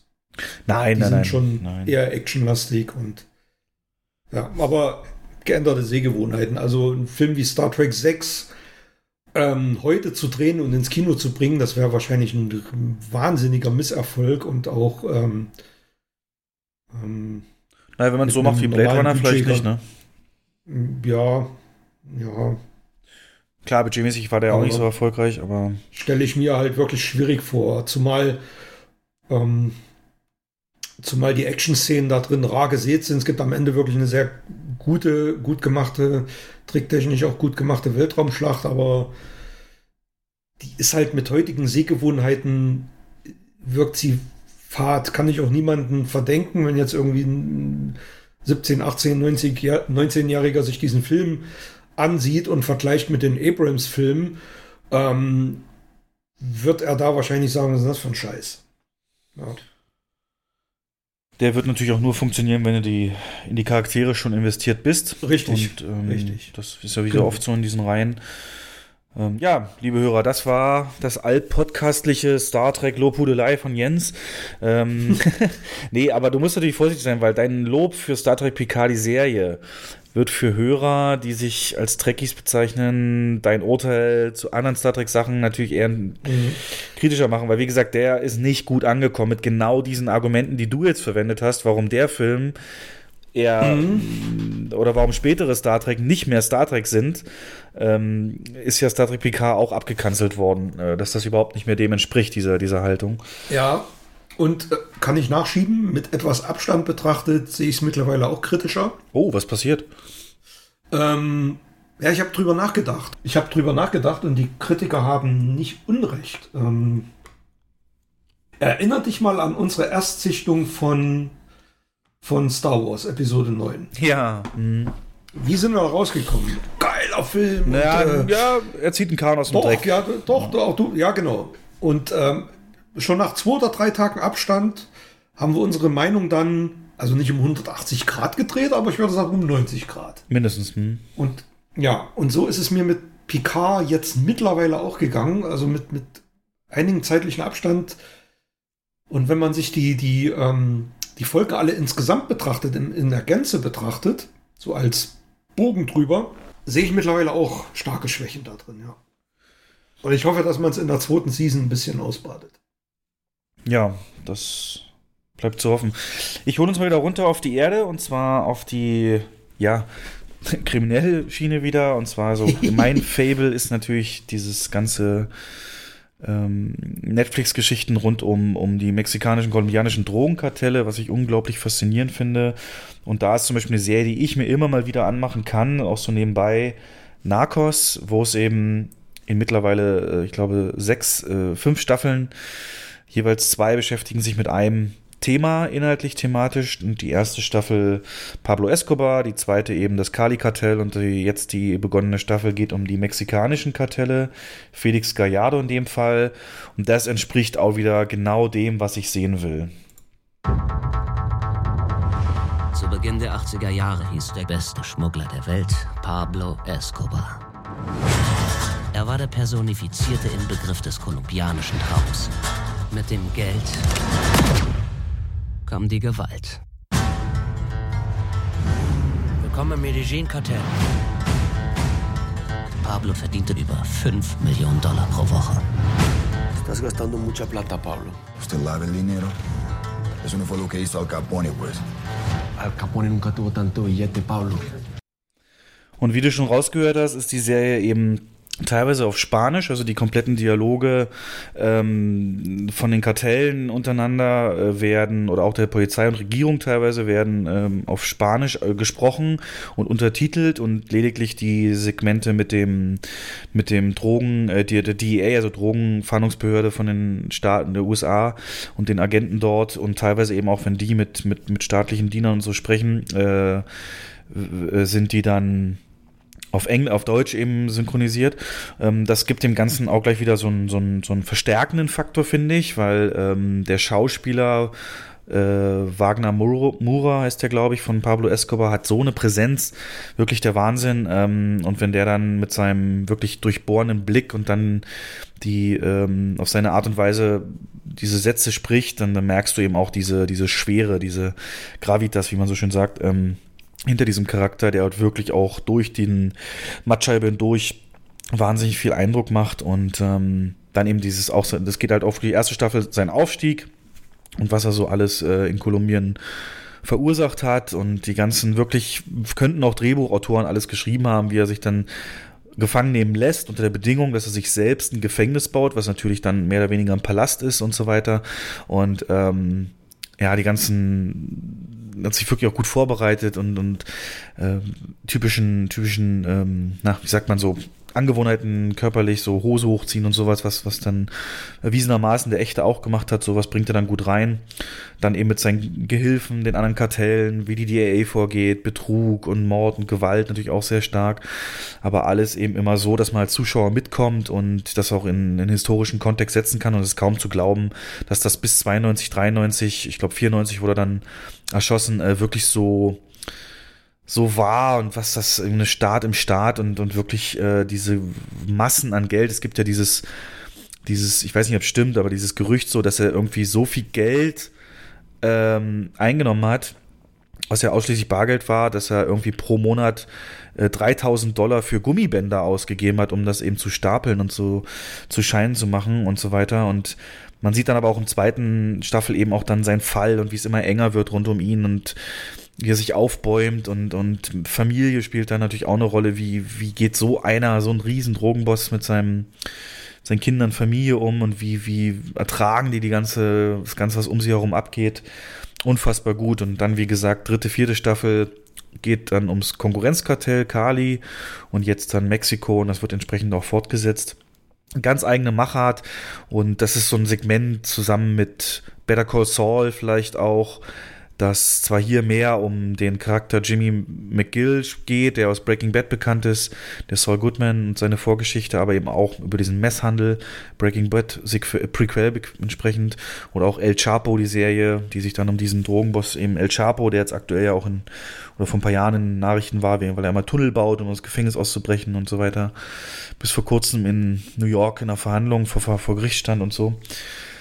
Und das ist also wirklich ähm, super gut produziert. Ähm, auch vom Schauspieler Pedro Pascal kennst du mit Sicherheit.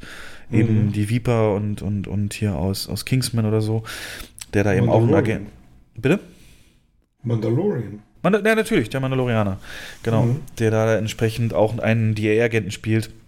Und äh, Ja, heftig. Also, was ich mir, jetzt wird es vielleicht ein bisschen strange, aber was ich mir so überlege, so eine Riesenoperation, ja, 5 Millionen die Woche und Zeug hier und da.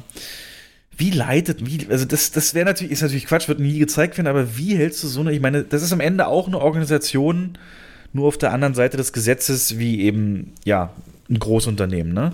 Und in jedem Großunternehmen, weißt du auch, gibt es Führungskräfte und Zwischenführungskräfte und ganz oben und dann gibt es gute Mitarbeiter, schlechte Mitarbeiter und so weiter und so fort. Wie, wie, wie hat man das äh, äh, organisiert gekriegt, ne? Und, und das, ich will jetzt keine Buchhaltungsserie über, über das Medellin-Kartell, aber äh, das ist so eine Sache, ja, schon, schon sehr, sehr beeindruckend, wenn man so drüber nachdenkt, was da eben auch an Geld und so passiert ist, genau.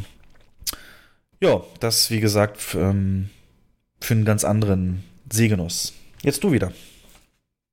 Ähm, ja, da, also bei mir war es das eigentlich so. Nee, du hast noch- weil die, Du hast noch zwei, zum Beispiel den. Ein Mega. Der Kriminalroman Der Frosch mit der Maske aus dem Jahr 1925 gilt als eines seiner bekanntesten Werke und löste mit seiner Verfilmung 1959 in Deutschland einen regelrechten Edgar Wallace Boom aus, dem Dutzende Filme mit deutschen Stars wie Eddie Arendt, Joachim Fuchsberger und Klaus Kinski folgten.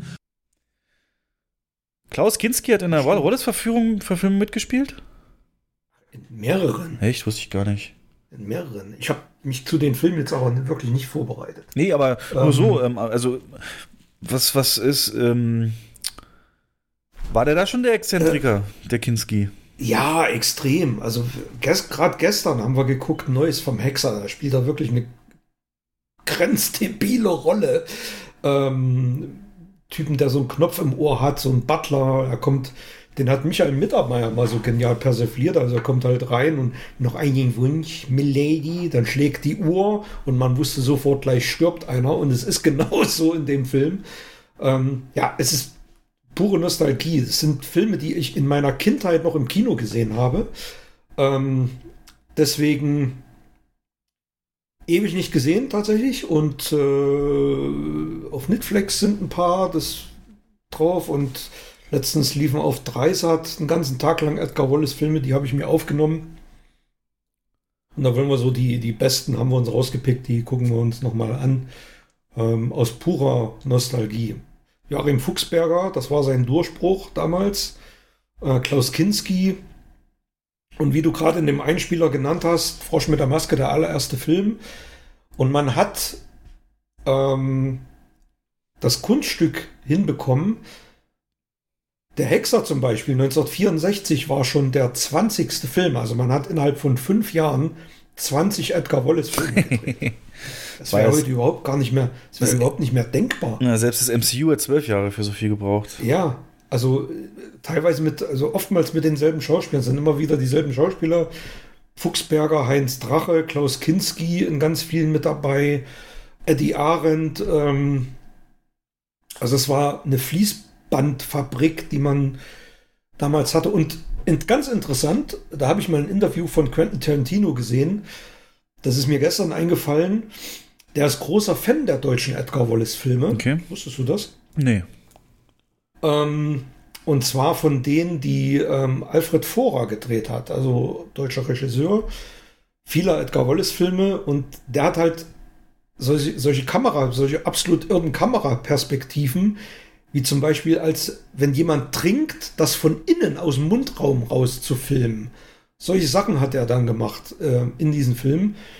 Und das fand Tarantino, diese, diese, diesen, dieses Experimentelle und dieses teilweise diesen Tabubruch, ähm, relativ brutal waren die teilweise auch. Ähm, das ist halt für ihn so, so ein Grindhouse-Ding gewesen. Deswegen fand er die Filme so genial. Ähm, Ist ja okay, wie gesagt, ähm, mein Bezug ist einzig und allein der Wichser. Kalkofe. Der Wichser. Ähm, aber nochmal. Black, Black White Castle. Ja, ich konnte es trotzdem genießen, diese Filme. Und Ja. ähm, das sagte schon viel aus, obwohl ich eben die Vorlagen nicht kenne. Und dann hast du aber noch die beste oder eine der besten Komödien aller Zeiten unterschlagen, ne? Das stimmt, ja, genau. Die unglaubliche Reise in einem verrückten Flugzeug. Voller Zufall, ja, schon tausendmal gesehen. Ähm, mit dieser Komödie hat das ZAZ-Trio einen Startschuss ähm, gegeben für ganz viele weitere, wie zum Beispiel Nackte Kanone, drei Teile und, Ja, und beeinflusst- Flugzeug gab es auch noch. Hm? Ja, beeinflusst, genau. Beeinflusst haben sie ja unglaublich viel dann auch später selbst. Und also, selber gedreht, also nackte Kanone selber gedreht und ähm, ähm, einer der, der Zuckerbrüder hat dann auch Scary Movie weitergeführt mit dem dritten und vierten Teil, glaube ich. Und zwar für Leslie Nielsen der Durchbruch, der hat vorher nur ernste Rollen gespielt. Ja. Ähm, und war da schon im fortgeschrittenen Alter und ähm, zum ersten Mal als Comedian. Und das ist so gut angekommen, dass er danach nur noch äh, solche verrückten Rollen gespielt hat. Aber leider auch dann abgestempelt wurde so, ne? Denn Wurde abgestempelt, ähm, also es folgten viele geniale Auftritte, nackte Kanone. Und dann ist er aber auch verheizt worden. Ne? Also Mhm. Hotshots war noch genial, aber dann ist er noch verheizt worden äh, in einigen Komödien, die man hätte lieber nicht drehen sollen. Unabhängig Und, davon, ähm, bei dem, also was die, glaube ich, so stark machen und warum man, selbst ich jetzt noch die gucken könnte, theoretisch, der Humor setzt halt weniger visuell, gibt's auch, mit so völlig übertriebenen Szenen, wenn einer schwitzt oder so, aber eben auf, ja, normale Satzkonfigurationen, die dann ein ganz anderes Ende finden. Wie schnell können Sie landen? Das kann ich nicht sagen. Sie können es mir sagen, ich bin Arzt. Nein, ich meine, ich bin mir nicht sicher. Gut, Sie könnten doch aber raten. Tja, nicht vor etwa zwei Stunden. Sie können es innerhalb der nächsten zwei Stunden nicht raten. Nein, nein, nein, ich meine, wir könnten nicht landen innerhalb der nächsten zwei Stunden. Diesseits der Berge ist alles voller Nebel. Wir müssen nach Chicago durchkommen. Also so, dass du Sachen sagst, wo du normalerweise eine ganz normale Antwort erwartest und dann wird die aber ins Gegenteil, ähm, Gegenteil verkehrt. Ja. Das finde ich so klasse. Und das, wie gesagt, hat sogar bis hin, das werde ich nie vergessen, so die, Szene aus Shoot is Manitou, die mir immer hängen bleibt, sage ich auch, habe ich auch schon mal erwähnt, aber dass die halt da auf Lauer liegen, die Farm beobachten und ähm, dann sagt einer, boah, das dauert ja ewig, ich brauche erstmal einen Kaffee. Dann gibt es einen Schuss irgendwo, ach du Scheiße, was war das? Oder was ist das? Ein koffeinhaltiges Heißgetränk, weißt du, dass sich das so Richtig. auf was anderes das bezieht? Ist bei, Im Flugzeug genau das gleiche. Genau. Und Ja, wir haben ein Problem äh, im Cockpit. Was ist das? Ja, das ist der Raum, wo die Piloten sitzen.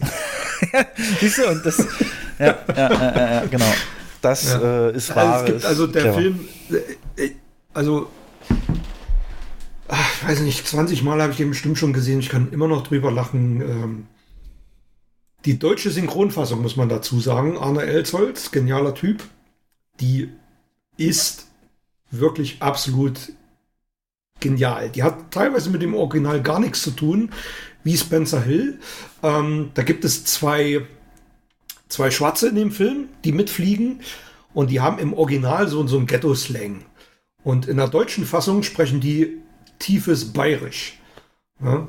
Also ich habe mir Ach, da stimmt. auch zwei Clips rausgesucht. Ja, ja, die kann ich leider jetzt hier nicht abspielen. Musst du mir nächstes Mal schicken, dann ich bereite ich es vor, hm, kein Problem. muss ich einen Sound um, um, ähm, Nee, nee, umstöpseln. nee, ist okay. ähm, als sie das Essen bestellen, dann sagt er zum, der sagt der eine, ich nahm Pflanzerl und mir kann dann so ausgezuzelten Hering bringen. ja. Hm, Finde ich jetzt nicht so Oder- lustig. Ja, das kannst du nur, im, ja, du musst es hören, ansonsten ist es nicht lustig. Ähm, oder im, im, im Cockpit, der Captain heißt Over, der Co-Pilot Roger und der Funker heißt Victor. Und ähm, da gibt es auch so einen genialen Dialog, gib mir mal den Vektor, Victor. Und er sagt Over und der Captain, hä? Roger, hä? Naja. Man muss es hören, man kann es nicht wiedergeben. Das ist genau die, genau das, was du gerade, den Clip, den du gerade vorgespielt hast. Ja. Ähm, Aber schöne Art von Film, Humor. der heute, ja, komm, ja, gibt's nicht mehr. Humor, der, der heute immer noch funktioniert. Ähm, aber ich glaube, dass so ein, also kann mir nicht, kann mir nicht entsinnen, dass in den letzten Jahren solche Filme oder überhaupt so ein Film mal entstanden ist. Ähm, die Zeit dieser Komödien scheint vorbei zu sein. Ja. Und da hatten wir, glaube ich, auch schon mal drüber diskutiert, warum das na, so ist. Wegen Scary Movie vor allen Dingen, warum es sowas nicht mehr gibt. Ja. Und das ist halt, weil einfach das Internet die Witze schon viel schneller schreibt, als jeder Drehbuchautor es könnte zu aktuellen Ereignissen. Ja. Ähm, Das ist schade, ähm, aber man kann sich halt immer noch an diesen Klassikern erfreuen. Genau, dann noch ganz kurz von mir. Ähm, ich habe jetzt auch Disney Plus und da eine Doku gesehen, The Imagineers. Das ist ähm, eine sechsteilige Doku über eben diese Arbeitsgruppe Imagineers innerhalb von Disney. Der Name setzt sich zusammen aus Imagination und Engineer. Also das sind die, die die Fantasie äh, ingenieursmäßig umsetzen sollen. Und das sind die, die immer rangeholt werden, wenn es zum Beispiel um die Parkplanung geht oder ähm, Effekte oder auch, auch die Effekte in den Parks. Jetzt nicht zwingend die Achterbahn, sondern äh, zum Beispiel diese, diese Roboterpuppen und so, die man da einsetzt. Und ähm, aber auch bei Filmen und, und neue Filmtechniken, äh, wie sie eben diese Magie zum We Leben erwecken und ähm, das, das gleichzeitig so ein bisschen kombiniert mit der Geschichte von Disney, auch im Bezug auf den letzten Podcast sehr interessant, wie es dann eben der erste Teil geht nur drum, wie Walt Disney sich eben diesen Park ausgedacht hat und diese Imagineers aus der Taufe hob und die dann eben dafür gesorgt haben, dass so einer der durchdachtesten, besten Vergnügungsparks der Welt entstanden. Ähm, jetzt könnte man natürlich denken, okay, Disney äh, Plus, Disney-Sender, die werden natürlich komplett Lobhudeleien machen, aber äh, es gibt auch durchaus vierte, fünfte Folge, ähm, gehen sie auch relativ offen damit um, dass äh, mit dem Führungswechsel, also seit Walts Tod und auch danach dann diese Prinzipien, die er so geschaffen hat, ähm, dieses, dieses absolute Verzaubern, Faszinieren, dass das äh, äh, leider immer ein bisschen mehr in den Schatten der, der ähm, BWL und, und Bilanzsachen so gerückt ist. Im Sinne von eben, dass die drei Parks, die sie gebaut haben, äh, Hongkong, glaube ich, und, und Euro Disney in Paris und so weiter, dass die halt mit einem halben Budget von den amerikanischen Parks gebaut wurden, aber eben entsprechend auch super Flops waren. Also da gehen sie auch sehr selbstkritisch mit sich ins Gericht. Und ähm, in der letzten Folge natürlich gucken sie dann auch so, wo stehen wir jetzt und wo, was für Grundsätze wollen wir dann auch wieder zukünftig aufnehmen wie sie teilweise Angst hatten, als Michael Eisner kam, dass die Gruppe geschlossen wird und so weiter, aber der dann trotzdem komplett hinter denen stand, aber immer auch mit schönen Nebeninfos eben versorgt, dass in dem Moment, dass Michael Eisners Idee war das ja, ähm, die Kreuzfahrten aus der Taufe zu heben und dass sie da eben auch sich überlegen mussten, wie bringt man das Konzept eines Vergnügungsparks so räumlich offen auf so eine, ja, aus so einem geschlossenen Raum und so weiter. Und, und das ist alles ähm, sehr technisch, nicht sehr technisch, aber doch sehr aufschlussreich, inwieweit die Gedanken da fortgeschritten sind und ähm, wie sie sich dann auch selbstkritisch eben damit auseinandersetzen, wie man auch Sachen, die nicht funktioniert haben, aus der Taufe heben konnten, dass sie eben zum Beispiel Euro Disney dann sehr viel Geld investiert haben in die Ratatouille-Attraktion und ihr sich da viel Gedanken gemacht haben. Und dass das jetzt eben wieder auf den Zahlen ist, wo man es eigentlich haben wollte von den von den Besucherzahlen. Also sehr aufschlussreich, wenn du mehr auch über Disney insgesamt äh, wissen willst. Die Imagineers, sehr, sehr gut gemachte Doku. Und dann noch, ähm, was wir beide geguckt haben, Extraction.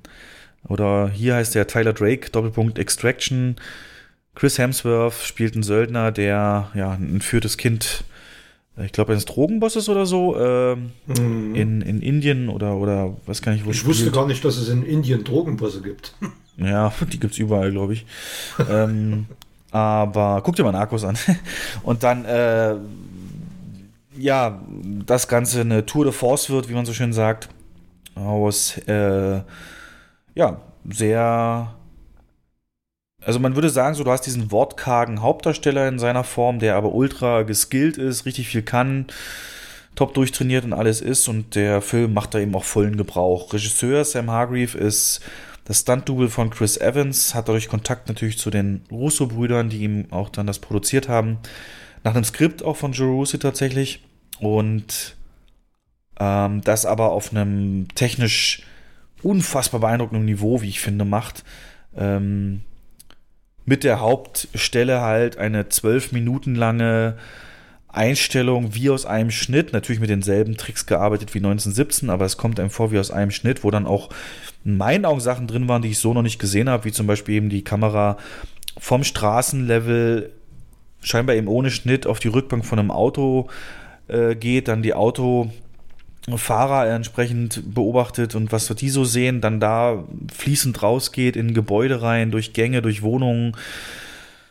Äh, wahnsinnig koordiniert, habe ich viel drüber gelesen dann auch. Die hatten zehn Tage das zu drehen. Länger hatten sie dann nicht die Genehmigung und das war unfassbar sechs Monate vorher vorbereitet, Location gescout, Location abgescannt und dann eben da virtuell versucht, die Wege der Kamera und so weiter ähm, äh, sich vorzubereiten und das ewig trainiert äh, in Nachbauten, ja. bis es dann ernst wurde. Das war schon sehr, sehr beeindruckend. Der, genau. Der, der, der ganze Shot ist deswegen so beeindruckend, weil man da halt wirklich halt eben nichts dem Zufall überlassen hat. Also wenn man, wie du gerade sagst, wenn man weiß, dass der komplett durchchoreografiert war und schon sechs Monate vorher vorbereitet war, macht das Ganze noch umso ähm, beeindruckender. Ja, weil es wirkt trotzdem lebendig und, und natürlich. Richtig, genau. Ja.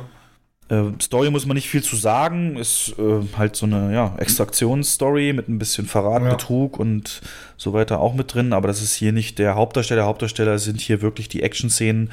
Ich habe dir damals, als du es mir empfohlen hast, dann geschrieben, so ein Mix aus John Wick und Jason Bourne. Ne? Würdest du es auch so Ist es auch, zusammenfassen? ja, John, also die, die, der Härtegrad der Action-Szenen erinnert stark an John Wick.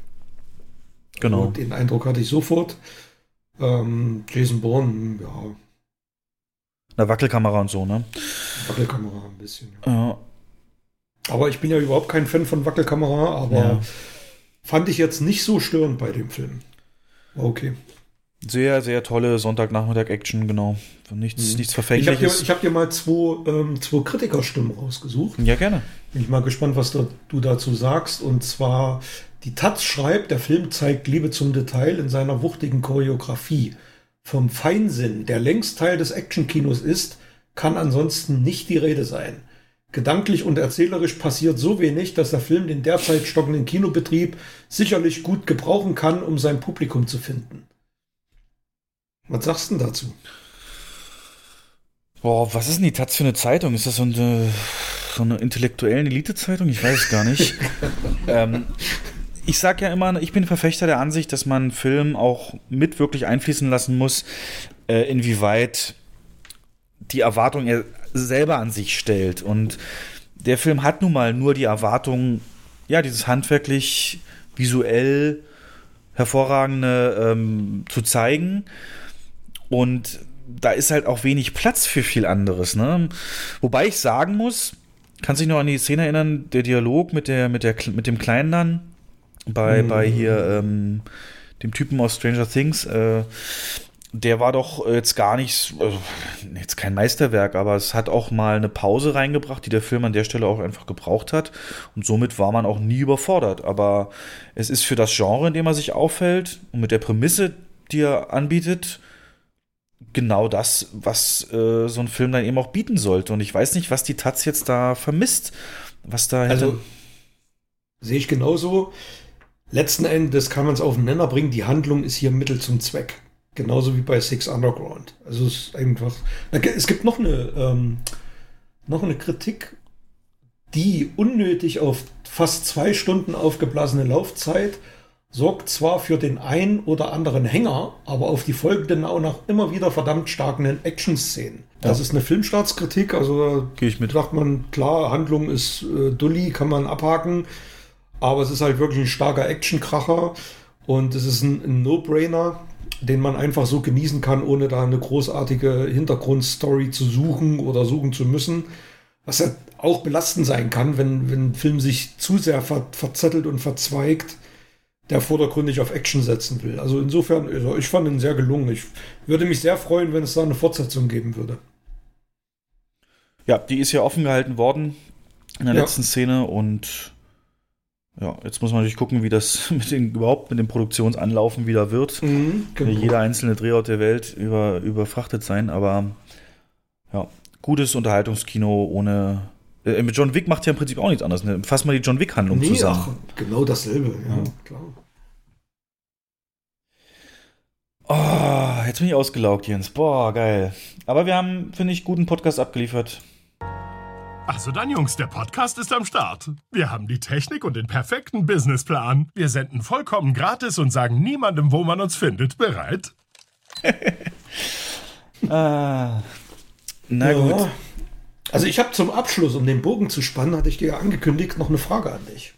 Oh. Ähm, die ist ein bisschen provokant, aber ich bin mal gespannt, was du, du dazu sagst. Und zwar die These, in den letzten Jahren ist Kino ja durch Besucherrückgänge prinzipiell zum Anbietermarkt geworden. Also das ist einfach eine These, die ich jetzt aufstelle.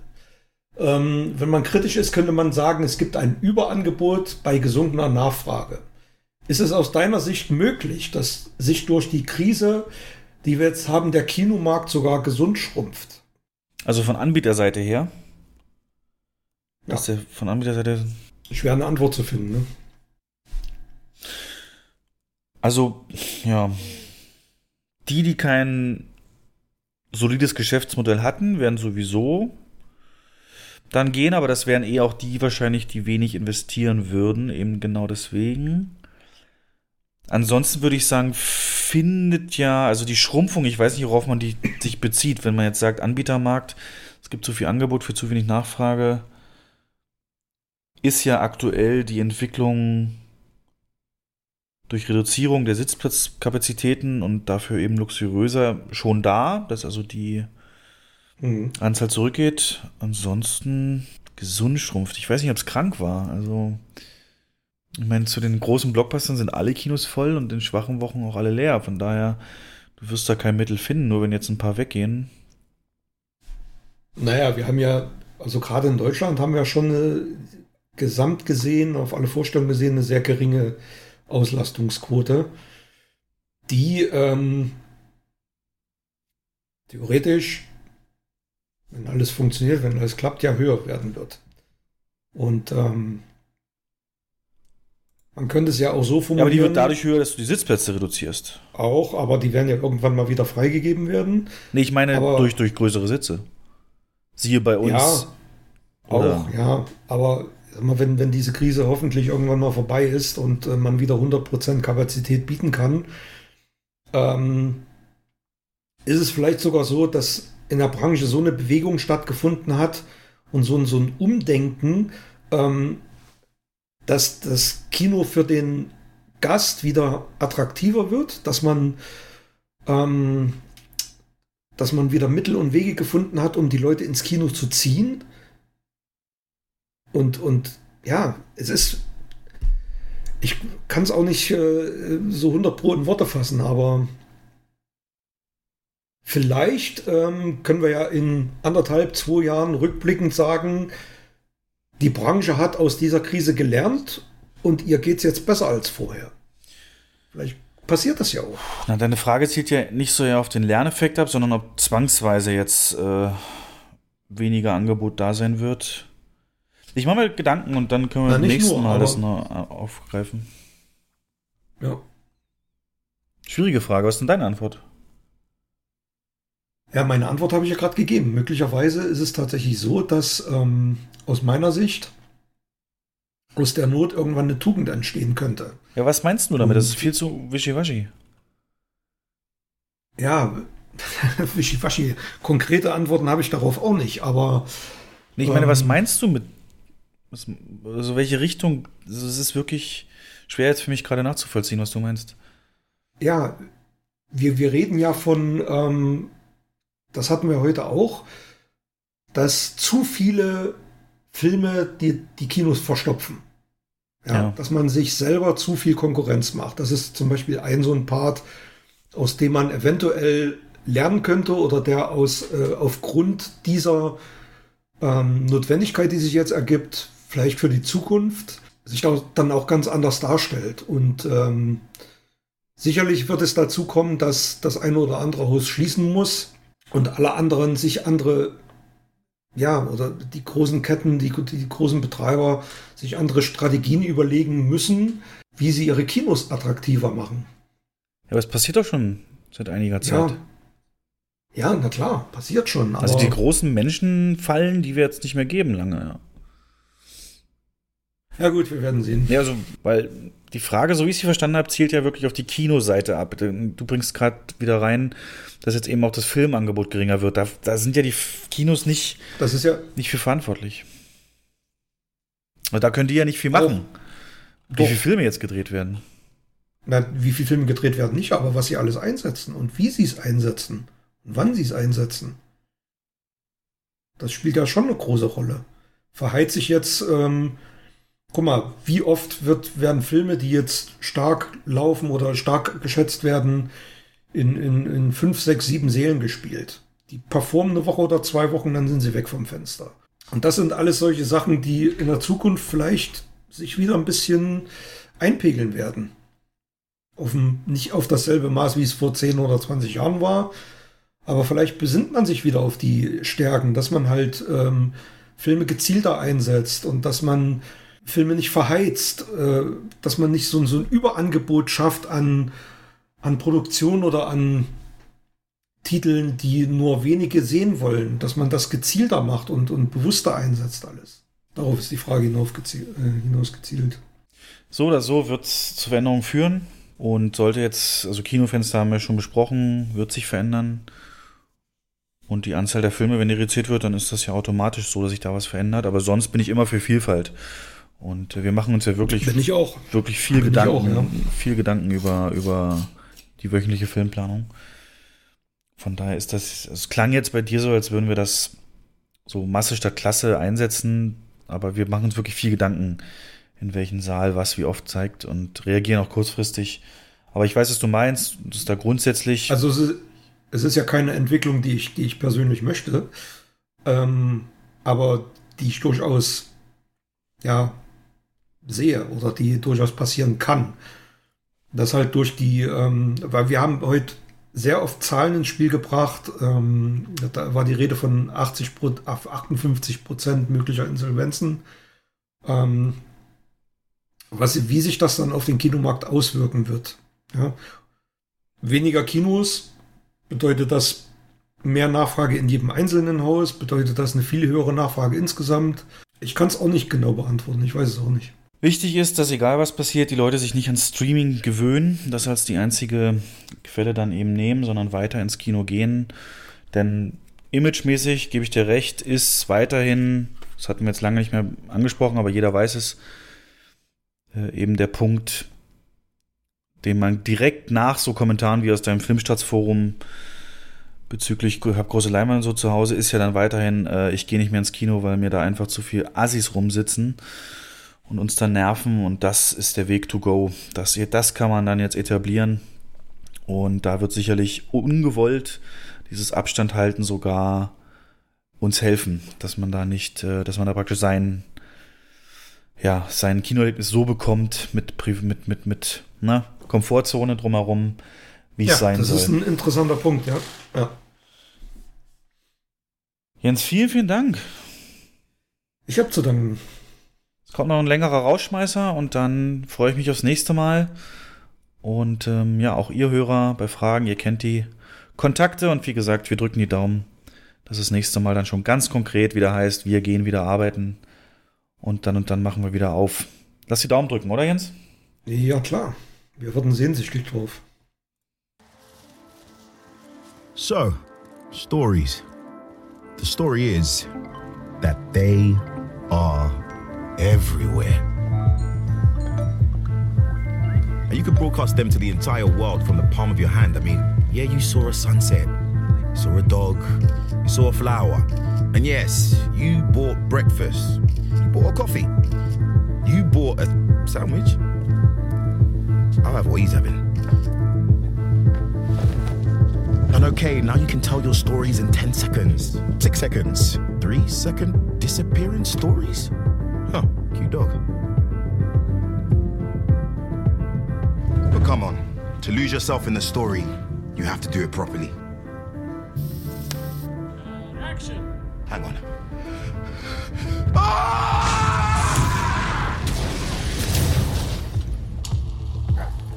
Not like that. Or that. Or that. Definitely not like that. Great stories are the ones you can lose yourself in. You can't do it like that. Hi, Dad. No, to really lose yourself in a story, it means no pings, no alerts, no click me, swipe me, like me's.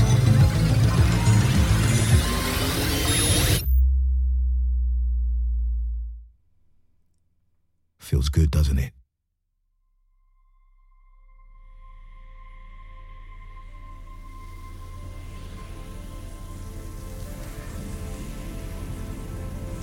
Imagine what two hours feels like.